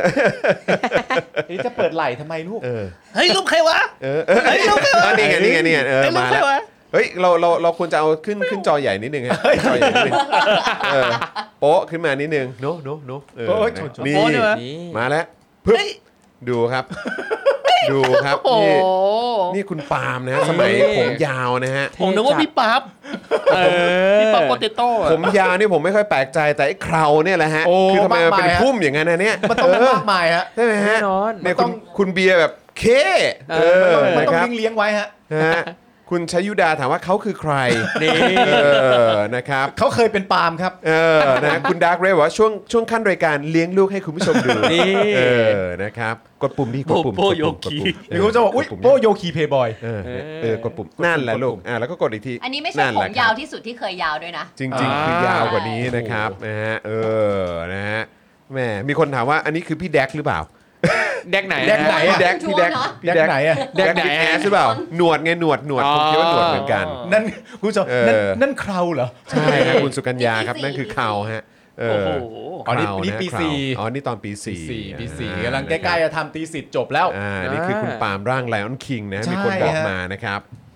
นะฮะ เอา เออละเอา อัน ละ นี้อันนี้กดกดปุ่มอีกทีกดปุ่มอีกทีแล้วกดปุ่มกดปุ่มนั้นอีกทีหนึงกดปุ่มนั้นอีกทีนั่นนั่นนั่นนั่นอันนั้นเออแท่งนั้นน่ะเออนั่นแหละเออนั่นแหละลูกเออครับผมนะฮะ เอลิอันนี้บ้านเหรอลูก อันนี้คือฟิลบ้านแล้วใช่ไหมลูก ดีแล้วเอ อยู่ อ บ้าน นะ ใช่ไหม จะได้ต่อไปก็นะ โอ้ จะได้ออก นี่ สื่อได้นี่นี่เสียบ นี่เก็บ เสียบด้านนี้ลูกเออนั่นแหละลูก นี่ เออนั่นแหละลูกอ่าใช่แล้วเก่งมากครับอ่ะเดี๋ยวกดอีกทีปึ๊บ มีคนบอกว่าอยากให้ครูทอมอ่านข่าวแบบคุยกับเด็ก อ๋อ ครับ มา คุย เด็ กับเด็ก นะ ครับ ทั้งข่าวเหรอ จะเป็น ใช่ อ่ะ จะเป็นจะเป็นข่าวที่จะทำเด็กฝัดฝันร้ายหรือเปล่าฮะว่านี่หนูอยู่ในสังคมแบบไหนหนูงงมากเลย จะดูลดทอน ครับผม ว่าทำไมถ่ายรูปแบบนี้ออกมา เออ จำได้ปะ อ่า เออ อันนี้จะเป็นถ่ายรูปแบบว่าเหมือนรุ่นจบนะฮะ อ่า ใครที่ ครับผม จบในรุ่นนั้นก็จะถ่ายรูปร่วมกัน แล้วผมก็มีความรู้สึกว่าเอ่อเขาถ่ายรูปหน้าตรงกันมาเยอะแล้ว อ่า ผมก็เลยมีความรู้สึกว่า อันนี้มันเป็นรูปจบเราเราสามารถจะเป็นหน้าเราเราสามารถเลือกได้เอง แบบไหนก็ได้ ใครจะเห็นหน้าชัดไม่ชัดเนี่ยมันก็เรื่องของเขา โอ้ นนี้คือ ครั ต้ บ องถ่ายรู ผม ปนะฮะ ใช่ครับกล้องถ่ายรูป เพราะฉะนั้นผมก็เลยสะบัดผมบึ๊บหนึ่ง อ่า แล้วคนถ่ายเขาเก็บไว้ได้พอดีโบ๊ะก็เลยเป็นช็อตนี้เลย แล้วผมก็ใช้ช็อตเนี้ยจบเลย อ้าวเออเออดีนะ ส่วนคุณคุณสุกัญญาบอกว่าเห็นแล้วอยากโอนค่ามีดโกนหนวดให้เลย ค่ะ เออนะครับแต่ว่าแต่ว่าตอนนี้ตอนนี้โอเคแล้วฮะ โอตอนเคนี้ตอนนี้ตอนนี้หน้าใสกิ้งเลยครับ ใช่หมอมีไปแล้ว นะฮะ อ้าว ไปแล้ว สีไปแล้ว สีจะไปแล้ว เอริไปแล้วเหรอ เอลิไปแล้วนะเดี๋ยวพ่อไปส่งข้าวนอนโอเคไหมลูก โอเค เพราะว่าพ่อเป็นคนรักครอบครัวใช่ไหมลูก พูดสิ พูดสิลูก พูด นี่หมอมี เอ้ยเฮ้ย เธอต้องส่งมาด้วย เธอต้องส่งลูกนะไปด้วย เอ้ย ส่งเธอต้องส่งมา ส่ง เธอ เข้ามา ต้องส่งมาเพื่อความแฟร์ ส่งเข้ามา เออเพื่อความแฟร์ส่งเข้ามา ส่ง นะฮะ ส่งเข้ามาเลย นะฮะ เพราะเมื่อกี้กูเห็นรูปเมื่อกี้แล้ว เออ ความรู้สึกกูแวบขึ้นมาเลย คือ ไอ้เหี้ยกูไปจีบติดได้ไงวะ นี่ดูคนนี้ดูดูสีดีกว่าคุณผู้ชม ดูสีดีกว่า ดูสีดีกว่าคุณผู้ชม ดูสีดีกว่า ดู ดูสี ภรรยา ดู ผ สี มตอนปี เออ สี่ดีกว่า อ่า อ่า นี่นี่นี่ เออเอาดิ โอ้ย เอาดิ เอา ครับ ดิ ผมเอาดิ ดูความสามารถด้วย ครับผม กูไปคว้ามายังไง ตัวท็อป เ ตัวท็อป กูไปคว้ามายังไง ตัวท็อป เ ตัวท็อป มากเลย เออครับผม โอ้โหสุดยอด เห็นไหมคุณพรพรประวิทย์บอกว่าเท่าเทียมเท่าเทียม เท่าเทียมเท่าเทียม เท่า เท่าเที เทีย ย ม ม เท่าเทียมเท่าเทียม คุณชวิดาสวยนะเนี่ยเออส่วนคุณลีบอกว่าสวยไม่เปลี่ยนนะครับคุณไทนี่ จริง เออนะครับผมนะฮะ เฮ้ยสวยว่ะ เห็นไหม นี่ตกหลุมรักเลยเนี่ย เนี่ยเห็น เฮ้ ไหม ย สสะกิดแขนในลิฟต์เท่าไหร่ยังไงก็ไม่เปลี่ยนใจ ไม่ต้องพูด นะฮะเออนะครับแหม เอลิบอกลุงจอมไม่ต้องพูด เออโอเคโอเคโอเค ขอบคุณนะ ครับผม ขอพิกัดเสื้ออีกรอบหนึ่ง อ่า ขอพิกัดเสื้ออีกรอบหนึ่ง คอนเกรส Congress คอนเกรสช็อป ลอง C ไป O เสิร์ช N ดู G R A C E C ครับผม O N G R A C E เข้าไปดูได้ใน Facebook Facebook นะ Facebook Facebook นะครับนะฮะก็จะได้ใส่เป็นแบบว่าเหมือนเป็นเสื้อทีมคล้ายๆกับ ใช่ คล้ายๆกับบ้านของคุณปาล์ม สวยมาก คบ แล้วประเด็น คน บอก จากว่าลายสวยแล้วต้องบอกเลยว่าใส่สบายมาก อ่ะ ใส่ เย้ สบายมากผ้านิ่มมากนะครับ นี่ ใส่ได้เลยสบายจริง ๆครับนะฮะ Grace ก็ Shop Con... C E ฮะ C E A A R C E เออ อ่าใช่แล้วครับผม ครับ นะฮะก็เดี๋ยวลองลองไปดูกันนะครับนะฮะต้องต้องคงต้องเสิร์ชใน Facebook อะครับนะฮะอาจารย์แบงค์ ครับครับ นะครับจะได้เห็นเห็นเขามีเสื้อหลายหลายแบบนะเออนะครับสามารถไปช้อปปิ้งกันได้ครับนะครับผมนะฮะจะได้ใส่เหมือนน้องเอริใส่เหมือนคุณปาล์มใส่เหมือนสีนะครับแล้วก็อาร์ตไดของเราด้วย อาร์ต นะ ได ครับ ด้วย ครับ นะฮะอ่าโอเคนะครับ อ๋อ ก็เดี๋ยวเอ่อเท่าเท่าที่ทราบมานะครับ ก็เดี๋ยวอดใจรอนิดนึง เพราะเรากำลังทาบทามคุณไทนี่ อ่าครับ นะครับให้กลับมาร่วมงานกับเรา เฮ้ย ใช่นะครับนะฮะแต่เดี๋ยวต้องต้องดูกันว่าจะเอ่อจะจะมาแบ่งปันดูแลน้องเอริกัน ใช่ ตอนช่วงที่คจัด รับ รายการยังไงกันบ้างอะไรแบบนี้ คือจริงนๆค อะ บ ทาบทามเอริไป อ่ะ แต่ว่าค่าใช้จ่ายแพงมาก อ่าใช่ใช่ใช่ เพราะว่านี่คือตัวตัวท็อป ตัวท็อป ในวงการ ตัวท็อป เ ตัวท็ ไม่ ครับ คือคือ เออ จอนท่าบทามสีแต่สี เออ ต้องท่าบทามอาร์ตใดอีกต่อหนึ่ง ให้ให้ให้ช่วยดูเอริใช่ไหม ใช่ เออครับผมไม่มีปัญหาโอ้ยน่ารักอยู่แล้วนะครับ เอาละโอเค อ่ะก็ลองไปช้อปปิ้งกันได้นะครับนะแล้วก็ บ๊ายบาย เดี๋ยวเจอ ครับ กันนะเอริบ๊ายบายจุ๊บจุ๊บมาเออนะครับ ฝันดีนะครับ รับยูด้วยรับยู เออครับผมนะแล้วเดี๋ยวเจอกันนะครับสีนะครับไทนี่เดี๋ยวเจอกันนะครับ บ๊ายบาย love you บ๊ายบาย เดี๋ยว ครับ เดี๋ยวคุยกันหลังใหม่นะครับเพื่อเป็นการทาบทามเธอกลับมาอีกครั้งหนึ่งเอ เดี๋ยว อ ท่าบทามต้องท่าบทามอาร์ตใดก่อน ดีมากค่ะ ดีมากดีมากนะครับ มีคนบอกว่าท่าแซะรีเทิร์น ใช่ เออนะ ว่ะ ฮะท่าแซะรีเทิร์นนะครับ เป็น FC คุณไทนี่สมัยป .3 ค่ะ โอ้โห โอ้ โอ้แจ๋วไปเลยครับ ปสามเลยเหรอฮะ น่า เออ จะเป็นสมัยที่คุณไทนี่เล่นเรื่องเอ่อรัก 8 0 0 รักแปดพัน โอ้ เก้า คุณไทนี่เล่นตั้งแต่ปสามเลยเหรอฮะ ไม่ใช่ครับผมไม่ใช่หมายถึงคนดูครับผม นะครับอ่ะก็เดี๋ยวคอยติดตามกันนะครับ หลายคนก็คิดถึงไทนี่นะครับ ครับ อยากจะให้เธอกลับมา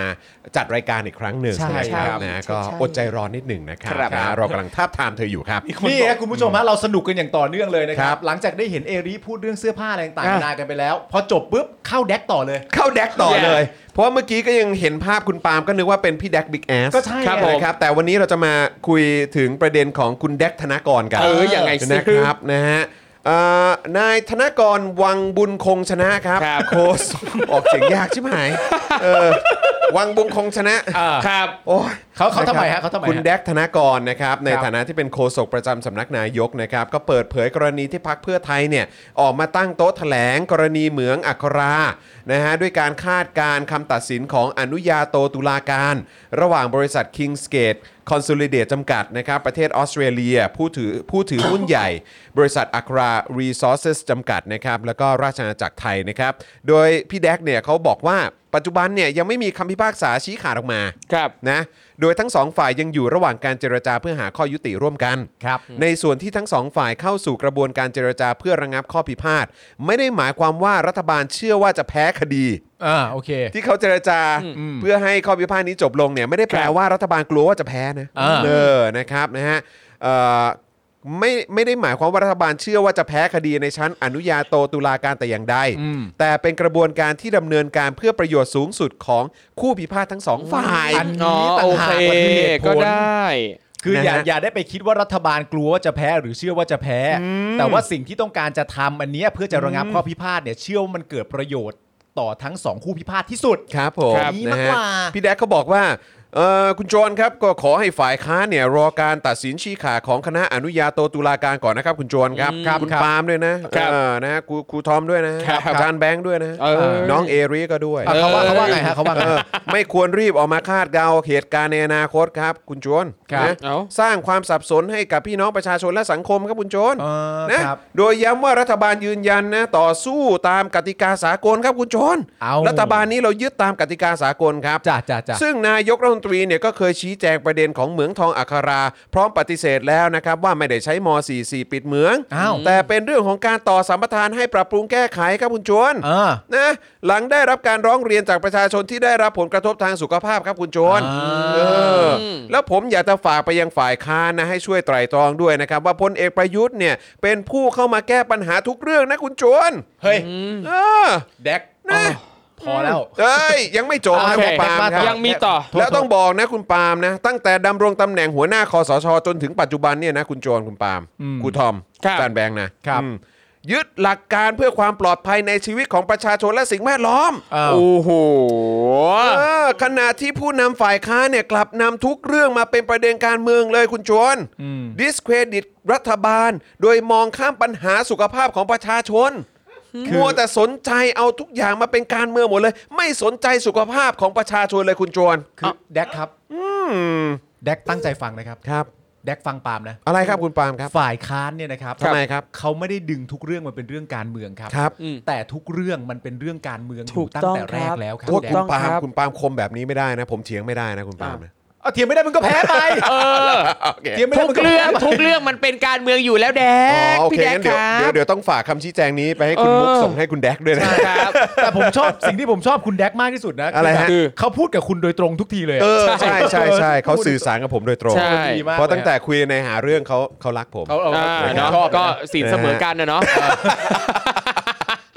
ทั้งนี้ครับพักเพื่อไทยได้แถลงถึงกรณีเหมืองทองอัครานะครับเมื่อวันที่ 19 ตุลาคมที่ผ่านมา ครับ โดยนายสมพงษ์อมรวิวัฒน์เนี่ยกล่าวว่าคำตัดสินชี้ขาดของคณะอนุญาโตตุลาการจะออกมาในวันที่ 31 ตุลาคมนี้ อืม แต่ล่าสุดเนี่ยได้รับทราบมานะครับว่าบริษัท Kingsgate เนี่ยนะครับได้แถลงต่อตลาดหลักทรัพย์ในลักษณะของการเชื่อมั่นว่า แนวโน้มการเจรจากับรัฐบาล กับฝ่ายรัฐบาลไทยเนี่ยจะได้ข้อยุติที่เป็นประโยชน์กับฝ่ายบริษัท Kingsgate ซึ่งทำให้พักเพื่อไทยกังวลว่าอาจจะเป็นความเสียหายแก่ประเทศ และประชาชนคนไทย ซึ่งเป็นผลมาจากการใช้อำนาจมาตรา 44 ของพลเอกประยุทธ์ และอาจเสียหายไปถึงขั้นที่จะมีการนำทรัพย์สินของชาติเนี่ยไปแลกชดใช้ความผิดพลาดดังกล่าว อ่า โดยสาระของถ้อยแถลงของบริษัท Kingsgate เนี่ยมีใจความสำคัญนะครับ ชี้ให้เห็นแนวโน้ม ข้อยุติในลักษณะที่ว่า อืม ลองฟังดูนะครับ ข้อเสนอต่างๆ ของบริษัท Kingsgate จะได้รับการตอบสนองจากรัฐบาลไทย ทุกข้อโดยไม่มีข้อจำกัดครับ โอ้ my ฟังอีกครั้งนะครับ เชี่ย ข้อเสนอต่างๆ ของบริษัท Kingsgate จะได้รับการตอบสนองจากรัฐบาลไทยทุกข้อ โดยไม่มีข้อจำกัดครับ อะไรก็ได้อะ อาทิการได้รับอนุญาตให้ดำเนินการเหมืองใหม่ทั้งหมด โอ้โห ได้รับการอนุญาตให้ทำเหมืองในพื้นที่ใหม่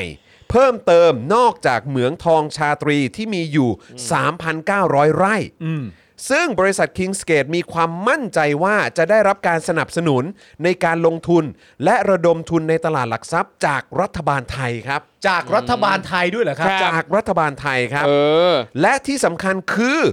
ในการทำเหมืองใหม่จะได้รับการดูแลค่าภาคหลวงและภาษีต่าง ครับ รวมไปถึงกระบวนการอนุมัติอย่างรวดเร็ว ซึ่งสภาพบังคับนี้อาจทำให้เกิดการข้ามขั้นตอน ที่อาจไม่ชอบด้วยวิธีปฏิบัติตามกฎหมายไทย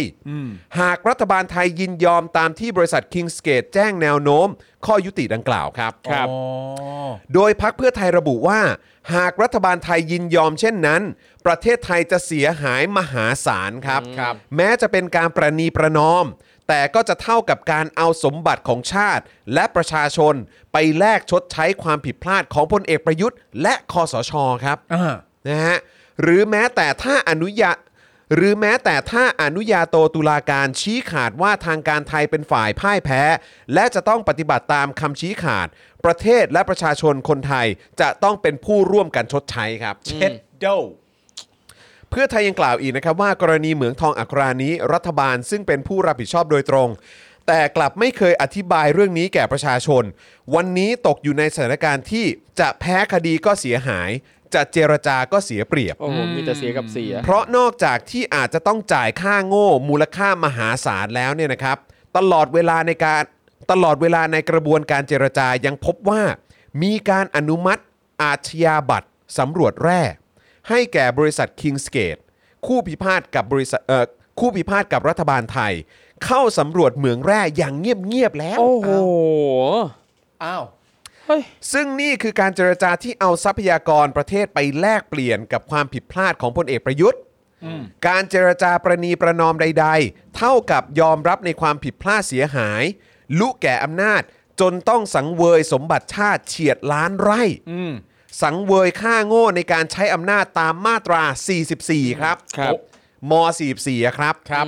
ทั้งนี้นะครับแม้ต้องรอคำวินิจฉัยสิ้นเดือนตุลาคม แต่ความเสียหายเกิดขึ้นแล้วครับนะฮะเพราะ 1. ทันทีที่ปิดเหมืองทองนะครับย่อมส่งผลกระทบให้กับพี่น้องชาวเหมืองต้องตกงาน ครับ ข้ออ้างเรื่องปัญหาสิ่งแวดล้อมก็ไม่ได้รับการแก้ไข อ่า 2. ส่งผลกระทบเศรษฐกิจทำลายความน่าเชื่อถือประเทศ ครับ 3. ใบเสร็จความเสียหายอย่างน้อยที่สุดนะครับ ค่าใช้จ่ายหลายร้อยล้านบาท ในการต่อสู้คดีที่เกิดขึ้น ก็มาจากงบประมาณแผ่นดิน ตุ่ม ไม่ใช่เงินส่วนตัวของพลเอกประยุทธ์ นี่ไงฮะ นี่ไงล่ะครับ ใช่ไหม คุณ ฮะ ผู้ชมฮะ สุดท้ายนะครับ ค่าโง่จากเรื่องนี้จึงเป็นมรดกบาปของเผด็จการ ครับ ที่ชี้ให้เห็นผลกระทบจากการรัฐประหาร พักเพื่อไทยจึงขอเชิญชวน ให้พี่น้องประชาชนคนไทยทั้งประเทศ ร่วมกันปกป้องทรัพย์สินของชาติ ด้วยการร่วมกันลงชื่อคัดค้านการนำสมบัติชาติไปแลกชดใช้ความผิดพลาดของพลเอกประยุทธ์นะฮะได้ที่ไลน์ของแอดเพื่อไทยนั่นเองนะครับก็ร่วมกันลงชื่อกันได้ ใช่ ครับผม นะครับซึ่งอันนี้เนี่ยเป็น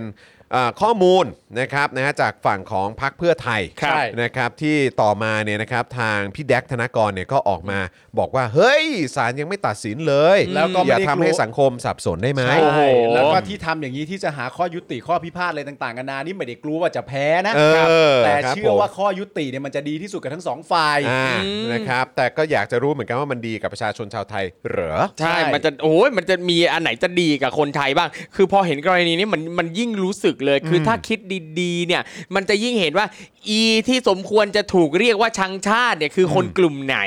แล้วคุณผู้ชมครับนะฮะคืออันนี้เนี่ยเราก็ต้องยอมรับกันนะครับว่าคำว่าม44ครับ ครับ ครับ ซึ่งเป็นอำนาจล้นฟ้านะครับที่คนทำรัฐประหารมาเนี่ยนะครับสามารถเอาไปใช้ได้เนี่ยนะครับนะฮะมันก็ก่อให้เกิดเรื่องราวพรุงพรังเต็มไปหมดเลย ครับ นะ ใช่ครับ แล้วก็ผมเชื่อว่ามันเป็นปัญหานะครับที่ส่งต่อมาถึงประชาชนด้วย ครับ นะครับแล้วก็ประชาชนก็ต้องกังวลกัน เพราะว่าส่วนที่มันเกี่ยวข้องเนี่ยมันก็เกี่ยวข้องกับประชาชนและเงินภาษีด้วยเหมือนกันนะครับคราวนี้เนี่ย อ่ะ นะครับเราก็เลยอยากจะมาย้อนรอยดูกันหน่อยดีกว่านะครับว่าอะไรก็ตามที่มันเกี่ยวข้องกับม .44 เนี่ยนะครับมันก่อให้เกิดอะไรแบบให้ให้เกิดอะไรขึ้นบ้างอะ ครับผม นะครับวันนี้เรามาย้อนรอยดูกันหน่อยดีกว่า ครับผม เพราะเหมืองทองอัครานี่เป็นแค่ส่วนหนึ่งเท่านั้นนะครั ใช่ นะฮะ ครับผม อ่ะงั้นรบกวนครูทอมหน่อยครับ ได้ครับ เรามาดูกันนะครับ ย้อนรอยความพังของการใช้อำนาจม 44 โดยพบว่าตลอดเวลา 4 ปี 6 เดือนที่คอสช เข้ามาปกครองประเทศพลเอกประยุทธ์เนี่ยนะครับได้ใช้อำนาจพิเศษนี้ ออกคำสั่งรวมรวมทั้งหมดแล้วนะครับ ประมาณ 200 ฉบับนะครับนี่คืออย่างน้อย200นะฉบับ อย่างน้อย 200 ฉบับนะครับ โดยเท่าที่พอสังเกตจาก 200 ฉบับเนี่ย ก็จะเห็นความพยายามออกคำสั่งในประเด็นเดิมๆ อย่างต่อเนื่องหลายฉบับเลยนะครับ คือ 1. ครับ ความพยายามแทรกแซงกระบวนการยุติธรรม รวมแล้วอย่างน้อย 10 ฉบับครับ เช่น ให้ทหารมีอำนาจจับกลุ่มผู้ต้องสงสัย ตั้งข้อหาดำเนินคดี ไม่ใช่เฉพาะคดีทางการเมือง แต่รวมถึงคดียาเสพติดด้วย และยังยกเว้นความรับผิดชอบของเจ้าหน้าที่รัฐที่ทำงานให้คอสช อืมชัดเจนนะครับหน้าที่นี่เอ๊ะจริงๆ มันควรเป็นของใครนะครับ ทหารดันสามารถด้วยนะครับ 2. ความพยายามปฏิรูปการศึกษารวมแล้วอย่างน้อย 19 ฉบับ เนี่ย ปฏิรูปการศึกษาเป็นไงฮะ ในฐานะ โอ้ย คนที่มีแบบติดตามเรื่อ ครั ง บ ของการศึกษาไทยมา เออ คือแบบมึงเอาความรู้อะไรมาปฏิรูปการศึกษาก่อนนะครับ ลองดูในกระทรวงตรงนี้คนที่จบมาด้านการศึกษาโดยตรงเนี่ยยังไม่สามารถจะปฏิรูปอะไรให้มันดีขึ้นได้เลยนะครับ และภาษาอะไรกับทหารที่ความรู้เนี่ยไม่มีเลย นะครับ อันนี้เนี่ยเรื่องการศึกษาเนี่ยอย่างน้อย 19 ฉบับนะครับ เช่น การโยกย้ายแต่งตั้งบุคลากรในครูรุสภา และองค์กรต่างๆ เกี่ยวกับครู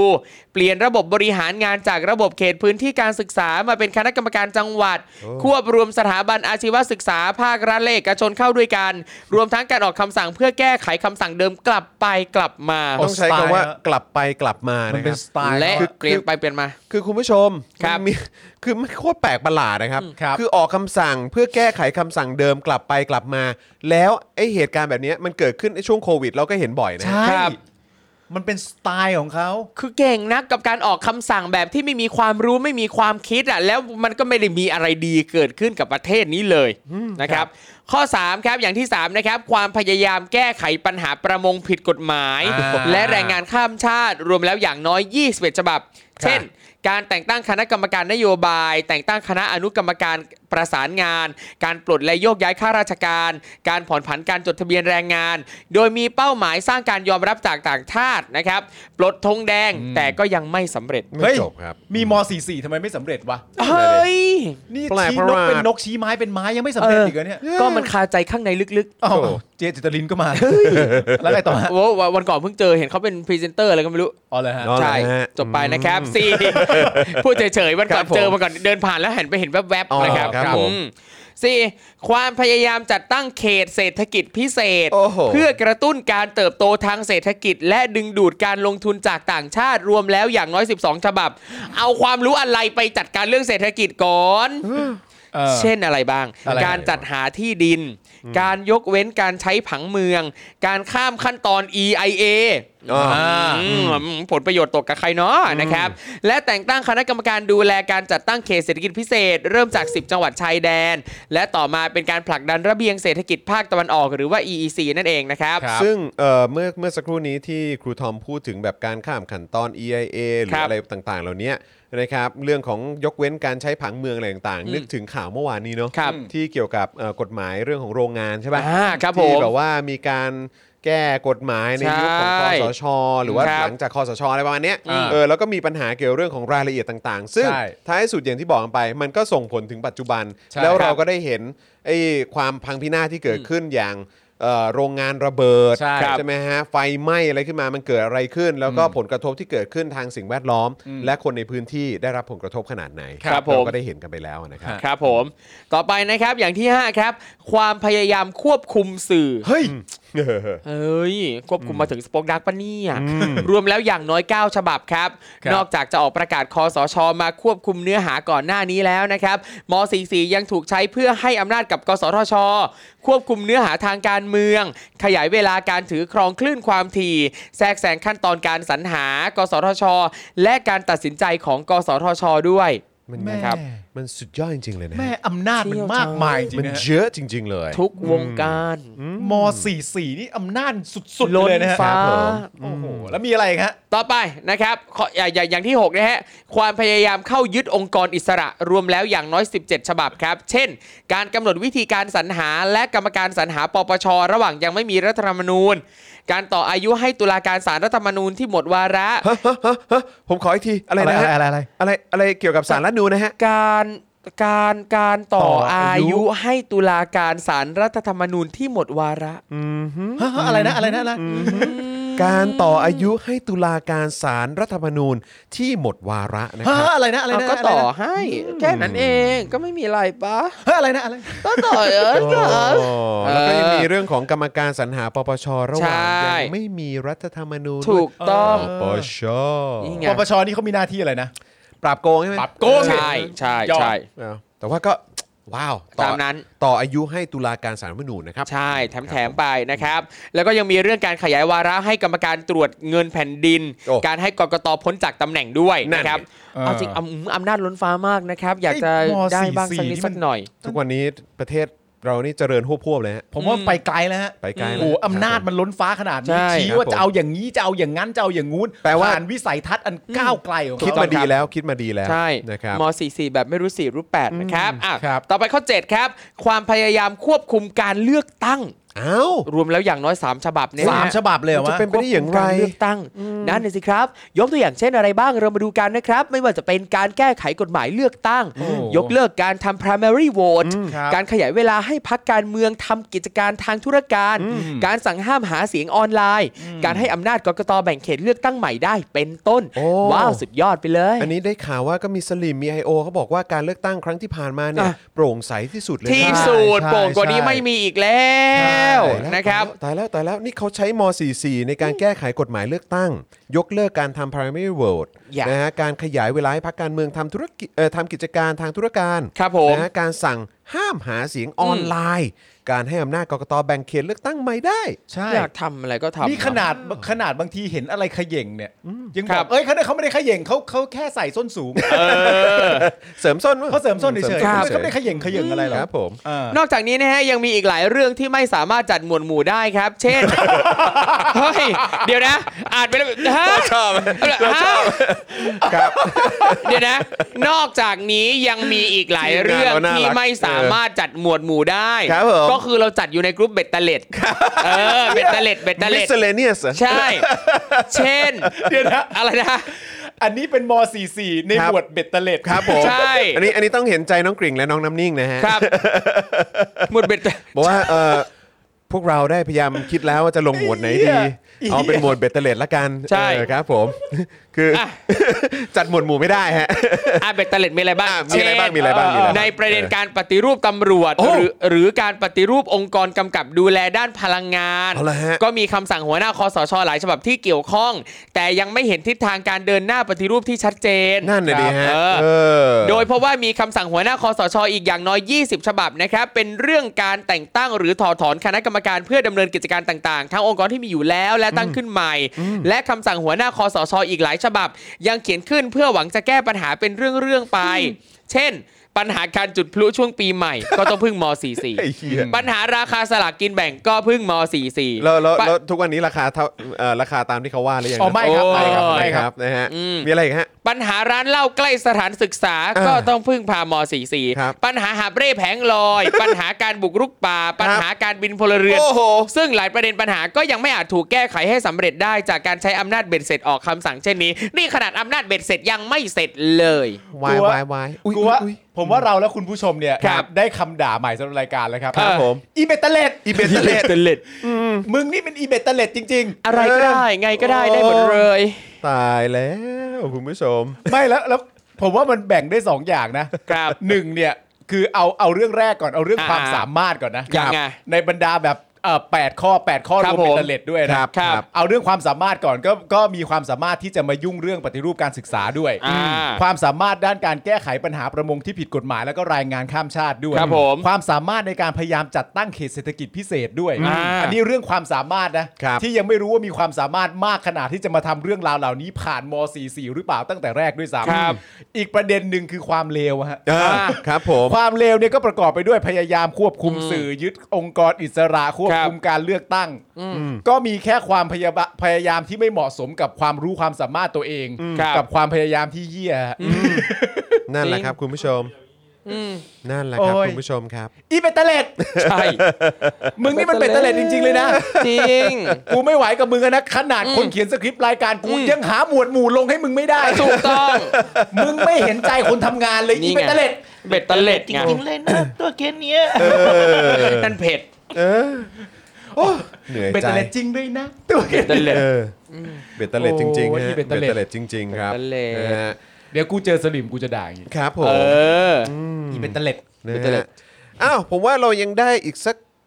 นะข่าวสองข่าวเนอะ ได้ครับ เออนะครับนะฮะก็จริง ๆ ก็ก็น่าจะพอดีกันนะครับ เพราะว่า ครับ เดี๋ยวเราจะคุยอีกหนึ่งข่าวก็คือ ครับ ประเด็นดราม่าวันหยุดประจำภาคนะค เอ รับ อ นะฮะที่สะท้อนถึงความลักลั่น แล้วก็สับสนตามขนบราชการไทยนะครับ ครับ แล้วก็อีกอันหนึงก็คือดูวิธีรับมือโควิดแบบญี่ปุ่นนะครับ ที่ ผู้ติดเชื้อเนี่ยลดลงต่อเนื่องแบบไม่ต้องล็อกดาวน์ด้วยนะค ครั รับบ ผม นะฮะแล้วก็เดี๋ยวเรายังมีเรื่องที่ค้างกับคุณผู้ชมไว้ ใช่ ก็คือเรื่องเล่า เรื่องหมื่นสอง เออ นะฮะ เรื่องเล่าของเรา นะครับ ที่เกี่ยวคู่จิ้น เออ นะครับ แล้วก็เอ่อที่เกี่ยวข้องกับกระทรวงกระทรวงหนึ่ง ครับ นะครับ นะ ก็เดี๋ยวเราติดตามกันนะครับ ครับ นะว่าจะมีเรื่องอะไรบ้าง เยอะนะแยะครับนะฮะอ่ะแต่ตอนนี้ต่อเนื่องกันดีกว่านะครับ กับดราม่าวันหยุดประจำภาคครับ นะฮะ คือกว่า 2 วันมาแล้วนะครับ ที่ hashtag วันหยุดประจำภาคครับ ขึ้นเทรนด์อันดับหนึ่ง Twitter ไทยนะครับ หลังมีประเด็นให้สับสนและสงสัยกันนะครับ เรื่องวันหยุดราชการประจำภาคกลางครับ ครับ เพื่อชดเชยประเพณีวันออกพรรษา โดยหลายคนสงสัยว่าวันหยุดภาคกลางเนี่ย รวมภาคตะวันออกด้วยหรือไม่ และมีจังหวัดไหนได้หยุดบ้าง อ้าวต้องมีข้อมูลกันหน่อยละ ที่แบ่งภาคกันด้วยวะ ครับ นะฮะ แบ่งแยกดินแดนปะเนี่ย เออ แบบนี้นี่ต้องไปถาม เออ เอ่อท่านคงชีพด้วยไหมฮะ ใช่ เออนะครับนะฮะวอนท็อปนิวส์ไปถามให้หน่อย อืม นะครับ ส่งส่งคำถามไป เอ ให้หน่อย อ ครับ นะครับ เพราะเมื่อวันที่ 19 ตุลาคมที่ผ่านมาครับ นางสาวไตรสุรี ไตรสรณกุล อ่าน นะครับ รองโฆษกประจำสำนักนายกเนี่ยได้ออกมาย้ำถึงช่วงวันหยุดยาวในช่วงปลายเดือนตุลาคมนี้ว่า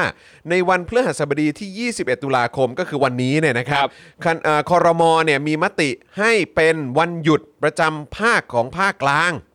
ซึ่งตรงกับวันออกพรรษา ให้ภาคกลางและกรุงเทพเนี่ยหยุดในวันที่ 21 นี้ ครับ โดยไม่รวมกับภาคอื่นครับ พร้อมระบุว่าวันศุกร์ที่ 22 ตุลาคม ให้เป็นวันหยุดชดเชยวันปิยะมหาราช ซึ่งเดิมต้องหยุดวันที่ 25 ตุลาคม ซึ่งเป็นวันจันทร์ ครับ แต่ ครับ เลื่อนขึ้นมาเพื่อให้ได้มีวันหยุดยาวที่ติดต่อกัน อ๋อ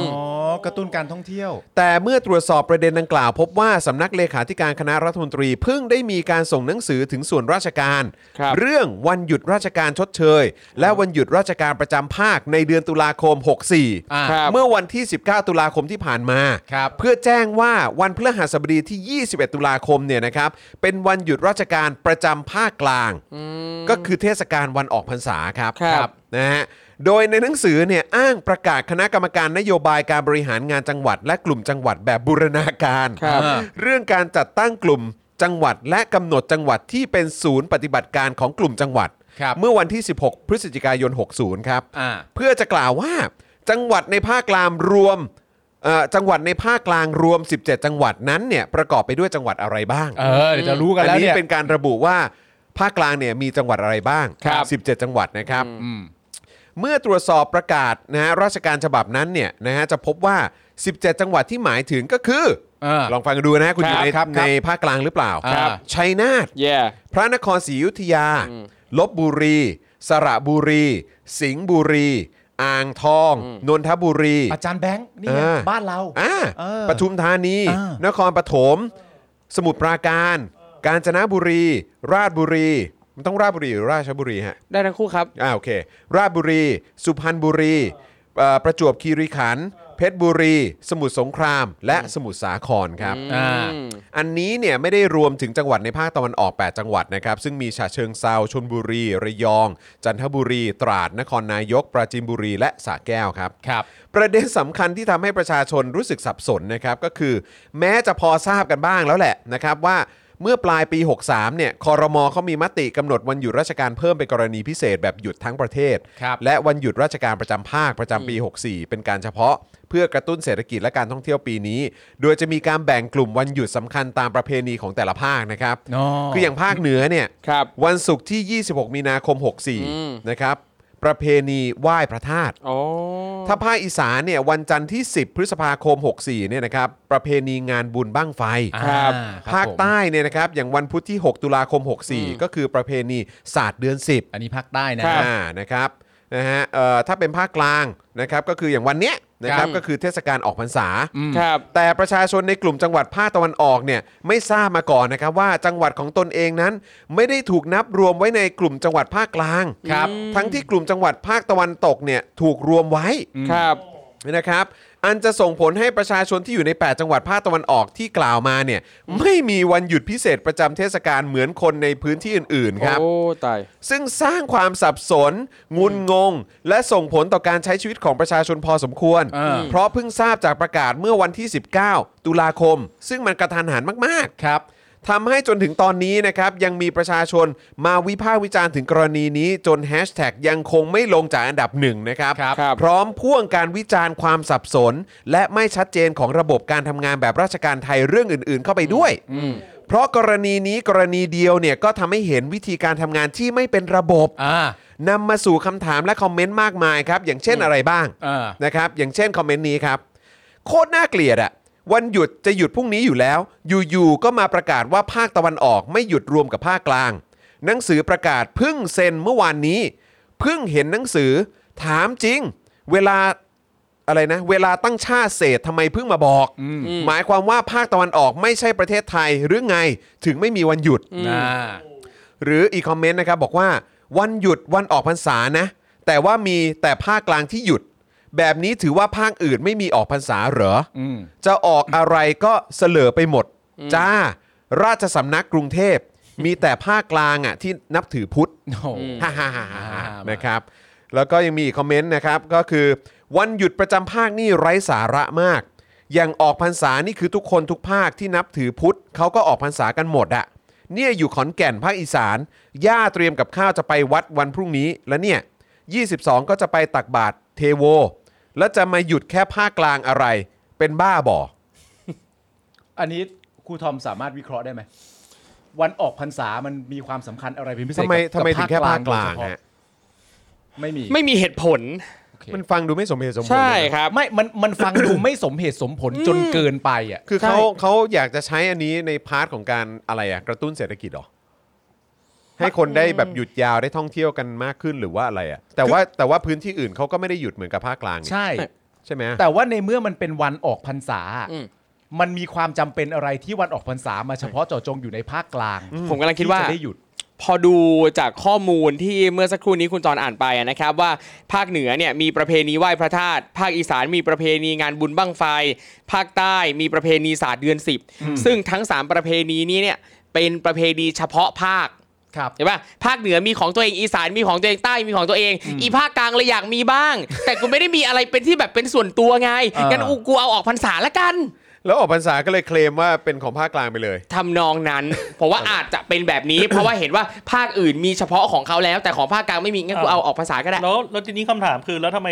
ตะวันตกรวมกับกลางได้ เออ แต่ตะวันออกรวมไม่ได้ อันเนี้ยน่าสนใจ อันนี้เรื่องใหญ่ ใช่ ไม่แล้วก็อีกอย่างแล้วก็คือแบบอ่ะพอวันหยุดทางศาสนาพุทธเนี่ยนะฮะ อืม ก็ห้ามขายเหล้า ครับ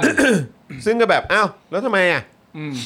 อืม ทำไม ทำไมไม่ อ่ะ ขายอะ แล้วคนอื่นนะ เออ ที่เป็น เออ ศาสนาอื่นนะ ครับ คือทำตัวอย่างกับ หรือคน เป็นรั ไม่ ฐ มีศา ศา ส ส นา นา เออ เออ ก็คือยังไงแล้วนี่ก็คือ อันนี้ฉันก็จะเอา ครับ อันนี้ไม่เอา อันนี้ไม่นับ อืม อะไร อืม อะไร ผมว่าอันเนี้ยน่าจะเป็นประเด็นที่เราสามารถจะไปตั้งคำถามให้กับพลเอกได้นะ ครับ ว่า คนเอกคงเอ่ออะไรนะ คงชีพ น คงชีพ เอ่อ อะ ท่านคงชีพใช่ไหมฮะ ว่าเอ้ยเรื่องการแบ่งแยกดินแดน ในประเด็นนี้เนี่ย มันเป็นยังไงบ้างอะไรอย่าง ค เงี้ย รับผม แต่จริงๆอย่างพอพูดถึงภาคตะวันออกที่ตอนนี้ยังไม่มีวันหยุดนะครับ วันนี้ก็เพิ่งเห็นข่าวว่าอ่าสสอ่าจังหวัดหนึ่งที่ภาคตะวันออกเนี่ยก็ออกมาแถลงนะครับว่า อยากจะออกมาเรียกร้องให้มีวันหยุดของภาคตะวันออกเหมือน กัน เขาก็เล็งไว้ว่าอื้อหืออยากได้วันที่ 28 ธันวาคม วันพระเจ้าตาก โอ้ยพอ เออ แล้ว วันหยุดเยอะเกินไปแล้วประเทศไทยเนี่ย ใช่ ประเทศไทยจะวันหยุดเยอะไปไหน เยอะมาก แล้ว คื คือ อ แบบ แล้วนี่คือในฐานะคนทำงานแล้วก็แบบเป็นเจ้าของบริษัทด้วยนะครับ ครับ คือแบบมันเกินไป ใช่ จะไม่ทำงาน แล้วที่สำคัญมากก็คือราชการน่ะ เออ คือจะวันหยุดเยอะไปไหน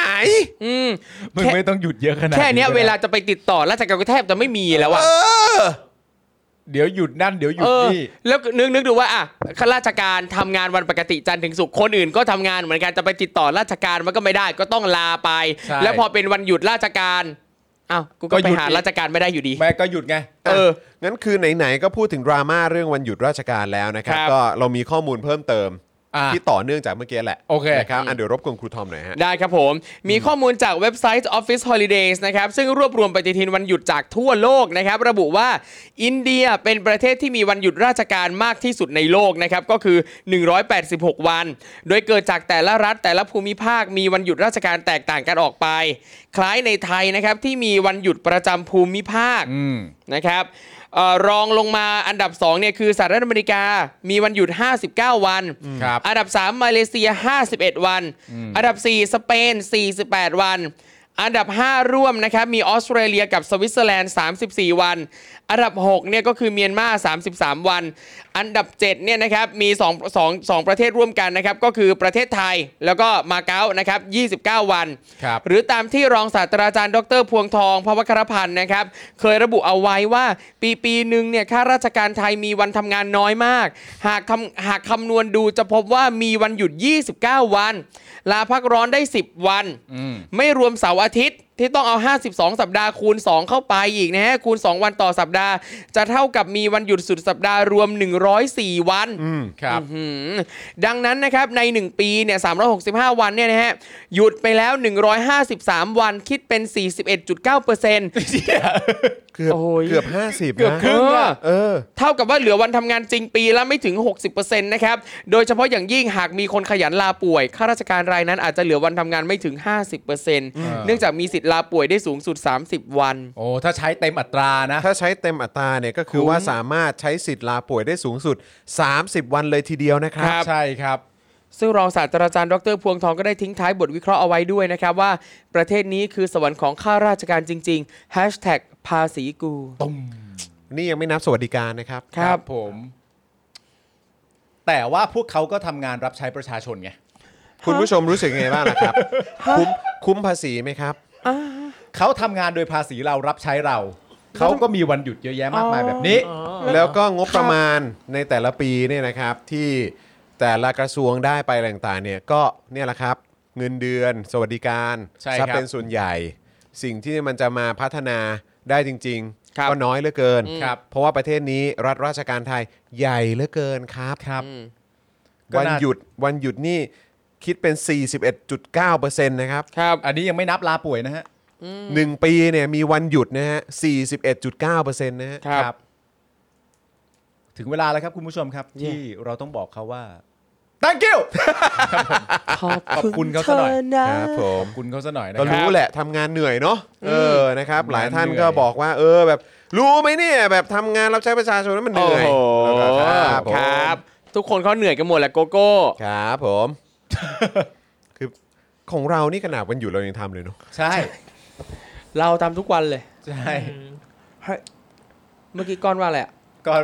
ก้อนอะไร แบบ เนี่ย ก้อนแผ่วมาก โอ้ก้อนแผ่ว ก้อนแผ่วเลยก้อนอะแผ่ก้อนแผ่วจนแบบไม่ไม่ไม่เหลือคุณค่าในการที่จะแบบ อ่านเลยอะ เออนะ ค ครั น บ บอกคนก็เสียภาษีนะ เออ ก้อน ครับ อันนี้จากใจเลยนะ ครับ กูผิดหวังในตั เอ ว อ มาก ผิดหวังจริงๆอ่ะเออนะครับ กูผิดหวังในตัว ก้อน มาก ก้อนบอกว่าก้อนเสียภาษี ใช่ก้อนเสียภาษี ทุกคนเสียภาษี ไม่ใช่ ก้อน ไม่ใช่ก้อนก้อนบอกว่าข้าราชการก็เสียภาษี ข้าราชการก้อนเสียภาษีแล้วยังไงนะ แล้วไงอะ ก็แค่นั้นแหละครับ โกโก้ก็เสียภาษีให้ราชการไงอีควายอีก้อน ก้อน พูด ไม่ อะไรแต่ละ ไม่เป็นไร อย่าง เอาก้อนวันนี้เราจะผ่าน อะไรอะ ผ่านก้อนไปนะ เพราะว่าก้อน ก้อนแผ่วมาก ก้อนไม่ก้อน ก้อน เออก้อน ก้อนเป็นอะไรหรือเปล่าก่อน นานมันลา อันนี้เริ่มเป็นห่วงก้อนแล้วนะ ก้อนเป็นอะไร ก้อนก้อนโอเคใช่ไหม นี่ต้องถามว่าก้อนโอเคเลยเหรอฮะเนี่ย ต้องถาม เพราะว่าวันนี้ก้อนผิดปกติ เออ เพราะว่าวันนี้ก้อนกระจอกไปมากะฮะ ก้อนเฮ้ยผมว่าก้อน เออ ไม่ส ก้อน บายปะ ก้อนโอเคนะ อ่ะ หรือก้ปอนล่อยก้อนไปเถอะนะครับ เออ นะฮะเออเรามากันที่ญี่ปุ่นดีกว่าค เอ รับ ออ่ะไปญี่ปุ่นกันไปญี่ ดี ปุ่น กว่า เอ นะ อ ครับ ไอ้เหี้ย เพราะว่า ปล่อยก้อนแล้วไปญี่ปุ่นเฉย ใช่ เชื่อมโยงได้ดี เราไปอะไรที่เขาเจริญแล้วดีกว่าฮะ เออ นะครับ โอ อย่า เค อยู่อย่าอยู่กับก้อนเลยนะ ครับผม เอออยู่กับก้อนเลย เสียเวลาครับ ครับผม นะฮะอ่ะมาดูวิธีรับมือโควิดแบบญี่ปุ่นดีกว่า ยังไงสิ นะฮะที่ทำให้ผู้ติดเชื้อลดลงอย่างต่อเนื่องแบบไม่ต้องล็อกดาวน์ เอ ครับ อ ครับนะก็อย่างที่ทราบกันว่าช่วงที่ผ่านมา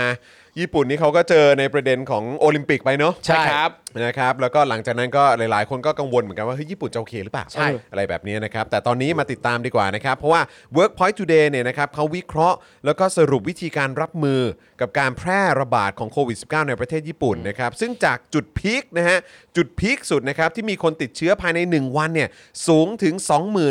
25,892 ราย แต่หลังจากนั้นครับก็สามารถรับมือจนผู้ เอ่อจนผู้ติดเชื้อใหม่เนี่ยอยู่แค่หลักร้อยครับ โดยไม่ต้องประกาศล็อกดาวน์ครับ ซึ่งล่าสุดนะครับวันที่ 19 ตุลาคมที่ผ่านมาเนี่ยนะครับนะมีรายงานผู้ติดเชื้อเหลือเพียง 36 คนเท่านั้นครับ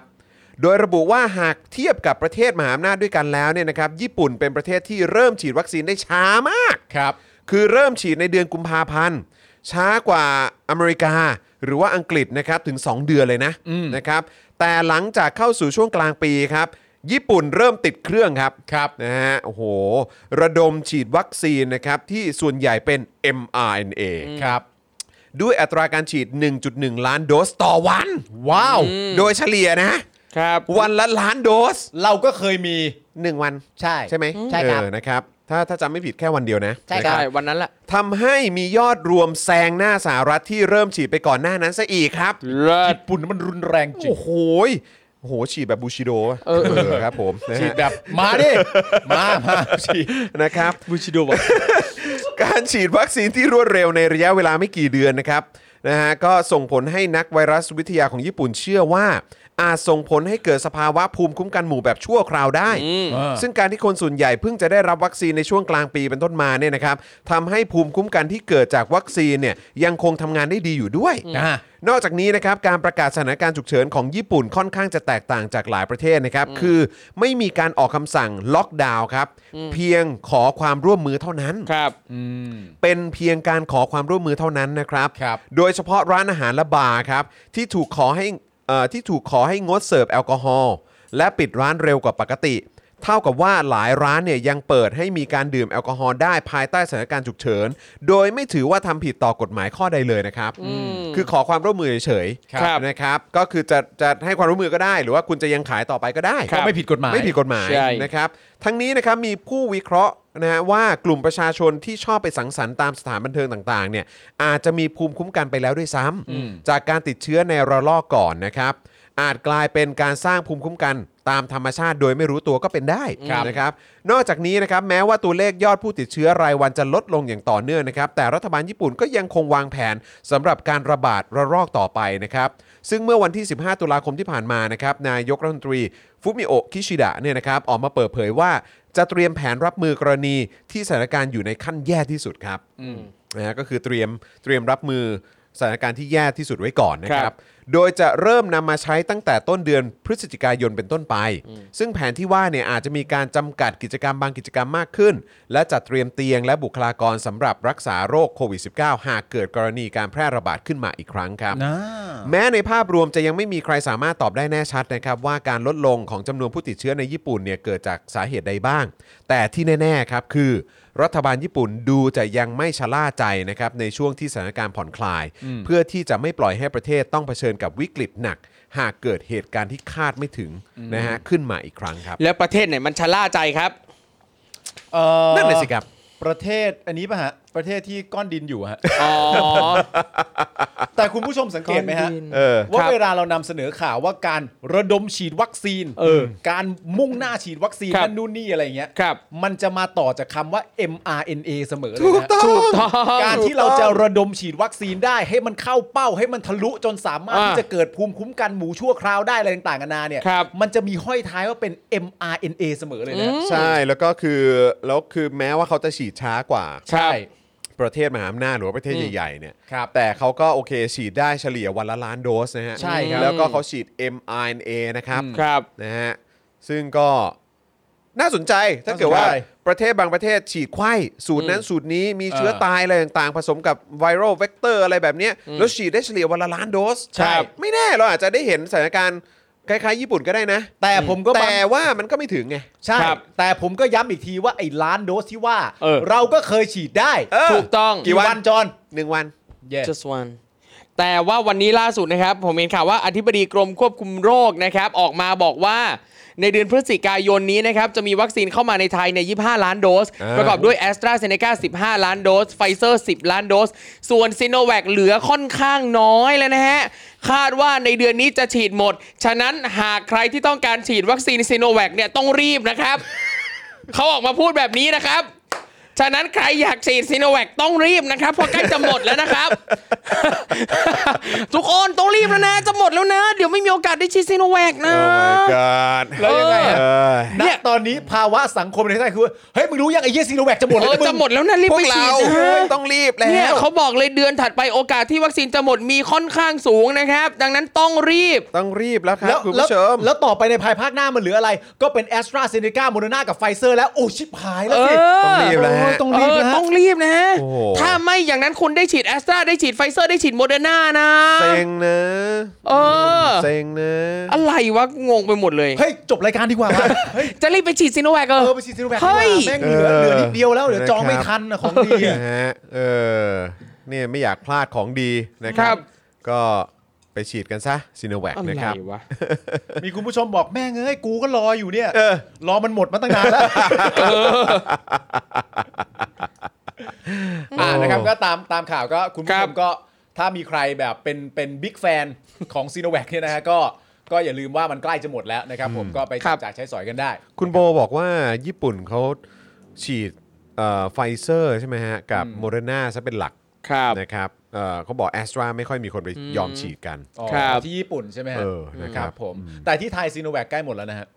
ครับ ใช่ครั เป็ บ นเป็น ใช่ ต้คต้อง รับ รีบนะ ต้องรีบนะ ใช่ครับผมนะ ก็ ฮะ ยังไงก็ขอแสดงความเสียใจล่วงหน้ากับคนที่ไม่ทันได้ฉีดซีโนแวคด้วยนะ เอ ครั อบ แล้วการที่มันใกล้จะหมดแบบนี้มันจะกระทบต่อความแบบความสัมพันธ์ระหว่างประเทศไหม ผมว่าการ ที่แบบเห็นมีประธานสภา เอ่อ หรือว่ารัฐรัฐมนตรีบางคนเขาก็เป็นห่วงความสัมพันธ์ระหว่างประเทศ ใช่ใช่ แต่ว่าที่ ถ้าซีโนแวคจะหมดขึ้นมานี่มันจะกระทบไหม ที่เขาประกาศเนี่ย เออ เขาก็ไม่ได้ประกาศว่ามีแผนจะสั่งมาเพิ่มหรือเปล่านะ หรือตอนเนี้ยกำลังดำเนินการอยู่นะ ไม่รู้ ผมมีความ เออ รู้สึกว่า ไม่รู้ เอ่อ เออ สมมุติว่าเราขาย เออบ ะหมี่เนี่ยฮะ ครับ แล้ววันวันนั้นเนี่ยเราขายบะหมี่จนหมดได้เนี่ย ครับครับ มันก็น่าภาคภูมิใจใช่ไหม เออ ใช่ เพราะฉะนั้นสำหรับประเทศคู่ค้าของเราพอเขาเขามาเห็นว่า ว้าวซีโนแวคหมดเลยเลย ใช้หมดเลย เขาก็จะมีความรู้สึกว่ามันก็เป็นเรื่องน่าภาคภูมิใจของประเทศ เออ มันมันเรียกว่าประเทศต้นทางแล้วกัน อ่า ใช่ ครับผมก็กลัวเหลือเกินครับ ว่าเดี๋ยวจะไปกระทบกับความสัมพันธ์ ใช่ ครับ ไม่ นะครับ ไม่น่าจะมีปัญหาอะไรหรอกฮะ ใกล้หมดขึ้นมาเดี๋ยวเขาจะน้อยใจหรือเปล่าอะไรแบบนี้ แต่อันนี้ผม เ พูดนะ แต่ถ้า ครับ ประธานสภาอาจจะอีกเรื่องหนึ่งก็ได้ อ่า อันนี้ โอ ผม เค พูดผมพูด ครับผมนะฮะอ่ะโอเคนะครับ ตอนนี้ก็จริง ๆ ก็จะมาถึงช่วงเวลาแล้วใช่ไหม ใช่ ที่ ใช่ เราจะทำตามสัญญานะครับ ครับ คุณผู้ชมครับ ถึง 1 2 0 0 0เอ่อซัพพอร์เตอร์แล้วเนี่ย ครับครับ นะครับ เราก็จะมีเรื่องเล่า ครับ อ่า เออ นะครับ เดี๋ยวเราจะมีเรื่องเล่าให้ฟังกันนะครับ ซึ่งอัน ครับ นี้เป็นเรื่องเกี่ยวกับเอ่อคู่จิ้นเหรอฮะ คูจิน คู่ คูจิน จิ้นด้วยนะครับ แล้วก็เกี่ยวข้องกับเอ่อกระทรวงกระทรวงหนึ่ง ใช่ครับ เออ นะครับอ่ะแต่เดี๋ยว เดี๋ยวเพื่อความเอ่อเจ้มจน เจ้มจ้น ในการรับฟังเรื่องราว เดี๋ยวรออาจารย์แบงค์แป๊บหนึ่ง ได้ อาจารย์แบงค์วิ่งไปเข้าห้องน้ำ ครับผม วันนี้ผมยังไม่ได้เข้าห้องน้ำเลย เฮ้ยจริงป่ะ สุดยอดปะล่ะ มันสุดยอดมาก เผ เลย ไธม ที่สุดแล้วครับ ผมได้ฝากอาจารย์แบงค์ไปฉี่ละ อ่ะ เออ ครับผม กำลังคุยว่าวันนี้ผมยังไม่ได้ไปเข้าห้องน้ำเลย เออ เออ ผมฝากอาจารย์แบงค์ไป มึงฝากอาจารย์แม็กซ์ไปฉี่แล้วเหรอ อายังอยู่กันวิธีคือไง อะไรนะ ฝากหน่อย ฝากอ๋อได้เลยเหรอวะ ฝากเลี้ยงฝากเลี้ยง ฝากหน่อยแล้วก็ไง เออ เออเดี๋ยวเด็ดเดี๋ยวเด็ดไปให้นะ เออ โอค เด็ดว่ะ โอค ใช้เวิร์บทูเด็ดด้วยว่ะ เฮ้ย เออ งั้นก่อนที่จะเข้าเรื่องเรื่องเล่า อ่า ที่เราสัญญาไว้ งั้นขอประชาสัมพันธ์ก่อน ได้ นะครับ เลย เพราะว่าเอ่อเราทราบแล้วนะครับว่าเอ่อพี่แขก อ่าโอเค และใน โอเค โค้ชแขกพรุ่งนี้เนี่ยจะเป็นเมนูอะไร ได้ นะครับนะฮะสิโมงพรุ่งนี้ อ่าน นะฮะเพราะว่าวัสนาละว่ามา 10บครึ่ง ครับ โค้ชแขกมาโดยปกติแล้วจะสัก 10บโมงนะครั ครับ บอืม นะฮะโค้ชแขกวันพรุ่งนี้นะครับนะฮะจะทำแกงอะไรฮะแกงขนุนเหรอฮะ ครับ แกงบะหนุนแหละ แกงขนุนจากขนุนกระป๋อง ที่คุณผู้ชมส่งมาให้ นะครับ หาทานยากนักก็ทำเองซะเลย เออ แกงขนุนเป็นยังไงอ่ะ เอาไม่เคยกินเหรอ ไม่เคย อ๋อ เป็นอาหารเหนือ เออเหรอฮะ จะใช้ขนุนอ่อน ขนุน เอามา ไ ทำแกง ใช่ผลไม้ไงเออ ใช่ครับ แต่คือจะเป็นขนุนอ่อน เออเออแล้ว เออ แล้วแล้วคือยังไงแล้ว เอามาทำแกง ไม่แล้วใส่เนื้อใส่อะไรลง ใช่ ไป ใช่ใส่ อ๋อเป็น เนื้ เนื้ อ อ แต่ แต่ มี มี ขนุนใส่ลงไปด้ว แล้ว ย ก็มีพว แกงบะ ก หนุน กะทิพวกอะไรพวกเนี้ยแหละ อร่อยนะครับ เห อร่อยนะฮะ เข้มข้นใช่ไหม ใช่ คือมันจะออกมาทรงไหนแบบมัสมั่นอะไรอย่างเงี้ยเหรอ เหมือนแกงเผ็ดปะ พะแนง มีมีมีมีทรงคล้ายๆแกงเผ็ดด้วย ใช่ อ๋อเหรอ แต่ก็จะแห้งกว่าหน่อเหยมือนเคยกินอยู่เป็นเหมือนแกงเผ็ดอะฮะ แกง ค เผ็ รั ด บ เป็ดย่าง มี อะไรอบแบย่างเงี้ยเหรอ แบบหนึ่งอืม อ๋อทรงประมาณนั้นใช่ไหมอ่ะแต่ถ้าอยากรู้เป็นยังไง ถ้าเกิดว่าไม่เคยทานแบบผมอะนะฮะ ครับ เออ นะฮะก็ดูในโค้ชแขกได้วันพรุ่งนี้ Yeah เออ นะครับ นะฮะ ก็เอ่อพรุ่งนี้เนี่ย ก็โค้ชแขกจะมาประมาณ 10 โมงนะครับ ครับ ส่วนอาจารย์วัฒนา เดี๋ยวขึ้นขึ้นอีกทีก็ได้นะฮะ ครับ อาจารย์วัฒนาเนี่ยก็จะ 10 โมงครึ่งนะครับ อ่าน นะฮะ ก็จะมีให้ติดตามกัน 2 จอ ดูได้เลร้อนแร ย งร้อนแรง นะฮะ ครั ก็ บ จะดูบนทีวีอ่าอันหนึง แล้วก็ดูในมือถืออันหนึ่งก็ได้ ครับ นะครับ ผม หรือว่าจะตามดูย้อนหลังอ่ารายการใดรายการหนึ่งก็ได้ Yeah ส่วนตอนเย็นเนี่ยนะครับเดลี่ท็อปิกส์เนี่ยก็จะมีพี่แขก อ่า ซึ่งตอนนี้กำลังทาบทาม พี่โรซี่มาแจมอยู่ ครับผม เออ นะครับ เพราะถ้าเกิดพี่โรซี่มาแจมด้วยก็น่าจะแซบดีเหมือนกัน ว้า เจ้มจน เออ กลม เฟี้ยว กลมกล่อม กลมกล่อม ชัดเจน กลมกล่อมกลมกล่อมนะครับนะฮะแล้วก็นอกจากนี้นะครับก็อยากจะเอ่อ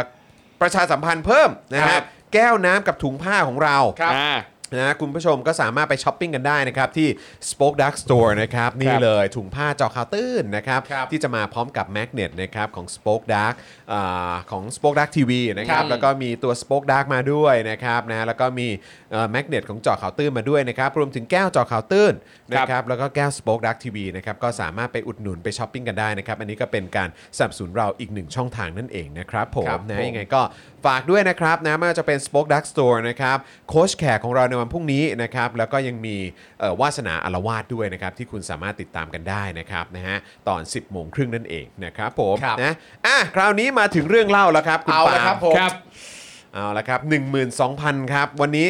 12,204 ท่าน ครับผม นะครับนะเพราะฉะนั้นเราต้องมาเล่าให้ฟังกันแล้วแหละนะครับว่าเรื่องราว ใช่ฮะ ที่ติดคุณผู้ชมไว้คือเรื่องอะไรครับ ครับผม ตามคำสัญญานะครับ ผม หนสองพันเนี่ยก็จะมีเรื่องมาเล่าให้ฟัง ต้อง นะครับ มาแล้ว ซึ่งจริงๆเนี่ยเรื่องนี้ก็ถูกเมนชั่นขึ้นมาลอย อ่ะ ๆแต่เราก็วิเคราะห์กันว่าเฮ้ยมันเป็นเรื่องที่เล่าได้นี่หว่า เล่าได้แหละ เออ เออ ครับ คืออย่างนี้ยคุณผู้ชมครับ มันน่าจะ ยังไง หมดอายุความแล้วฮะ มัน ครับผม มาผมเตรียมจดเลคเชอร์แล้ว จดเลคเชอร์เลย ผมเตรียมจดไปเล่าต่อ คืออย่างนี้ครับ ในสมัยที่เอ่อผมกับคุณจรเนี่ยนะครับ ครั ยัง บ ยังเด็กกว่านี้มาก อืม ๆ มากแบบมากหลายปีพอสมค ตอน ว นั้ ร น เล เรีย ย น ครับ มอะไรอ่ะ ผมว่าน่าจะมีประมาณมสามอะ อ่า ผมว่าเผลอๆมสองด้วยว่ะ มาในประมาณเนี้ย เออมสองมสามอ่ะ ม คบ สอง เกี่ยว ม ช่วง สา คบมป เกี่ยว ระมาณเนี้ยซึ่ง ค ณ รับ ตอนนั้นเนี่ยผมกับคุณจรเนี่ย เราก็ได้เข้าสู่สังกัดปาราชิกเป็นที่เรียบร้อยแล้ว โอเค นี่ นะครั เรา บ มี ผม แก๊งเรา เรามี มีแก๊ง แก๊ง นะ แก๊ง เรามี ชื่อว่า แก๊งปาราชิก ปาราชิก ครับผม ภาษาอังกฤษก็พารา ปาราชิก ซูชิ แล้วทีนี้เนี่ยมันก็มีอยู่วันหนึ่งที่เอ่อทุกคนเนี่ยนะฮะในแก๊งของเราเนี่ยซึ่งจริง ๆจำนวนเต็มเนี่ยมีทั้งหมดด้วยกัน 6 คนนั่นแหละ ครับผม หกคนนะฮะ หกคนซึ่ง 6 คนเนี้ก็อยู่ในห้องเรียนเดียวกันเนี่ยแหละนะครับ เราก็ตั้งขึ้นมา เป็น 6 อรหันต์นะฮะ อกคนละหัน เออครับผม ไม่ได้มีไว้ท้าตีท้าต่อย ครับผม นะครับผมเพราะความเป็นแก๊งของเราเนี่ย อ่ะ ครับ ก็หลากหลายจนเกินแบบมึงเป็นแก๊งเดียวกันทำไม โอเค มันหลากหลายมากเรียนเก่งเรียนดีเรียน ยัง อะไร จัด ต่างๆ จัดหมวดหมู่ไม่ได้ จัดหมวดหมู่ไม่ได้ เป็ เป็น น แบบ แก๊งเป็นตะเล็ดเป็นเป็นแก๊งเบตเตอร์เลด เป็นครับแก๊งเบตเตอร์เลด แก๊งเบตเตอร์เลดครับ และทีนี้เนี่ยมันก็มีอยู่ค่ำคืนหนึ่งที่เราทุกคนเนี่ยตัดสินใจว่า เฮ้ย ไปค้างบ้านในปาล์มกันดีกว่า อ่า อ่า ครับผม ไปค้างบ้านในปาล์มกันดี กว่า แล้วก็แบบอ้าวโอเคได้เลยนะครับ ก็นัดวันกันมา สมมุติเป็นเด็กมสามแล้วกันเด็ก ครั ม บ สามพวกเราก็ตั้งใจว่าจะมาค้างที่บ้าน ครับผม นะครับ ซึ่งบ้านผมเนี่ยก็อยู่ใกล้กับกระทรวงอยู่หนึ่งกระทรวงนะครับผมกระทรวงที่ว่าเนี่ยนะฮะก็คือกระทรวงสาธารณสุขนั่นเอง อ่า นะครับผมแล้วแน่นอนฮะว่าเด็กอายุอย่างเรานะตอนนั้นเนี่ยการมาค้างที่บ้านเพื่อนเนี่ยนะครั ครับ บ มันก็อาจจะไม่ใช่การแบบแบบสลัมเบอร์ปาร์ตี้ ไม่ได้แบบเป็นเอ่อปาร์ตี้ชุดนอน ปาร์ตี้ชุดนอน ครับ เอาหมอนตีกัน เอาหมอนตีกัน อะไรอย่างไม่เงี้ย ใช่ ก็คงจะไม่ ไม่ใช่ทรงนั้น ใช่ นะฮะ นึกภาพผมกับคุณปาล์มเอ้ยนี่ เนี่ย ไม่ได้ว่ะ จอนขึ้นมาบนเตียงเร็วไม่ละไอ้ยามาอย่างเงี้ยอ่ะมันก็ไม่ได้ใช่ไหม อืมครับผม แล้วทีนี้เนี่ยอ่ะใช่ครับคุณผู้ชมครับ ในนั้นเนี่ยก็มีคุณจิ๊บอยู่ด้วย อ๋ออยู่แล้วฮะ ณ ครับ จิ๊ผอยู่ม ด้วย ครับผม มีผมคุณจอนคุณจิ๊บนะครับแล้ว ค ก็ รับ อีกสามคน อ่า ครับ ซึ่ง ผม วันนั้นเนี่ยเราก็ตัดสินใจกันว่า เฮ้ย เราควรจะสังสรรค์กันนะ อืม เราควรจะสังสรรค์กันให้มันสนุกสนานกันไป เพราะเราก็เป็นเด็กที่ชอบแบบว่า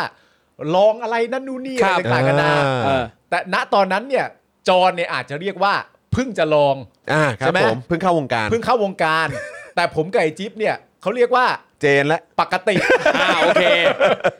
ผมกับไอจิ๊บเนี่ยเขาเรียกว่าปกติ ครับ นะครับผมแล้วพอถึงช่วงจังหวะเวลาประมาณสักดึกๆหน่อยเนี่ย เราก็เลยเอ่อเดินทางออกไปจากบ้าน ครับ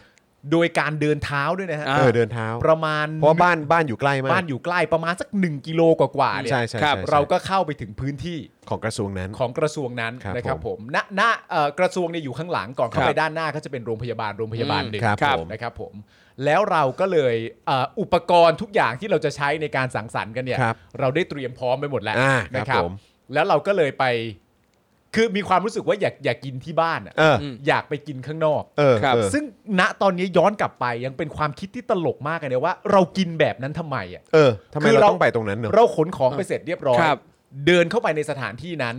แล้วเราก็หามุมลับ อืม ๆ ที่มีต้นไม้สูงๆกอไม้ใหญ่ ๆ ต้นเข็มรอบ ครับ ๆ แล้วเราก็นั่งลงกับพื้นนั่นนะแล้วก็กิน ใส่เอาดอนะ สาย outdoor เอ อ คือ แต่ผมว่าถ้าจำไม่ผิดเนี่ย หลังจากนั้นก็ไม่มีทำแบบนั้นอีกเลย ไม่ทำ นะ อีกเลย เพราะเราไม่เข้าใจว่าเราทำไปเพื่ออะไร เราไม่เข้าใจว่าทำเพื่ออะไรโต๊ะเก้าอี้ดีๆ ก็มีทำไมเราต้อง ทรงแบบอยากปิกนิกอ่ะ เออ ไม่คือเราเราเราหรือเรารู้สึกว่าแบบเฮ้ยอยากจะตื่นเต้นไหม เออ เออคงอย่างนั้นะ คงคงอย่างนั้น ค ด้ ง วย อยากเปลี่ยนฟิลเปลี่ยนบร แต่ว่ายรากาศบ้าง อาหารการกินนี้ไม่มีเลยนะฮะ เออเออ นี่คือแบบเครื่องดื่มล้วน ครับ ล้วนนะฮะ แล้วก็ มีแต่ ซื้ ของเหลวฮะ มีแต่ของเหลวแล้วก็ ของ ซื้ แข็งอย่างเดียวคือ ต่า น้ำแข็ง ๆนะนานามา โอเคครับ แล้วก็แล้วก็นั่งกัน เออ แล้วก็เริ่มต้นกิน เออ แล้วก็กินเลย ใช่ กินยาวๆ แล้วก็พูดคุยกัน อืม อะไรต่างๆกันานานั่นนู่นนี่ ตอนนั้นตั้งแต่กี่โมงวะ ประมาณแบบ เริ่มน่าจะเริ่มประมาณสักสา สาม ม สามทุ่มได้ เออ อะ สามสี่ทุ่ม แล้วก็ ต่ก็บอกคุณผู้ชมไปได้เลยมั้งว่า เออ ว่าที่ไหน เอ่อมันอยู่หน้าโรงพยาบาลนะครับ เออ หน้าโรงพยาบาลศรีธัญญาครั เอบ อ ครับ ก็น่าจะรู้กันอยู่แล้วว่าจริง ๆ ก็คือกระทรวง สาธา เอ่ ร อ ณ สา สุข ธารณสุข ใช่ เออนะครับแล้วก็จริงๆก็คือมีมีโรงพยาบาลศรีธัญญาอยู่ ใช่ ด้วย ก็คือเราเราเดินเข้าไปอย่างเงี้ยฮะ อืม แล้วก็มองซ้ายนะครับ มันจะมีต้นไม้แล้วก็แล้วก็เหมือนแบบหญ้าแล้วก็ต้นเข็มอะไรต่างๆกั ครับนานะเราก็แบบตรงนี้ไหมเออตรงนี้แล้วก็เลี้ยวเข้าไปนั่งแล้วกินเลยฮะ เหมือนอารมณ์เป็นสวน เออ ครับ สวนเล็ก ๆ ตรงนั้น ไป น่ะ ปิกนิกกันเพลิน ใช่ เพลิน แล้วก็มืด เออ ใช่มืดเลย ยุ มื ง ด ยุงนี่อ่ะ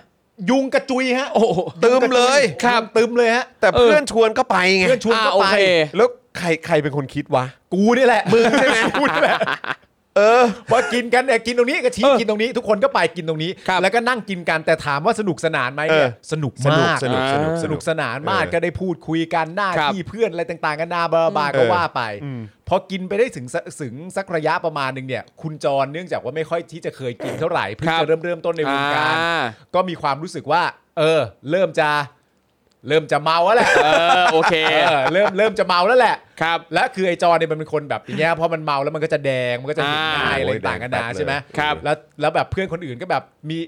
มีหลาย ๆ คนจะแบบเริ่มเริ่มตามไอ้จอนไปก็ อ่า ใกล้ ๆ กันมาแล้วแหละ ใช่ใช่ใช่ แล้วก็จะมีเนี่ยไอ้สายแก่งอยู่สองคนเนี่ย ครับ สายแก่งอยู่สองคนเนี่ยคือผมกับคุณจิ๊บเนี่ยก็จะแบบอ่าอ่า ครับ แดงแล้วนะ ครั เรา บ แดงแล้วนะ เริ่มไม่ไหวแล้วมึงอ่ะ เริ่มไม่ไหวแล้ว เออ นั่นนู่นนี่พอไอ้จอนบอกไม่ไหวปุ๊บอะไรอย่างเงี้ยแล้วไอ้จอนก็จะบอกว่าเออมันไม่ไหวแล้วกลับดีกว่า เออ เออกลับไปนอนกันที่บ้าน ครับ ดีกว่า เออ แต่ผมกับไอ้จิ๊บเนี่ยยังไม่อยากกลับ เพราะว่ามันยังไม่หมด ติด เออ ลม มัน ติด ยัง ล ไม่ ม หมดคือกินต้องกินให้หมด เออ ครับไม่หมดก็อย่าไปกลับมัน อ่ะถูก แล้วเหลือเยอะด้วยเหี้ย ไม่หมดไม่เลิกไม่หมดไม่เลิก แล้วแล้วผมก็เลยบอกคุณจรว่าจรเอางี้ละกัน เออ ถ้าเกิดว่ามึงไม่ไหวตอนเนี้ย เออ มึงนอนไปก่อนเลย เออ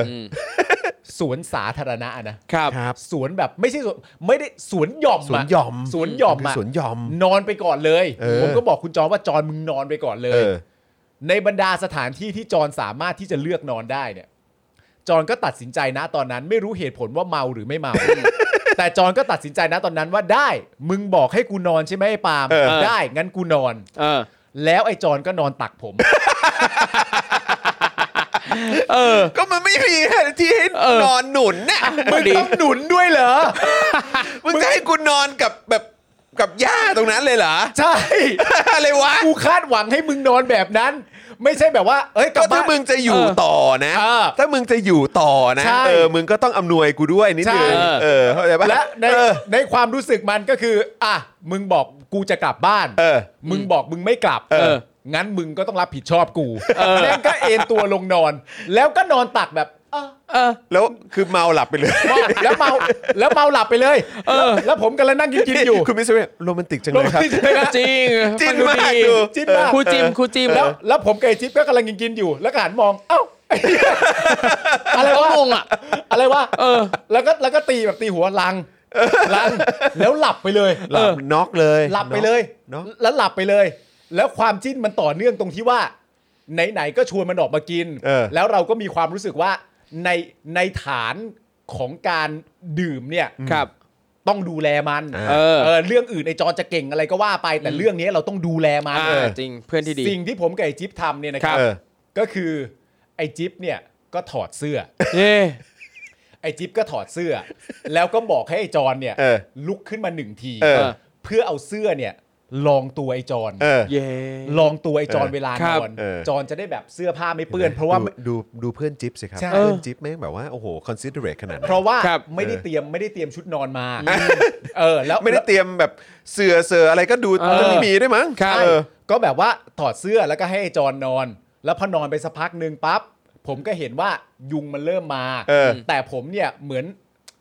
ผมเนี่ยมีกิจกรรมบางอย่างที่ เออ ทำอยู่ตอนนั้นเนี่ยที่มันพอจะไล่ยุงได้ อ่า อ่าโอเครู้เรื่อง เอาเรื่อง อ่า ผม อ่าโอเค มันมีกิจกรรมอะไรที่พอจะไล่ยุงได้ เออ แต่ว่าไอ้จอนที่นอนอยู่อะไรต่างๆกันานาเนี่ย ครับ มันคือตัวมันนิ่งไปแล้วตัวไม่ได้ขยับอะยุงแม่งก็ตอมนึกออกว่ายุงแม่งก็ตอมยุงแม่งก็หาม เออ ผมก็เลยถอดเสื้อผม เออ ไอ้จิ๊บถอดไปแล้วนะ เออ ไอ้จอนนอนไปแล้วนะครับ เออ ผมก็เลยถอดเสื้อผม เออ ออกมาก็เป็นแบบเนี่ยใส่กางเกงกันเนี่ยแล้วก็ถอดเสื้อแล้วก็นั่งกินรายการไอ้จิ๊บก็ถอดเสื้อ แล้วก็เลยถอดเสื้อมา แล้วก็คลุมตัวไอ้จอน ผมผมอีกทีนึง ผมไอ้จอน โอ้โห ดูเพื่อนสิครับ ผมไอ้จอน เพื่อนดี เอา จัง ถอดเสื้อมาข่มตัวไอ้จอนไอ้ ครับ จิ๊บ ผม เนี่ยถอดเสื้อมันมาวางให้ไอ้จอนรองนอน ครับผม ผมก็ถอดเสื้อ มา คุณผู้ชมกรี๊ด กรี๊ดกันไม่ใหญ่แล้ว ผมก็เลยถอดเสื้อ อ๋อนี่นี่ชอบเอาดอเหรอฮะ เอาดอเอาดอสายเอาดอ คุณคุณคุณคุณพี่มามอะไรเนี่ยบอกว่าแล้วตำรวจก็มา ไม่ ไม่ มา มีไม่มี ไม่มาไม่มา เออ ผมก็เลยถอดเสื้อแล้วก็ห่มให้ไอ้จอน เอออ อะไรอย่างเงี้ยและในขณะในขณะเดียวกันที่นะตอนนั้นมันเกิดขึ้นก็คือผมถอดเสื้อแล้ว คือสภาพนะตอนนั้นเนี่ยภาพที่ทุกคนเห็นถ้าเกิดมีคนมาเห็นเนี่ย อืม ก็คือว่าผมถอดเสื้ออ ม คุณจิ๊บถอดเสื้อ และคุณจอนนอนตัก เออ แล้วก็มีเสื้อผ้าห่มไว้ เสื้อของพวกเรา ครับ อยู่อย่างเรียบร้อย นั่นนู่นนี่อะไรต่างๆกันานา ครับ แล้วความน่ารักของพวกเราก็คือว่าเป็นสภาพการแบบ อ่ะ งั้นเดี๋ยวไอ้จอนมันนอนตักกูแล้วเนี่ย เออ งั้นไอ้จิ๊บเนี่ยก็ไปนอนอยู่แบบอีกเอ้ยไปนั่งอยู่อีกฝั่งหนึ่งแล้วกัน เออ แล้วสภาพก็คือว่าผมก็คุยกับคุณจิ๊บไปแล้วก็นั่งดื่มไปเรื่อยๆ แล้วพูดเรื่องอะไรไม่รู้ แต่มือเราอ่ะก็คอยปัดยุ ง ให้ไอ้จอน ให้ไอ้จอน ไอ้จอน เอ้ยเท่ดีว่ะ ให้ไอ้จปัอนดไปเรื่อย โอ้ ผู้ผู้ซึ่งนอนหลับไปแล้ว แล้วเรามีหน้าที่ต้องดูแลมันนั่น เออ นู่นนี่ เออ แล้วพอกินอะไรต่างๆกันานากันเสร็จเรียบร้อยนั่นนู่นนี่ก็เอาเสื้อมา เออ อมาใส่ปุ๊บเรียบร้อยไอ้จิ๊บเอาเสื้อมาใส่เรียบร้อยแล้วก็สะกิดมันไปไปเพื่อนกลับบ้าน ดี น่า ไม่ รัก แล้วคือคือคือต้องบอกกันว่ารู้สึกว่าจะมีผมว่าผมอ้วกด้วยนะวันนั้น อ้วก ผมมาอ้วกด้วย อ้วกแล้วมึงมาอ้วกต่อที่ห้องน้ำบ้านกู ด้วย อ่า คือผมอ้วกเสร็จปุ๊บแล้วบอกกลับกลับเถอะ เอเพอราะกูไม่ไหวแล้ว ครับ ไอ้พวกนี้ไม่เอาเฮ้ยหน่อย เฮ้ย ดิโอ้ กิน โห หน่อย ออกมา กินไปก่อน ทีเดินมาเป็นกิโลอะไร เออ เงี้ยแบบว่าให้แบกกลับไปเฮ้ย เออ หนักเออเนี่ยไอ้เราก็เฮ้ยกูไม่ไหวแล้วจริง เออ ๆคือแบบไอ้นี่คืองอแงสุ อ่ะ ด โด ๆ โถ เออไอ้ ใส่งอแงว่ะ เพื่อนก็แบบอ่ะงั้นมึงนอนตรงนี้แหละ เออ เรา นอนไปก่ โอ อน เคมึงให้ กูนอนกูนอนตักเลยเยี่ยหลับ เออ ไอ้นี่ก็เหมือนแบบภาวะจำยอมอ่ะก็คือแบบไอ้สัตว์มึงก็ไม่ยอมกลับเนอะเออครับอ่ะได้มึงนอนก็นอน นี่ก็รักเพื่อนมึงก็เอาคุมให้เอาโอ้โหไม่หมดเลย นี่สภาพนี่คุณป่าไม่นางสนมเลยนะ นางสนม เออใช่ น่ารักมากเลยคือ คือมัน เออ มันจะมีมันจะมีสายบางสายที่ต้องดูแลซึ่งกันและกัน เออผมรู้สึกว่าคือผมผมติดคุณพ่อเหมือนกันนะ เออ คือคุณพ่อผมก็จะมีความเป็นคุณชายนิดนึงเหมือน ครั กับ นเข้าใจไหมก็คือแบบว่าเนี่ยอย่างแบบกินกุ้งกินไก่กินอะไรก็ตามก็ต้องแบบถ้าไม่มีคนแก่ให้ก็คือจะไม่กินน่ะเข้าใจป่ะเออมันก็จะมีแบบว่าเออคือถ้าเป็นแฟนเราก็ต้องแก่ให้ด้วยนะอะไรเข้าใจป่ะเออหรือว่าแบบถ้ามีเอ่อพี่แม่บ้านหรืออะไรเขาก็จะต้องแบบหรือแบบเขาเรียกว่าอะไรอ่ะอย่างไอ้แหนมเนื้องอย่างเงี้ย ครับ เออ พ่อผมก็จะไม่ชอบทาน ถ้าไม่มีคนห่อให้ อ่า อ๋อ แม่เพชรอ่ะ ต้องเป็นคนห่อให้ ห่อให้เตรียมมาให้ ครับ เป็นคำๆเล โอ้ ย โห เออเพราะฉะนั้นคือผมก็รู้สึกว่าเออจริง ๆ มานั่งคิดดูกูก็ติดนิสัยพ่อคุณนะเข้าใจปะเป็นฟิลนั้นเป็นฟิล ไม่แล้ว นั้น คุณคิดว่า เออ ภาภาพแบบเพื่อนไม่รู้เนื้อรู้ตัว ไม่มีใครคิดว่าภาพนี้เออเอองั้นมึงก็อยู่ถ้ามึงจะไม่กลับพวกกูไม่กลับถ้ามึง เออ จะอยู่นี่มึงก็นอนต่อไป เออเออ แล้วมันก็คิดว่าได้งั้นกูนอนตักนะ เออ ฮะไอเดียคืออะไรวะ ครับ แล้วภาพตอนจบทุกอย่างเสร็จ เพราะ เรียบ กู ร้อย จะไม่ยอมนอนแบบว่า ใช่ เออ เด็ดขาด เออ แล้วภาพตอนจบเสร็จเรียบร้อยคือภาพแบบทุกคนน่ะเหมือนผมกับไอจิ๊บคนอื่น เออ ก็เริ่มร่วม เออ ตามไปแล้วแหละผมกับไอจิ๊บก็เอาเสื้อมาใส่ ครับ ปุ๊บเสร็จเรียบร้อยแล้วก็สะกิดเพื่อนว่าไปกลับบ้าน เออสงสัยว่าตอนที่คุณ กลับบ้านเรา จรนอน เออ ตักคุณปาล์มเนี่ยนะครับ อ่าน อนหงายหรือนอนคว่ำนะฮะ นอนนอนตะแคง อ๋อโอเคโอเค นอนตะแคง ตะแคงเข้าหรือตะแคงออกครับ ออกอยู่แล้ว โอ้ยตายแล้ว แล้วประเด็น เออ ก็คือหลับเลยนะ ครับ น็อก หลับตลอดระยะเวลาในการกินนั้นก็หลับยาว หลับยาวหลับ สบ ผมว่าน่าจะลากถึงแบบอารมณ์ตีสอง ใช่ อะไอย่าง ค เงี้ยรับ แล้วก็ เออ ปลุกแล้วก็เดินกลับกัน ใช่แล้วก็แล้วก็แล้วกลับแล้วก็กลับไปอ้วกต่อ ใช่กับอ้วกกลับที่บ้าน แล้วก็แล้วก็ เออ นอนกัน แล้วก็เป็นประสบการณ์ที่เราจำได้ แต่ประเด็นก็คือประสบการณ์ที่เราจำได้สูงสุดก็คือว่า เรากินตรงนั้นทำไม เออ ตั้งแต่แรกเราไปกินตรงนั้นทำไม เรากินที่บ้านก็ได้ ครับ เออ หรือว่ากินที่บ้านไม่ได้เพราะพ่อแม่เห็นอะไรอย่างงี้ป่ะ ไม่รู้แต่ตอนนั้นอะคือบ้านมึงยังไม่ได้ทำใหม่ เออใช่ใช่ใช่ใช่ นะบ้านอย่างนี้ไม่ได้ทำใหม่ เออใช่ เออนะครับนะฮะ เฮ้ย แต่ว่าจริง ๆ แล้วเนี่ยพอต่อเนื่องมาจากไอ้ตัวตัวเรื่องที่ว่าเราอยู่ที่เอ้ยเราไปดื่มกันที่ เออ เอ่อกระทรวงสาธารณสุข เออ นะครับแล้วก็ตรงด้านหน้าก็คือโรงพยาบาลศรีธัญญาเนี่ย เออ จริง ๆ ก็เกิดเหตุการณ์เจได เกิดขึ้นนะ เจไดไหนวะ เจไดไงเจไดหน้าบ้านมึงอะ อ๋อ อะไรอ่ะ วึมวึมวึมวึมแต่อันนี้เราเก็บไว้แล้วกันเนาะ เก็บไว้ ออ เก็ เก็บบ ไว้ ไว้แล้วกัน เก็บไว้ก่อน เออนะครับ เก็บไว้ก่อน นะจริง ๆ ก็อ่าเดี๋ยวคุณผู้ชมเตือนแล้วกันนะครับ ครับ ถ้า ผม ถึงถ้าถึงหมื่นสี่ อ่า นะครับเดี๋ยวจะมีเหตุการณ์เจไดมาเล่าให้ฟัง อ่ารอเลย เหตุการณ์เจนใด เจไดอิน Jedi ไทยแลนด์เออนะฮะเจไดอินไทยแลนด์นะครับ มีคนถามว่ามีคลิปไหมฮะ เออส่วนคุณแอมบอกว่า โอ้ยน่ารัก เป็นโมเมนต์มูมีมูมี นี่คิเมโนโตะไง คุณอัธนนท์บอกว่าจอนนอนตากปาล์มเซอร์วิส โอ้โห อ่าโอเคครับผม เป็นฉายาใหม่ใช่ไหมไม่ต้อง ใช่ จอนสตูเป้แล้วนะครับ ผม เป็นจอนจอนนอนตัก นี่ น่ารักนะ ปาล์มเซอร์วิสนะครับ จอน คุณ นอน ทอม ตาก มิสเตอร์ไฟเซอร์อยู่นะ Yeah, I'm always เออ Pfizer นะครับนะแล้วก็จานแบงค์มองบนถอยให้ใจไปพลางๆ ครับ ทำไม ผม พวกเราเปลี่ยนฉายาบ่อยจังวะ เรา ออ เรื่องยาวจังวะ ประเด็นมันเยอะ ของครูทอมนี่พอไม่ได้กลับไป tinder นี่ไม่ได้กลับเลยนะเนี่ย ใช่ครับ เออ เออครูทอมต้องหาเรื่องใน เออ อดีตครูทอมที่เป็นแบบเวอร์ชั่น นะ แบบเด็ดๆมาเล่าให้คุณผู้ชมฟัง เหรอครับ เออ เป็นการเซอร์วิสคุณผู้ชมอีกทีหนึ่ง ได้ครับ เออโห แต่ครูทอมก็ยัง tinder อยู่เป็นประจำใช่ไหมช่วงนี้ บ้าง คลับเฮาส์ล่ะ ยังบ่อยอยู่ไหม ไม่ไม่ไม่ค่อยบ่อยแล้ว ช่วงนี้แอปอะไรบ่อยสุด ช่วงนี้แอปไลน์บ่อยสุดโอ้ยเอาจริงนะ ตอนนี้เนี่ยที่บ่อยสุดอ่ะคือเข้าไปดูเว็บร้านหนังสือเว็บสำนักพิมพ์ต่างประเทศ อ่า หางานมาแปล ซึ่งก็อยากจะบอกว่าจริงๆแล้วก็มีข่าวดี เพราะได้ข่าวว่าครูทอมก็ได้ได้เหมือนคล้ายๆ ไปเจรจามา ครับ ใช่ไหมแล้วก็ได้หนังสือที่จะมาแปล ใช่ครับ ห้ได้ติดตามมันด้วย ครับผม ะ ตอนนี้ก็ น่า มี ตื่นเต้นน่ตื่น จาก เต้น อังกฤษเล่มหนึ่งจาก อ่า ฝรั่งเศสเล่มหนึ่งแล้วก็จากญี่ปุ่นเล่มหนึ่งนะครับ ก็ อ่า ฝากติดตามด้วย แล้วก็ล่าสุดครับอะโวคาโดบุ๊กเพิ่งได้รางวัลชนะเลิศประเภทกราฟิกดีไซน์นะครับอ่าจากประเทศญี่ปุ่นนะครับ ครับ อ่า เอ้ย นั่นแหละครับเรื่อง ยินดีด้วยครับ ภาพรวมโลโก้นั่นนี่นู่นต่างๆของ โ สำนักพิมพ์อะไรเงี้ยภาพรวมสำ ยิ นั น กพิ ดี มพ์ ด้วยขอเสียงปรบมือให้กับอะโวคาโด ข บุ๊ อบ ก คุณ ด้วยนะ ค ค รั รั บบ ขอบ นะ คุ ฮะ ณครับ อย่าลืมไปอุดหนุนกันนะครับ ใช่ครับ Avocado Books นั่นเอง ครับผ นะ ม ครับ ครั นะ บ แล้วก็ MV ตัวใหม่ของพี่หนุ่มกลา ครับ มาแล้ ผ ว ม ใช่ไหม มาแล้ว มาแล้วนะครับ มาแล้ว เราเราเราเราเปิดดูได้ไหมอ่ะอาจจะยังไม่ต้องเปิดเสียงก็ได้นะ เพราะว่า อ่า คือกลัวว่าเดี๋ยวจะมีปัญหาเรื่องลิขสิทธิ์ ครับ แต่ว่า ผม แต่ว่าอยากให้เห็นภาพกันสักเล็กน้อยนะ เอา ค มา รับ ดูเรามาดู ชื่อเพลง เรามาดู เออ แมนกันหน่อย กลับไปก่อนได้ไหมเออก ลับกลับไปก่อนได้ไหมเออโหนี่ขึ้นมาแร ใช่กลั ก บ เล ไป ย ก่อนได้ไหม นี่ไง นี่ มาแล้ว อันนี้ เป็น Official MV เลย ครับ นะ ผม ครับนะ นี่ ก็ ออน สา มาแล้ มารถ ว นี่เปิดมาก็เจ บ อเลย นักแสดงนำออกมา เเปิด คนแรก เจอเลยครับอ้ว คำว่า เปิด นักแสดง เ นำคือออกมาคนแรกผมบอก อ่า ภาพหน่อยสิ นี่ เดี๋ยวเดี๋ยวขอขอตั้งแต่ต้นเลยขอตั้งแต่ต้นเลยเออนะฮะขอตั้งแต่ต้นเลยปุ๊บนี่เห็นไหมอ่านะฮะ นี่ นี่น่าดูนะ เออนะครับว่าจะเป็นอย่างไร กลับไปดูด้วยครับกำกับโดยพี่หมูชยนพนะครับพี่หมูซักซีดนั่นเองนะครับพี่หมูเฟรนด์โซน อ่ะไปดูกันนะ ไปดูกันนะ กลับกลับไปก่อนได้ไหม ใช่ครับ นะครับนะฮะติดตามกันได้นะครับ เพลงนี้แล้วก็ไปดูฝีไม้ลายมือของครู ครับ ทอม ผม นะครับ ซึ่ง ครับ เอ่อได้ข่าวว่าเร็วๆนี้ก็จะมีละครให้ได้ติดตามกันด้วยนะ ครับผม เออ ฝากติดตานะคมรับ ด้ว อั ย นนี้ ครับ เป็นคล้ายๆน้ำจิ้ม ครับ นะ ผ ฮะ ม กลับมาเอ่อเขาเรียกว่า aftermath ของโควิดนะฮะ ครับ เออนะครับก็จะมีผลงานให้ติดตามกัน น้อง นั นั ต ต ตี้ ตี้ครับ เออ นัตตี้ น้องนัตตี้นะฮะตามไม่ทันแล้วอ่ะตอนนี้มีแบบ นัตตี้โปรเฟสเซอร์ มีแบบหน้าใหม่ออกมาเยอะเลยอ่ะ ใช่ใช่ใช่มียูทูบเบอ ไม่ ร์ รู้จัก หน้า ใคร ใหม่ เลยอ่ะตอนเนี้ย แต่นี่เขาดังมากเลย อ๋ นะ อเหรอ แฟน ก้อยนัตตี้ รายการ Dream สามคนไง ใช่ รายการอะไรอะฮะ ก้อยนัตตี้ Dream อ๋อน้องคนนี้อยู่ใน น้องนัต อยู่ ตี้ ในกลุ่มนั้นเหรอฮะ ใช่ครับ อ๋อโอเค แล้วก็ ดูแก่มากเลยเนี่ยจริง มีคุณเบิ้ลปทุมราชนะฮะ อ๋อ มาร่วมแสดง ครับผม เมื่อมาทุมราชนี่ผมชอบเพลงเขามากเลยนะ นั่นก็คือ ให้น้องไปสา เอ โอ้ ยให้น้อง ครับ ไป ผม ซะ อ่ะโอเคนะครับอ๋อ ครับ แล้วก็มีคุณยูบอยทีเจ ใช่ครับ ใช่ครับ นะครับมาฟีเจอริงด้วยนะครับ ครับผม นะฮะอ่ะก็เดี๋ยวติดตามกันนะครับนะฮะเพลงใหม่ล่าสุดของพี่หนุ่มกลานะครับกับกลับไปก่อนได้ไหม ครับ เออ ผม นะครับนะฮะฝากติดตามด้วยนะครับ จะได้เจอครูทอมในอีกบทบาทหนึ่งด้วยนะครั ครับ บ ผมนะฮะอ่ะคุณผู้ชมครับนะฮะก็ทิ้งท้ายอีกสักครั้งแล้วกันนะครับ ว่ายอดของเราวันนี้อยู่ที่ 12,204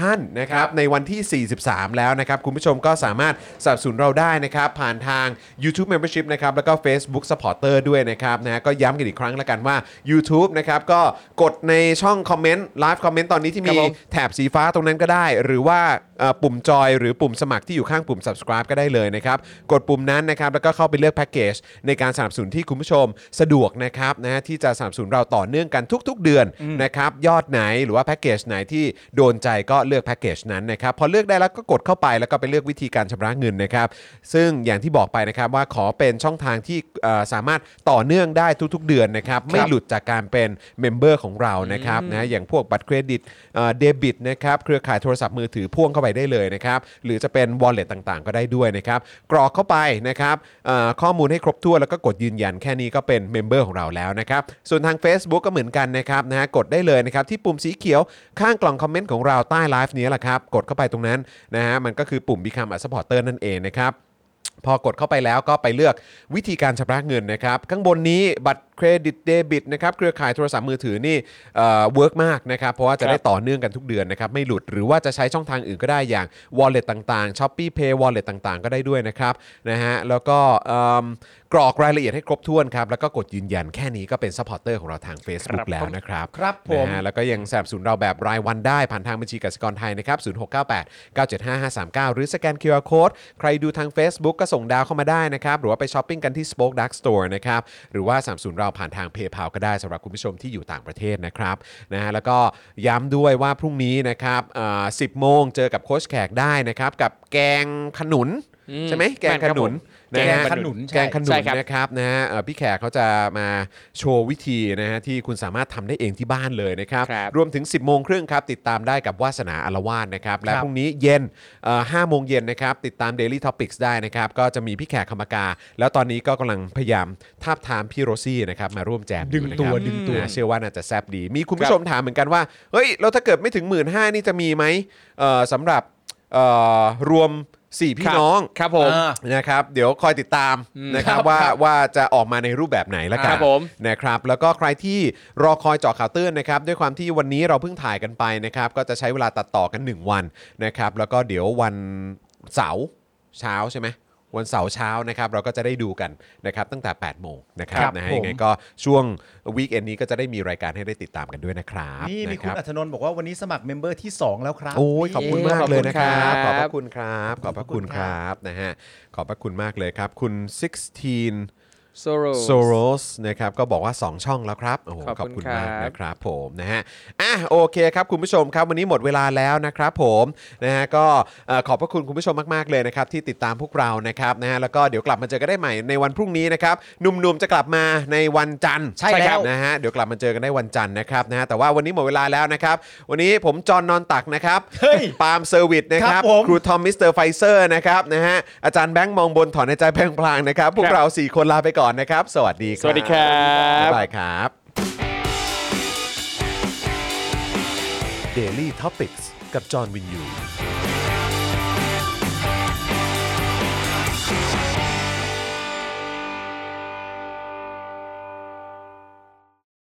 คุณผู้ชมที่อยากจะสนับสนุนเราผ่านทาง YouTube Membership นะครับ ง่ายนิดเดียวครับ แค่กดปุ่มจอยที่อยู่ข้างปุ่ม subscribe ใน YouTube Channel ของเรานะครับ เมื่อกดปุ่มจอยแล้วก็เลือกได้เลยนะครับว่าอยากจะสนับสนุนเราในแพ็กเกจไหน หลังจากนั้นก็เลือกวิธีในการชำระเงิน และเข้าไปกรอกรายละเอียดให้ครบถ้วนนะครับ แล้วก็กดปุ่ม subscribe ครับ แค่นี้คุณก็เป็นเมมเบอร์ของ Spoke Dark TV แล้วครับ สำหรับคุณผู้ชมที่อยากจะเป็นซัพพอร์ตเตอร์ให้กับพวกเรานะครับ คลิกเข้าไปที่หน้าแฟนเพจของ Spoke Dark TV และรายการในเครือของเราครับ แล้วกดปุ่ม Become a supporter นะครับ หรือกดปุ่ม support now ใต้คลิปรายการของเราก็ได้นะครับ แล้วเข้าไปเลือกเลยนะครับว่าจะชำระเงินทางไหนครับ ไม่ว่าจะผ่านบัตรเครดิตเดบิต เครือข่ายโทรศัพท์มือถือหรือ wallet ต่างๆ ก็ง่ายนิดเดียวนะครับ พอคลิกเข้าไปแล้วนะครับ ก็อย่าลืมใส่ข้อมูลและรายละเอียดให้ครบถ้วนนะครับ พอครบถ้วนแล้วก็กดปุ่ม subscribe ครับ แค่นี้คุณก็เป็น supporter ของ Spoke Dark TV แล้วครับ และเพื่อให้มั่นใจได้ว่าทุกท่านจะสามารถสนับสนุนเราได้อย่างต่อเนื่องในทุกๆเดือน โดยไม่หลุดจากการเป็นสมาชิก คุณผู้ชมสามารถเลือกสนับสนุนในช่องทางและแพ็กเกจที่ทุกท่านสะดวกที่สุดสำหรับการตัดบัญชีอัตโนมัติอย่างต่อเนื่องนะครับ เพื่อที่ Spoke Dark TV จะได้มีกำลังในการผลิตคอนเทนต์ดีๆ เพื่อคุณผู้ชมต่อไปครับ